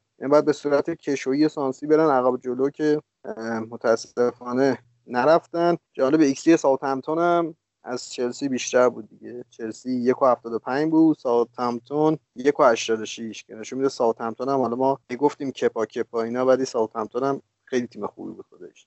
من فقط من یه نکته دیگه دارم درباره این بازی و چلسی به شخصه که حالا خیلی منتظرن که مصدوماشون برسن دونه دونه. حالا فکر کنم زیاش هم که رسید و اینکه خب حالا منتظرن این همه مصدوماشون توی خط هجومی هن و لمپارد باید یه فکر جدی به حال خط دفاعش بکنه که با این وضعیت شبیه 2017 لیورپول هم دیگه. هرچی بزنن دو برابرش می‌خورن. خیلی خوب. اگه نکته نمونه بریم سراغ بازی بعدی بازی منچستر یونایتد و نیوکاسل که نقل قول از توشهر که تا از این بازی احساس خودشون میزن که نشون دادن که جدی جدی هم اصرار زدن فعلا. حالا ببینیم در ادامه چه جوری میشه چون امشب خوب بازی کردن جلوی پی اس جی. حالا اونم بحثش جداست. چطور دیدین این بازی رو؟ ببین من از هفته اولم معتقد بودم که منچستر شرایطش بهتر میشه. خب یه مقدارم رسانم خیلی داشت فشار می آورد مگایر بنده خدا خیلی روزای سختی و داره میگذرونه. هرچند که اومد و گل زد یه مقدار خودش از فشار آورد بیرون. ولی شدیدا منچستر به این برده نیاز داشت. حالا کاری نداریم. ببین 4 1 بردن. ولی خب اونقدر خوب بازی نکرد. سه تا گلش از دقیقه 85 به بعد بود. ولی فقط باید می‌برد این بازی و همونطور که دیدیم که نتیجهش هم امشب دیدن دیگه. یعنی تیم از اون فشار اومد بیرون. امشب هم خیلی نمایش خوبی داشت جلوی پاریس. بازی رو برد و برمیگرده. منچستر فرم خوبش رو پیدا می‌کنه. حالا تغییر داده بود فرد و مکتامینای گذاشته بود. خب مشخصا چیزی که بود دوندگی خط خیلی پایین بود. با وجود فرد و مکتامینه خیلی دوندگی تیم رفت بالا و خیلی کمک می‌کرد.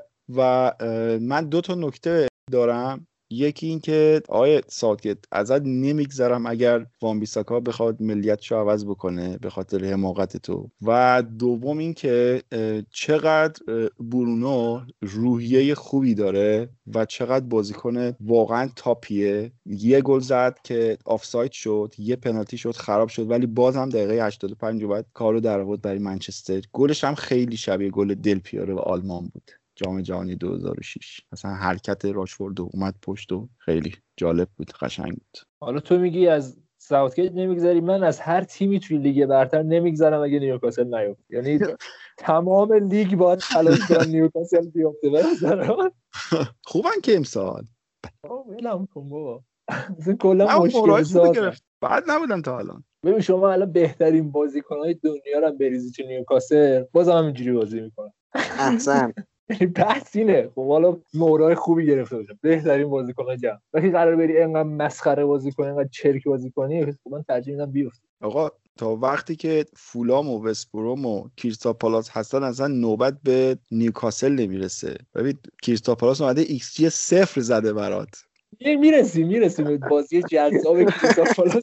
بگو محمد نکته داشتی در این بازی. من چیزایی که می‌خواستم بگم و عابد گفت فقط لحاظ فنی یونایتد به نظر من در حمله که تیم خیلی خوبیه تو دفاع هم خیلی مدرن نیست ولی کارش درست انجام میده. بزرگترین مشکلشون از حمله از انتقال از حمله به دفاع نه پوگبا به نظر من تو اونجا خوبه نه ماتیچ. ماتیچ به دلیل اینکه پوگبا بغلش خوب نیست. من حس کنم اسکات مکتامینی باید تا آخر فصل فیکس نگهش دارن بکننش. یه هشت تخریبی یه role ی مثل هندرسون بهش بدن. امشبم خیلی خوب بازی کرد. حالا ماتیچو بذارن بغلش. دیگه با خیال راحت اون چهار تا جلویی ها حملهشون رو بکنن. دفاع چپ راستا تلس هم که امشب نشون خیلی بازیکن خوبیه.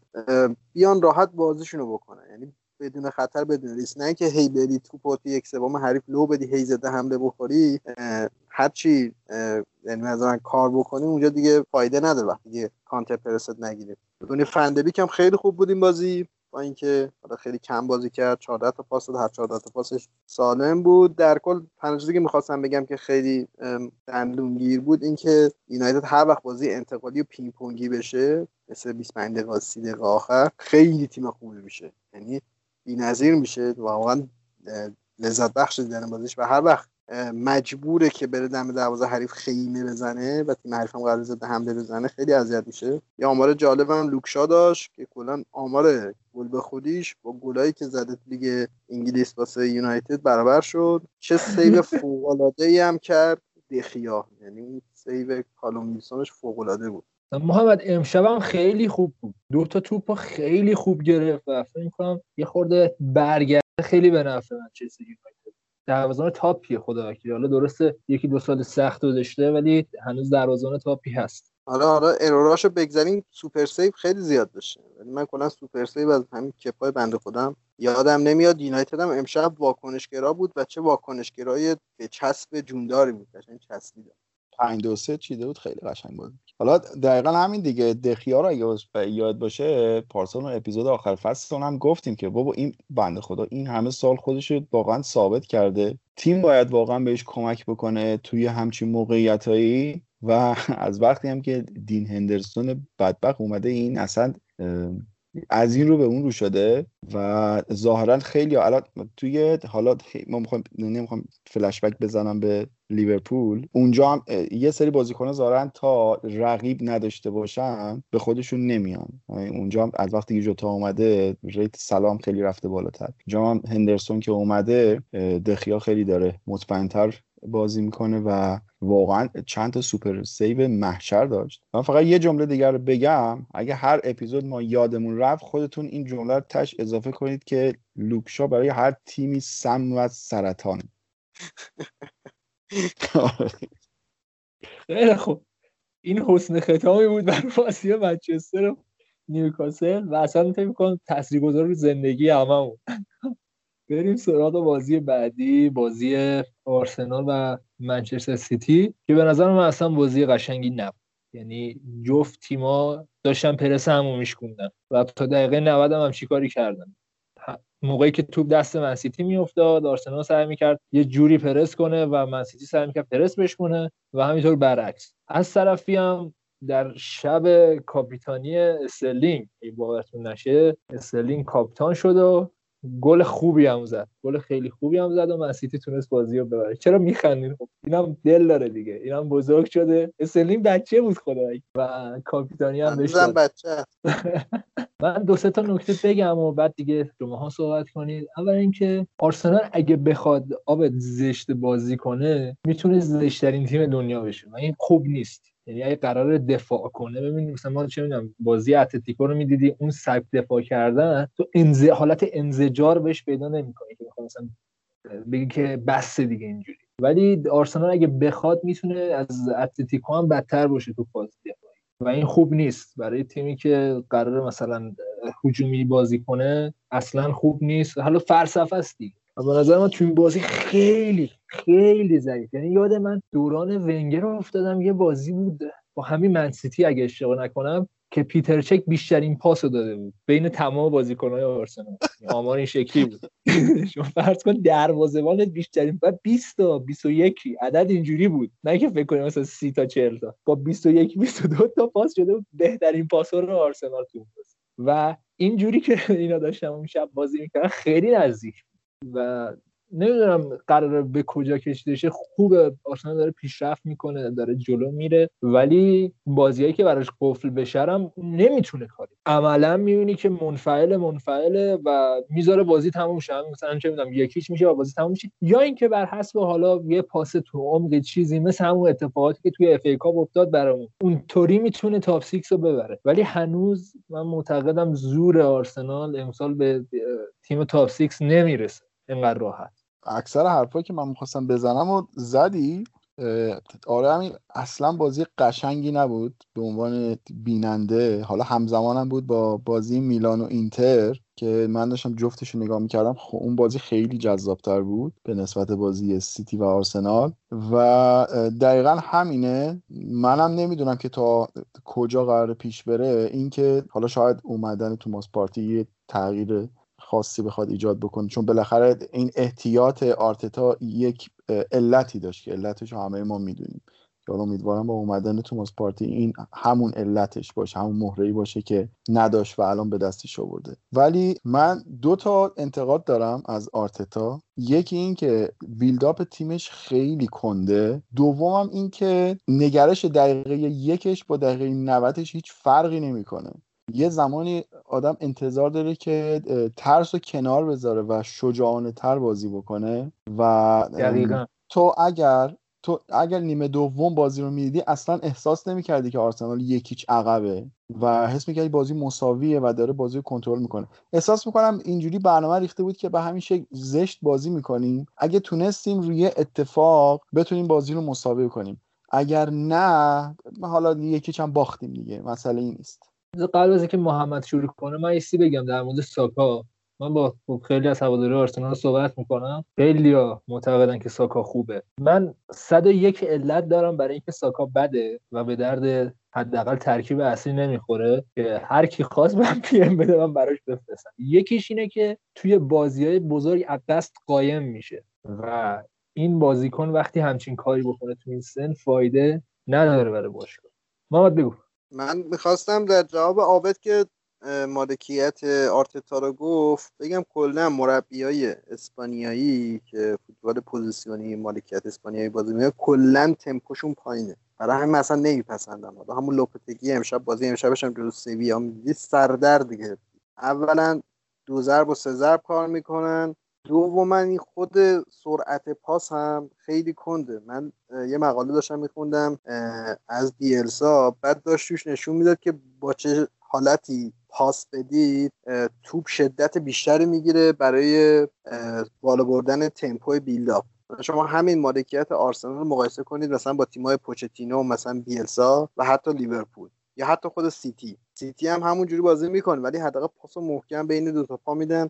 دستش رو نیست. ولی در کل من حس می‌کنم آرتتا مربی واکنشگرای خوبیه. شما تا زمانی که یه بازیکن مثل دیوید لوئیس داری تو قلب خط دفاع که بازیکن کاورت هم هست. یعنی عقب زنت هم هست. بعد بازیخونی داشته باشه. بعد خودش بازیکن فوق العاده افتضاحیه. حالا امیر که میگه هر کسی خواست بیاد PV من مثلا سی 40 صفحه واسش توضیح بدم که چرا این بازیکن اینقدر بده. شما دیوید لوئیس نمی‌تونی line دفاعت بیاری جلو. مثل بازی با لیورپول مثلا یه بیمسئولیتی می‌کنه پارسا صلاح اصلا ولش می‌کنه. گل تموم. یا اینکه میاریش میذارش عقب زمین همین بازی نزدیک یه گل به خودی خیلی خوشگل بزنه. ای بازیکنی که 34 سال اگه اشتباه نکنم همچین چیزی یعنی همچین فوتبالی نمیشه بازی کرد با دیوید لوئیس و اصلا نمیشه تیم با ریسک بالا بازی کرد. حالا امیدوارم که توماس پارتی بیاد. اینجور که میگن قرار آرسنال 4 3 بازی کنه. ژاکا و پارتی بیان وسط. ژاکا بشه اون شیش قدرتی پارتی بشه هشت تخریبی سبایوس هم بشه یه advanced playmaker جلوی اینا. خیلی به نظر من جذاب و قشنگ به نظر می‌رسه. سبایوس هم که پارسال اومده بود بازی اولش ده بازی می‌کرد. خیلی هم خوب بود. به عنوان آخرین نکته اینو بگم که اولا واکر وسط دفاع بود. دفاع وسط بود که خیلی به نظر من کار هوشمندانه بود. تک تک توپایی که بلند کردن تک تک کورسا رو از اوبامیانگ برد که خیلی خودش جذاب بود. حالا یه کار خیلی جذابتری که نیمه اول آرتتا کرده بود این بود که کل چهار تا هافبکش رو یه جورایی inverted کرده یعنی اومده بود پپه چپ رو گذاشته بود راست ژاکای چپ رو گذاشته بود هافبک وسط سمت راست سبایوس اومده بود این برش و اونورم ویلیان و آبامیان اومده بودن. و من اصلا فکر کردم که چرا؟ بعد دیدم که این بنده واقعا مغزش خوب کار می‌کنه.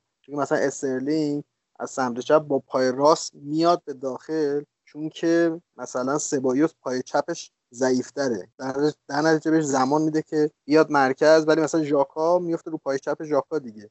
سختتر کات اینساید بکنن این نکته خیلی جالبی بود. من همین اول بگم که چقدر سر ساکا باید مخالفم. این بند خدا. آره یه مقدار از نظر شخصیتی به نظر می‌رسه که سر به زیر ولی اصلا اینجوری نیستش که بگی میترسه و اینا. نه خب تو سیستم تیم این اولا توضیح دادیم که آرتتا می‌خواد به این شکل بازی بکنه و درصد ریسک تیمش رو به شدت آورده پایین. و خب این بازیکن هم تو همون سیستم قرار گرفته وگرنه پارسال چرا ما بازی های خیلی خوبی هم ازش دیده بودیم. اتفاقا تو همین بازی هم یه فرصت خیلی خوبم گیرش اومد که تک به تک نتونست گل بکنه. ولی ساکا براتون بازیکن میشه حتما. شک نکن. و یه نکته دیگه هم اول درباره آرسنال بگیم. حالا بعدا بریم سراغ سیتی. اینکه این همه این طرفدار آرسنال قول می‌زدن سر لاکازت که ریتش پایینه و اینا الان این بازی فکر کنم نبودش رو احساس کردن که چقدر اون دوندگی شماره نهشون پایین بود و اون کارهایی که لاکازت می‌کرد. تا کجا میومد عقب و کمک می‌کرد به پرس تیم و بازپسگیری توپ و بازی سازی اوبامیانگ نبود اون آدمی که بتونه این کارا رو بکنه و خلاصه تاج سره. آبه تاج سره قشنگ. با حلوا حلواش بکنم. من نمی‌دونم چرا اینجوری باش برخورد من نمی‌دونم والا من خیلی شنیدم که دوستای آرسنالیمون خیلی به شدت انتقاد می‌کنن و اصلا میگم آقا اصلا این بره فقط در این حد. بابا این خیلی به خدا بره. بازیکن موثریه واقعا. قبول دارم. واقعا تاسف می‌خورم نه قبول دارم. finishing ش پایینه. یه مدت مثلا مثل فیرمینو ما رو حرص میده. ولی در قالب تیم اگه بهش نگاه بکنی خیلی به نظرم. هم از انکتیا هم از اوبامیانگ تو اون پست بازیکن موثرتریه خیلی خب یه خوردم در مورد منسیتی صحبت کنیم. به نظر من منسیتی امسال تیم نیست. نمی‌دونم چرا. یعنی نه اونقدر کوبندن نه اونقدر جذاب بازی می‌کنن و نمی‌دونم گواردیولا به این نتیجه رسیده بیاد برای امتیاز کسب کردن شاید.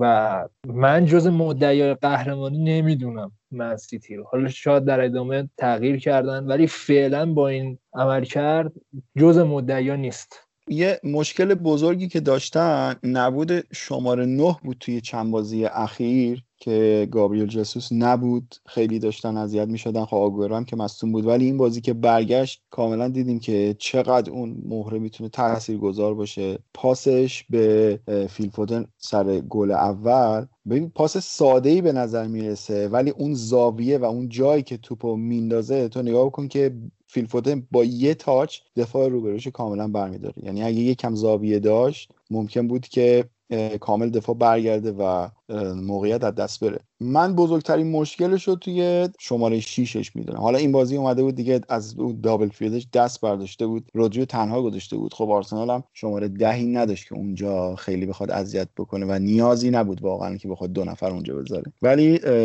رودری یحیی توره نمیشه فرناندینیو هم نمیشه.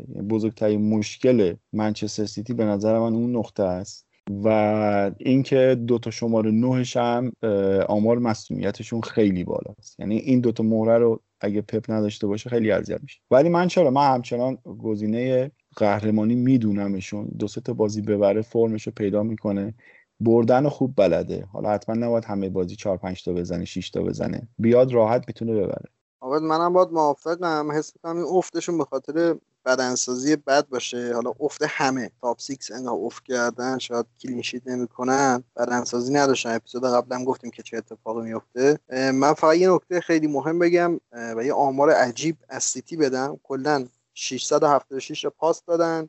که 619 تاش با طول کمتر از 10 متر بوده و مؤثر نبوده. کلا 17 تا پاس مؤثر داده این تیم که خیلی عجیبه. یعنی آمار کنم فقط این آمار به ما اینو میگه که فقط پاس توی عرض بدن توپو بیارن رو flank بدن به وینگر تکنیکی بیاد cut inside کنه بیاد داخل. ولی در کل حالا آگوئرو هم گفتید درست نبود ولی این بازی اومد کمک داورم یه بغلی کرد و بیرون کردن تو انگلیس خیلی جنجال شده و گواردیولا گفت نداره. من موردی نمی‌بینم دست دست کشیده. یعنی دیدم اصلا بحثی نیستش که شما مثلا ببری از این گواردیولا بپرسید اینا بعضی موقع می‌زنم به سیم آخر. پاسشون رو نمی‌گیرم هیچ آخه نکتهش اینه که هیچ بازیکنی نمیاد داور رو بغل کنه. حتی داور مردو من ندیدم تا کسی به دست بذاره روشونه مک داور مثلا. یه داداش مثلا چطوری دمت کرد اصلا نمی‌تونی داور رو نم چرا؟ زن باشه چرا؟ این چه دیدی من زیاد دیدم. من امکان نداره من کم. خیلی نگاهش غیر افلاطونی بود. یعنی بغل غیر افلاتونی بود. یعنی نظردار حالا مجری شبکه ام بی سی ازش سوال کردن. اسمش خانم ربکا لو. در حال همین ازش سوال کردن. گفتن که نظرت درباره این قضیه چه به عنوان یک خانوم. و جوابی که داد خیلی جالبه گفتش که این اتفاقیه که برای هر زنی افتاده و اینو به استراد بگم به هیچ زنی حس خوبی نمیده وقتی که اینجوری بغلش می‌کنیم. یک نگاه خیلی بالا به پایینیه و شدیدا میگفتش که من توقع دارم که برخورد بشه باش. دیگه نبینید آقا من مخالفم. چیز از مخالفت کنم یه خورده. ببینید شما که ادعای اینو دارین که قرار برابر باشه اصلا برای چی الان مثلا چه می‌دونم خانم ها زن ها دارن مثلا کمک داور میشن یا داور اصلی میشن. برای اینکه آقا نشون بدن همه چیز برابره خب؟ و هیچ تفاوتی نیست. حداقل شعار اینه من نمی‌دونم قبول دارین یا نه. و همونطور که چه می‌دونم توی بازی عادی امکان داره یه بازیکن بره اینجوری بزنه پشت, پشت داور. امکانش هستش که همچین اتفاقی برای خانم بیفته. و ببین این چیز دیگه. با همون که اونو قبول می‌کنن قبول کن. من قبول دارم حرفت آقا. اگه خوبیاش هست بدیاش هم باشه. تا اینجا باید موافقم. خب؟ مثلا نگاه نگاه فلسفی. آقا یه جایش اگه خوبی اگه یه چیزی می‌خوای همه چیزش با هم دیگه. ولی من از سال 2001 دارم فوتبال می‌بینم. یعنی 19 سال دارم فوتبال می‌بینم. شاید بگم سه تا ندیدم. یارو بیاد مثلا کمک رو بغل کنی حالا بعد وقت مثلا تشکر می‌کنن توپی می‌گیرن مثلا اونم خیلی با نگاه افلاطونی و مثلا برادرانه. اگه یارو بغل کنی اصلا این خیلی محمد نشون نداده تلویزیون. می‌دونی چی میگم؟ یعنی این شیطنت کارگردان هم امکان داره باشه. می‌دونی چی میگم؟ شاید یه رفتار عادی بوده و مثلا بارها انجام شده ولی خب چون که اینجوریه اولا که تلویزیون نشون داده دوم که بولد شده. مثلا مسئله نیستش که اینقدر درکش فرض کن خودت یه خانومی رفتی تو لیگ آقایون خوشت میاد یکی بیاد اینجوری مثلا بغلت کنه؟ حس خوبی به دست میده؟ منم بغلش می‌کنم بریم آقا بریم سراغ امیر. بعدی. امیر خدایی ببین آخه خدایی نگاهش اتفاقا اون نگاه برابری که تو میگی نبود واسه همینی که داستان شد. نگاهش یه حالت عزیزم قربونت برم دقت کن بود. یعنی اینجوری بگم مثلا یه نگاهی که کسی که چه می‌دونه مثلا گربش رو بغل می‌کنه یه به حالت مثلا اینجوری بهت بگم. شاید مثال خوبی نزدم. که نازی فلان یه همچین حالتی. یه بالا به پایین بود. آها شاید. ولی من ندیدم. اگه اینجوری باشه مشکل داره. اینو می‌تونم قبول کنم که این مشکل داره. چون که برخلاف اون ادعایی که همه با هم برابریم. چی میگم؟ در کل من زیاد مشکل نمی‌دونم بریم آقا بریم سراغ جذاب ترین بازی دنیا که هممون منتظرش بودیم. یعنی لیگ شروع شد گفتیم حتما باید این بازی رو ببینیم و بسیار پربیننده. و دیگه اصلا بیشتر از این نمی‌تونم تعریف کنم. بازی کریستال پالاس برایتون. من یهو یادم اومد تو پارسال گفته بودی که سال بعد که سمی بشه این بازی. و سمی هم شد حقیقتا. یعنی چیزی برخلاف به گفته ما نشد و دوستان ترجیح دادن که این بازی چون از حساسیت بالایی برخوردار بود و این هوادارا شاکی می‌شدن اینا یک یک مساوی کنن. چطور دیدیم بازی رو دوستان؟ البته برایتون خوب بازی می‌کنه واقعا. نباید از حق بگذریم. برایتون واقعا داره خوب بازی می‌کنه. در حد برایتون باید بهش نگاه بکنیم. نه حالا تیمایی خیلی بالاتر به نظر من خیلی خوبن. توپا قشنگ میچرخونن سعی می‌کنن که مالکانه بازی بکنن و به وقتش حمله می‌کنن به وقتش دفاع می‌کنن. تا الان جلوی تیمایی هم که بازی کردن جلوی چلسی خوب بازی کردن جلوی منچستر بی‌نظیر بودن. پنج تا فقط به تیر دروازه زدن. دیگه اوج بدشانسی بود اون بازی رو که نبردن و توی بقیه بازیهاشون هم خوب بودن. این بازی هم حالا یک یک شد. ایکس جی کریستال اعلام شده بود صفر ممیز 77 ولی بعد همون اون account توییتر که x رو اعلام می‌کنه گفتش که بدون پنالتی صفر. ایکس جی کریستال پالاس. و اصلا روی هاجسون چرا ادامه بذار ما با غم و غصه تنها باشیم. خیلی بازی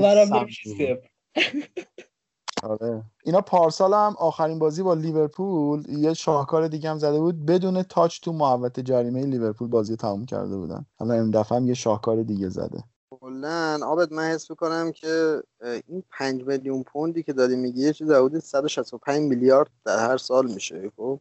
شما یه همچین پولی بگیری همچین وضاحت بگم محترمانش این تحویل بدی واقعا نوبره. بعد آمار برایتون هم بعد 20 تا شوت دادم فکر کنم 3 تا آن تارگت. یعنی این هم اولا خیلی پاسکاری زیاد می‌کنن تو اون زون 14 جلوی محبته دو اینکه شوت کم می‌زنن. سه اینکه حس کنم میخوردم دیگه عصبی شدن نه تو باشون نمیره تو گل. ولی در کل بازی اگه خوابتون نبرد می‌تونید بشین ببینید. خیلی راحت خوابتون ببرید نه خب بازی هم که یک شنبه بود. و همه تیمای خوب شنبه بازی کرده بودن. یعنی لنگ کفشی در بیابان بود. و ولی خب با همون وضعیت هم من دیدم که نه اصلا نمی‌تونم ادامه بدم. یعنی تصمیم گرفتم دیگه وسطاش دیگه خاموش بکنم و بعدا برم هایلایتش رو ببینم. خیلی بازی مریضی بود اصلا افتضاح بود. خیلی خوب. اگه اجازه میدین از این بازی جذاب بگذاریم. به نظر من کافی بهش پرداختیم. بریم سراغ بازی بعدی بازی فولام و شفیلد. که یک یک مساوی شد در اینی که فولام خیلی خوب بازی کرد. کاملا کیفیتشون رو دارن نشون میدن و یه دونه میتروویچ اگه اشتباه نکنم پنالتی خراب کرد. و باعث شد همچین نتیجه برای فولان به وجود بیاد. یه نکته جالبی هم که بود این بودش که این بازی جدال دو تا تیم بودش که هنوز نبرده بودن و بازم این روند عدم بردشون ادامه پیدا کرد به پنج تا بازی. ببینیم آخر کدومشون رکوردو می‌زنن دیگه. الان چهار تا تیم توی انگلیس هنوز نبردن. که شفیلد و فولام هم جفت جزشون شفیل اصلا از اون چیزی که پارسال بوده به شدت افت کرده. حالا واقعا این بازی هم چیز خاصی انصافا برای گفتن نداره. حالا فولام خیلی خوب بازی کرد که شفیل خیلی بده این روزا. تنها کار مثبتی که تا الان شفیل کرده اینه که 20 میلیون بروستر از ما خریده. این خیلی نکته خوبی بود. واقعا دستش درد نکنه. ایشالله که همونجوری که برموز از خرید سولانکه مستفیض شد ایشالله شفیلد هم مستفیض میشه. ولی حیفه واقعا.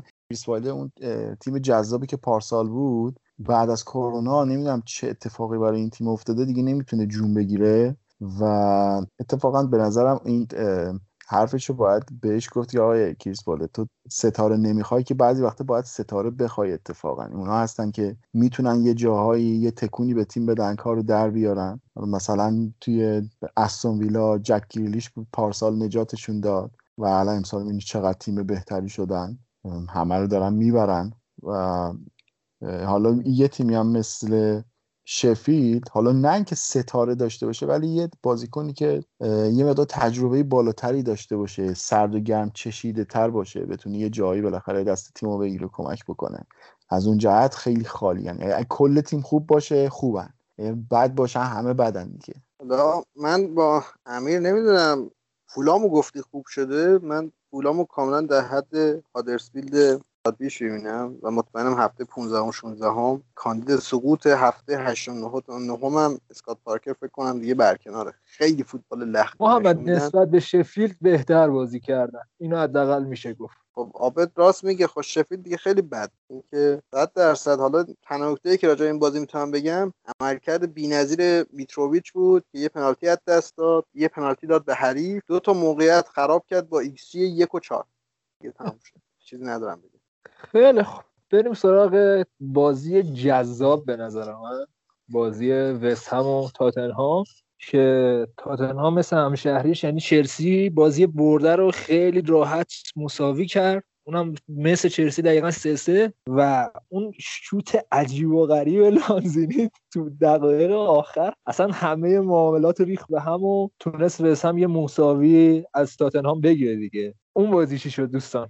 اصلا یک درام به تمام معنا بود. یعنی یورو به اول بازی و یورو به آخر بازی اصلا یه چیز عجیب غریبی بود. حالا من دارم درباره وست هم مطالعه می‌کنم که یه سری مطلب جمع بکنم دربارهشون مفصل صحبت بکنیم و واقعا جای بحث دارن. مشخصه که دقیقا اون بعد از کرونا اون تیمی که نشون داده بودن خیلی خوب بودن فوتبال خوبی بازی می‌کردن واقعا الان می‌بینیم که تیمشون کامل شکل گرفته و اصلا دیگه حریف دست و پا بسته ای که بخواد فقط تر جدول باشه نیستن. خیلی فوتبال عجیب غریبی بازی می‌کنه. حالا اون ستایی که زد محمد خیلی هم نزد وستم ولی حالا تاتنهام من هرچی بخوام هریکین رو توصیف بکنم در قالب فوتبال نمی گنجه. باید دیوان حافظ باز بکنم براش بخونم که چقدر این بازیکن واقعا از خود گذشتگی داره و با عشق واسه تیمش بازی می‌کنه. بی نظیره محمد پاس گل اول رو دیدی؟ از کجا داد به سون؟ جلوی از چیز بود دیگه حالت جلوی محوطه جریمه خودشون بود. توی پست 6 بود. از اونجا پاس فرستادی. تا کجا عقب اومده بود؟ به تیم کمک می‌کرد.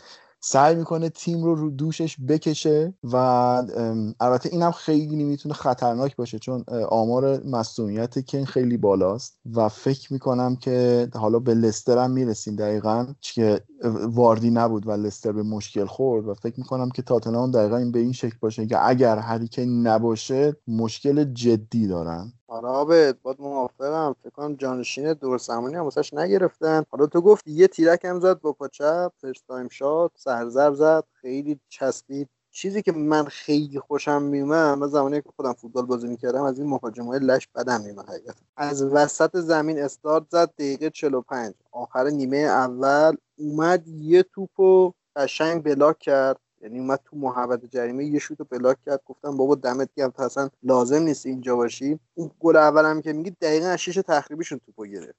یه پاس که دوباره هفته قبل گفتیم که سون چجوری میره تو موقعیت و گل زد. خیلی جالب بود. من یه credit ی که به مورینیو میدم اینه که خیلی هارمونی خوبی داشت. اون سه تا وسطی ها یعنی اون هویبرگ همون anchor man بود که هفته قبل گفتیم. دو تا هشت قدرتی کنارش و من تا زمانی که هری وینکس بیاد تو تاتنهام به نظر من شاید موقعیت می‌داد ولی کنترل دستش بود. ولی زمانی که هری وینکس اومد زمانی بود که دیگه وست هم رو برده بود به این long ball ا از رو flank ا به مرکز. این بازیکن اصلا نمی‌تونست اون وسط جمع بکنه. ولی حضور همزمان سیسوکو و اندومبله هم اجازه خیلی خوبی می‌داد به دفاع چپ و که برن و بیان. هم تو counter press ا خیلی خوب کار می‌کردن. یه همچه اتفاقی هم من دوست دارم واسه یونایتد بیفته که میگم مکتامینی بیاد. که اینجوریه. حالا من راجع به دیوید لوئیس گفتم. حس می‌کنم داوینسون سانچز هم آبت حس می‌کنم یه دیوید لوئیس خوش بدنه یعنی فقط رو هوا خوب سرعت خوب مغز خالی. یعنی اون بنده خودمون دوتا هم نداره. و محمد اتفاقا درباره خط هافکشون گفتی؟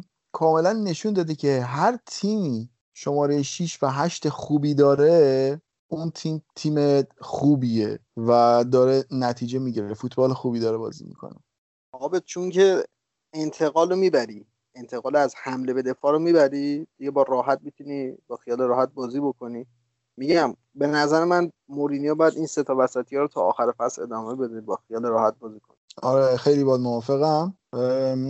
حقیقتش نمی‌تونم شانس قهرمانی همچنان بدم به تاتنهام. فکر نمی کنم که اونقدر پتانسیل داشته باشه که بتونه قهرمان بشه. دقیقا همین دقیقا مشکل همین مشکل خط دفاعشونه. خیلی دفاع به قول تو کتلتیه. ولی حالا درباره هریکین ما نکته ای که داره به عنوان یه مهاجم اگر بهش نگاه بکنیم که حالا خیلی این جمله باب شده که مهاجم باید خودخواه باشه و اینا تو برعکسش نگاه بکن که ببین چقدر هریکین بازی کنه که از خود گذشتگی می‌کنه وسط بازی و ذره غرور هم نمیشه. نه توی شخصیتش نی نه توی بازیش دید و کاملا خودش رو در اختیار تیم قرار داده و امیدوارم مصدوم نشه. هم برای تیم ملی انگلیس خیلی بهش نیاز داریم. هم اینکه دیدن بازیش واقعا اصلا وجودش توی لیگ می‌تونه یک لول لیگو ببره بالاتر. عابد حالا شخصیتش گفتی من چیزی که خیلی بدم میاد مدل حرف زدنش خیلی سوژه می‌کنن بنده خدا. حتی چمپیونز هم که بنده خدا خیلی مسخره. ولی آدم همیشه متواضع و خاکی هم هست. اینو خیلی دوست دارم. یه نکته که یادم رفت بگم گل دوم تاتنهام خیلی گل جذابی بود. کلا چهار تا پاس دادن تو زون 14 حالا من یه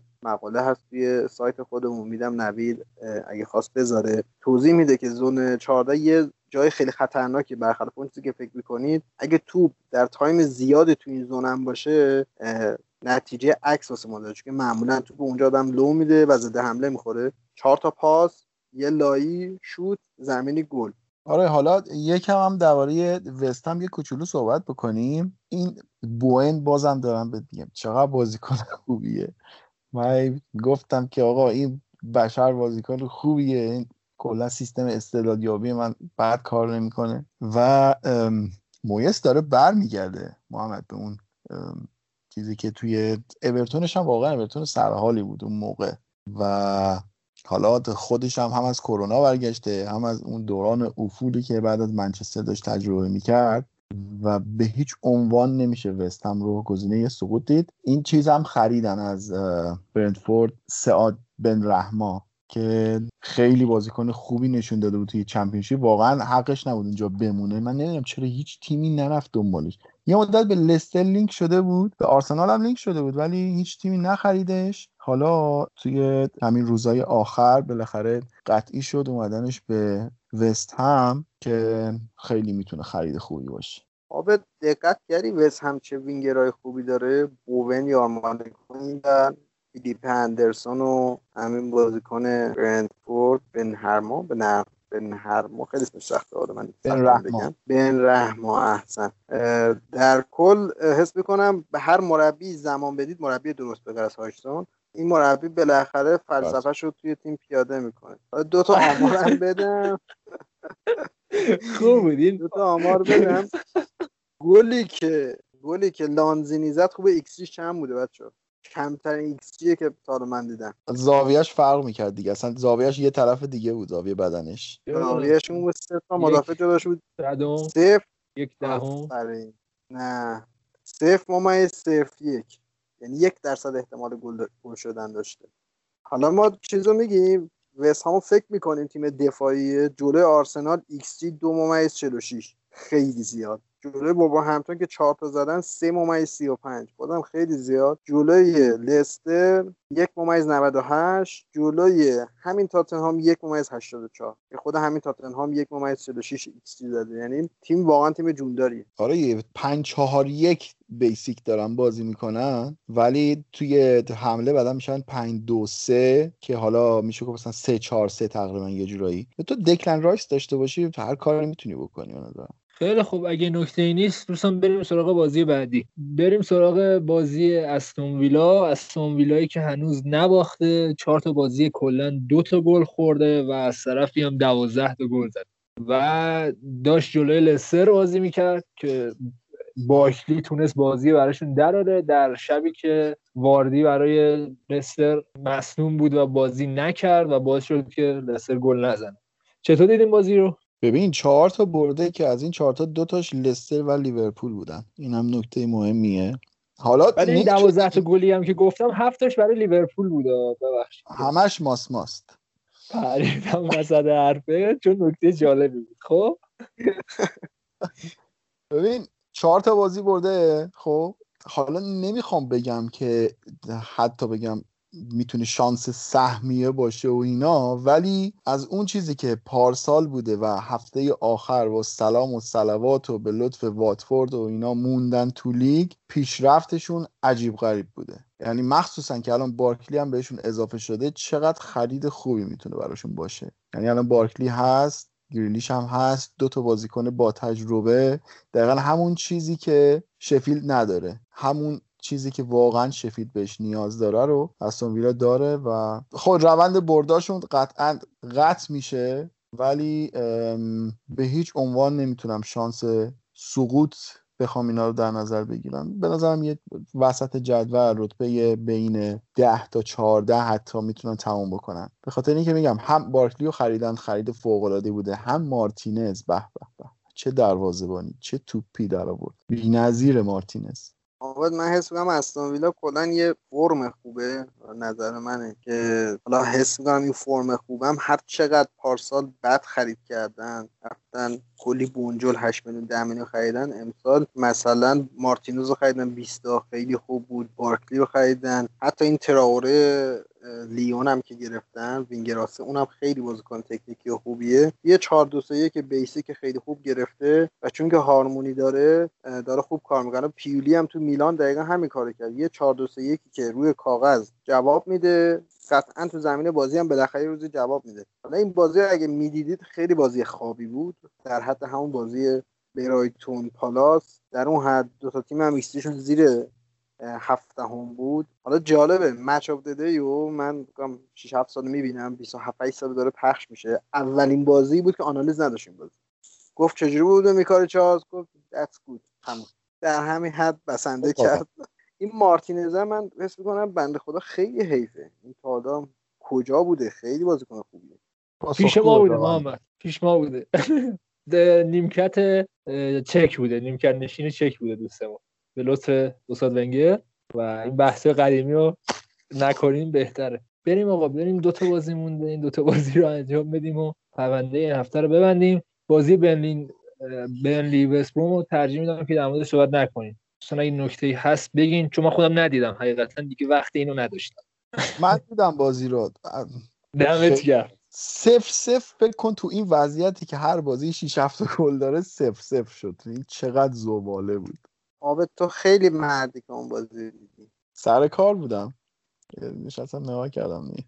این سر کار بودم ایهام داره. آره از همه نظر سر کار آره من پشت میزم میشینم اگه بازی باشه نگاه می‌کنم. ولی حالا جالبه تو همین وضعیت هیچ کدوم از بازی های لیگ ملت های اروپا رو نگاه نکردم. چون احساس می‌کنم که حجم اینترنت هم به فنا میره اگه اون بازی ها رو ببینم. ارزش نداره. بعضیشون بد نیستن. داره دیگه بازی بدم داره. انگلیسی که می‌بینم من. نمی‌تونم نبینم. ولی اینجوری نیست که همشو بشینم ببینم. راست میگی. انگلیس حالا خب به خاطر علاقه میشینم نگاه می‌کنم. ولی حقیقتش نه اونجوری پیگیر بکنم. اصلا نمی‌دونم در چند گروه داره برگزار میشه حتی. سیستمش چه شکلیه؟ کی به کیه؟ به هیچ عنوان. انشالله یورو می‌بینیم لذتشو می‌بریم. ایشالله. بریم آقا بریم سراغ بازی آخر. بازی وولز و لیت که دو تا مربی عملا میشه گفت سبک با هم بازی کردن و نونو مچ بیلسا رو خوابون محمد تو که طرفدار بیلسایی بگو تو این بازی چی شد و چه اتفاقاتی افتاد؟ خب این بازی من به این نتیجه رسیدم که انگار فوتبال نتیجه گلا نهایتا پیروز میشه. تا دقیقه هشت چهار تا shot on target زد لیدز و ایکسیش هم خیلی بالاتر بود سوار بود. ولی خود کانر کودی هم گفت گفت ما می‌خواستیم این بازی رو کنترل کنیم. می‌خواستیم یه بازیکنهایی که به شوخی گفت 55 مایل میدوان رو بخوایم بگیریم.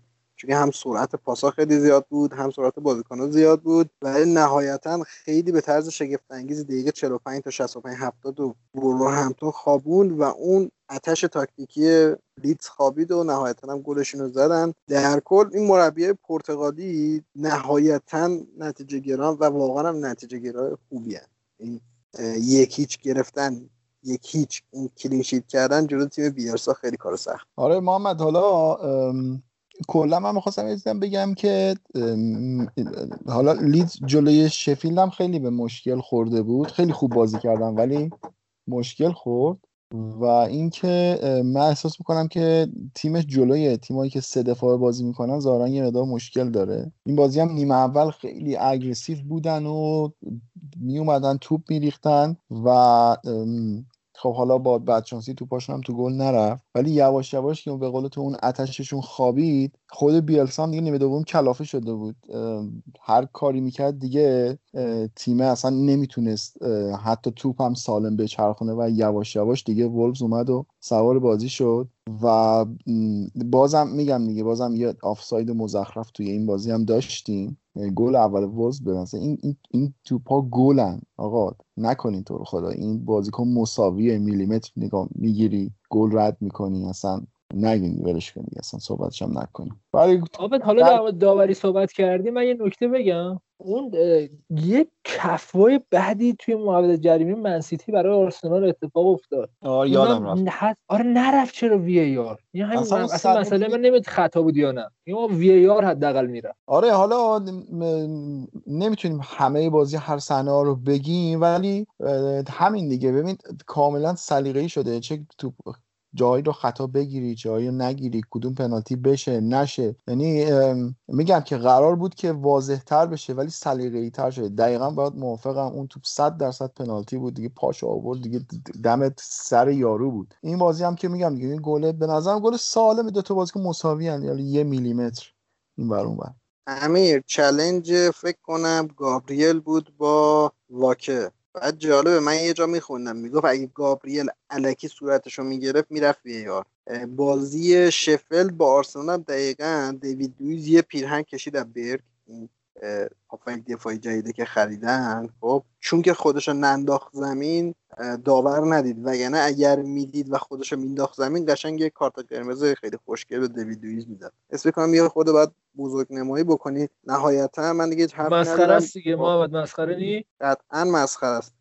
نهایتا حس می‌کنم یه نفر باید مسئولیت قضاوت بازی رو دیگه به دست بگیره. یا داور خودش مسئولیتش رو بپذیره یا اتاق وی آر بشه. داور داور بیاد کمک اتاق وی آر. اصلا محمد داوره دارن تنبل بار میان. یعنی کمک داوره میگه آره نگرفتم هم بعدا نگاه می‌کنن دیگه می‌گیره. یعنی داورم به همین شکله. مثلا صحنه‌ای که می‌خورن زمین و میفتن برخورد اتفاق میفته تو محوطه جریمه داوره ترجیح میده که بازی رو ادامه بده. میگه اگه باشه به من میگن.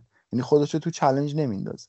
بعد جالب آبه همه جا میان راجع به وی آر صحبت می‌کنن در شرایطی که مسئولیتش با داوره باز هم در شرایطی که هیچ کسی نمی‌دونه کی تو اتاق وی آره در نتیجه این اعتراضا به کسی هم نمی‌رسه. حتی اگه اون فردای توی اتاق وی آر هم عوض بکنم بازم تاثیر تو قضیه ایجاد نمیشه. خیلی خوب. اگه نکته نیست ببندیم پرونده این هفته رو. رفقا سعی کردیم همه بازی ها رو بررسی کنیم به طور مختصر. یه نگاه اول به جدول داشته باشیم و بعدش هم خدافزی که اورتون با 5 تا بازی و 13 امتیاز در رتبه اوله بعدش استون ویلا با 4 تا بازی و 12 امتیاز در رتبه دوم. لیورپول و لستر و آرسنال و وولز هم در رتبه بعدی هن.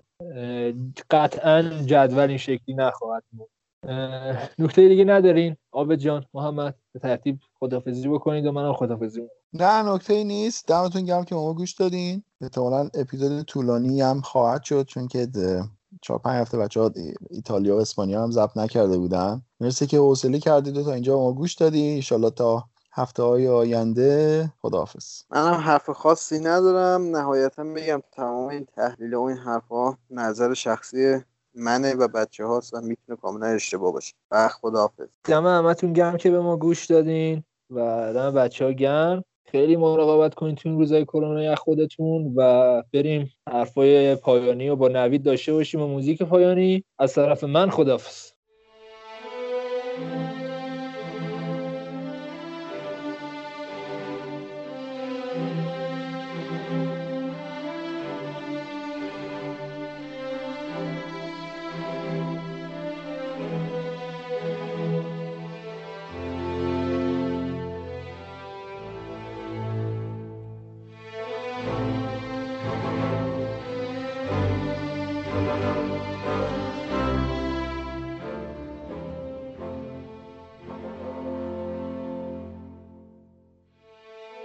اپیزود چهلم کاتبک رو گوش کردید. امیدوارم که مفید بوده باشه. کاتبک رو می‌تونید از همه اپلیکیشن های پادگیر از گوگل پادکست و اپل پادکست گرفته تا کست باکس و بقیه جا بشنوید و کانال تلگراممون هم بدون فوت وقت بارگذاری میشه. یه نکته بگم که ما توی بحث محتوای premium هم وارد شدیم و یه بخشی از محتوامون رو به صورت غیر رایگان روی سایت سسیت اسپورت منتشر می‌کنیم که می‌تونید برید اونجا و بخرید. اولین شمارهمون در مورد اورتون بود. یه پژوهشی توی حوزه دیتا آنالیز بود که من ترجمه و تعلیف کردم و ببینید واقعا بدون تعارف بگم به نظر من چنین محتوایی در ایران توسط هیچ رسانه منتشر نمیشه. و شما برای دست پیدا کردن به نسخه های انگلیسی زبان همچین مطالبی هم باید بین سالانه 60 الی 80 یورو پول خرج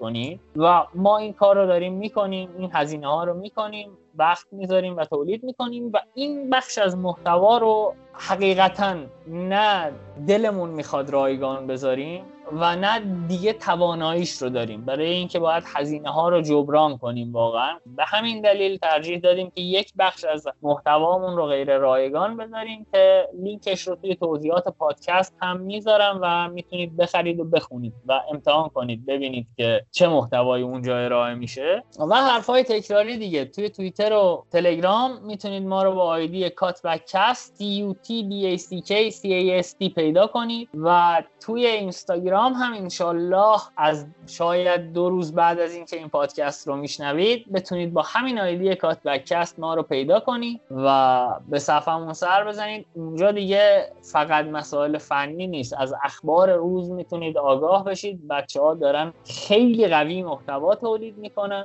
و به نظرم یکی از بهترین پیج های اینستاگرام برای خبردار شدن از خبرهای دنیای فوتبال و ورزش. دم عادل گرم بابت اینکه هم توی اینستاگرام و هم طراحی کاورهامون که می‌بینید یه کیفیتی داره و یه شکیل بودنی حس میشه ازش دمش گرم که عادل برامون زحمت می‌کشه و این کاورها رو می‌زنه. و دو خواهش همیشگی ما اگر فکر می‌کنید کاتبک محتوای مناسبی داره و مفیده به دوستانتون معرفی کنید چون ما جز معرفی شما سلاح دیگری نداریم برای اینکه بقیه ما رو بشناسن. و اینکه بیرحمانه نقدمون کنید تا ما بیرحمانه جواب بدیم و در یک گفتگوی بدون تعارف هر دومون یاد بگیریم در مورد فوتبال. خیلی مخلصم. مواظب خودتون باشید خدا نگهدار.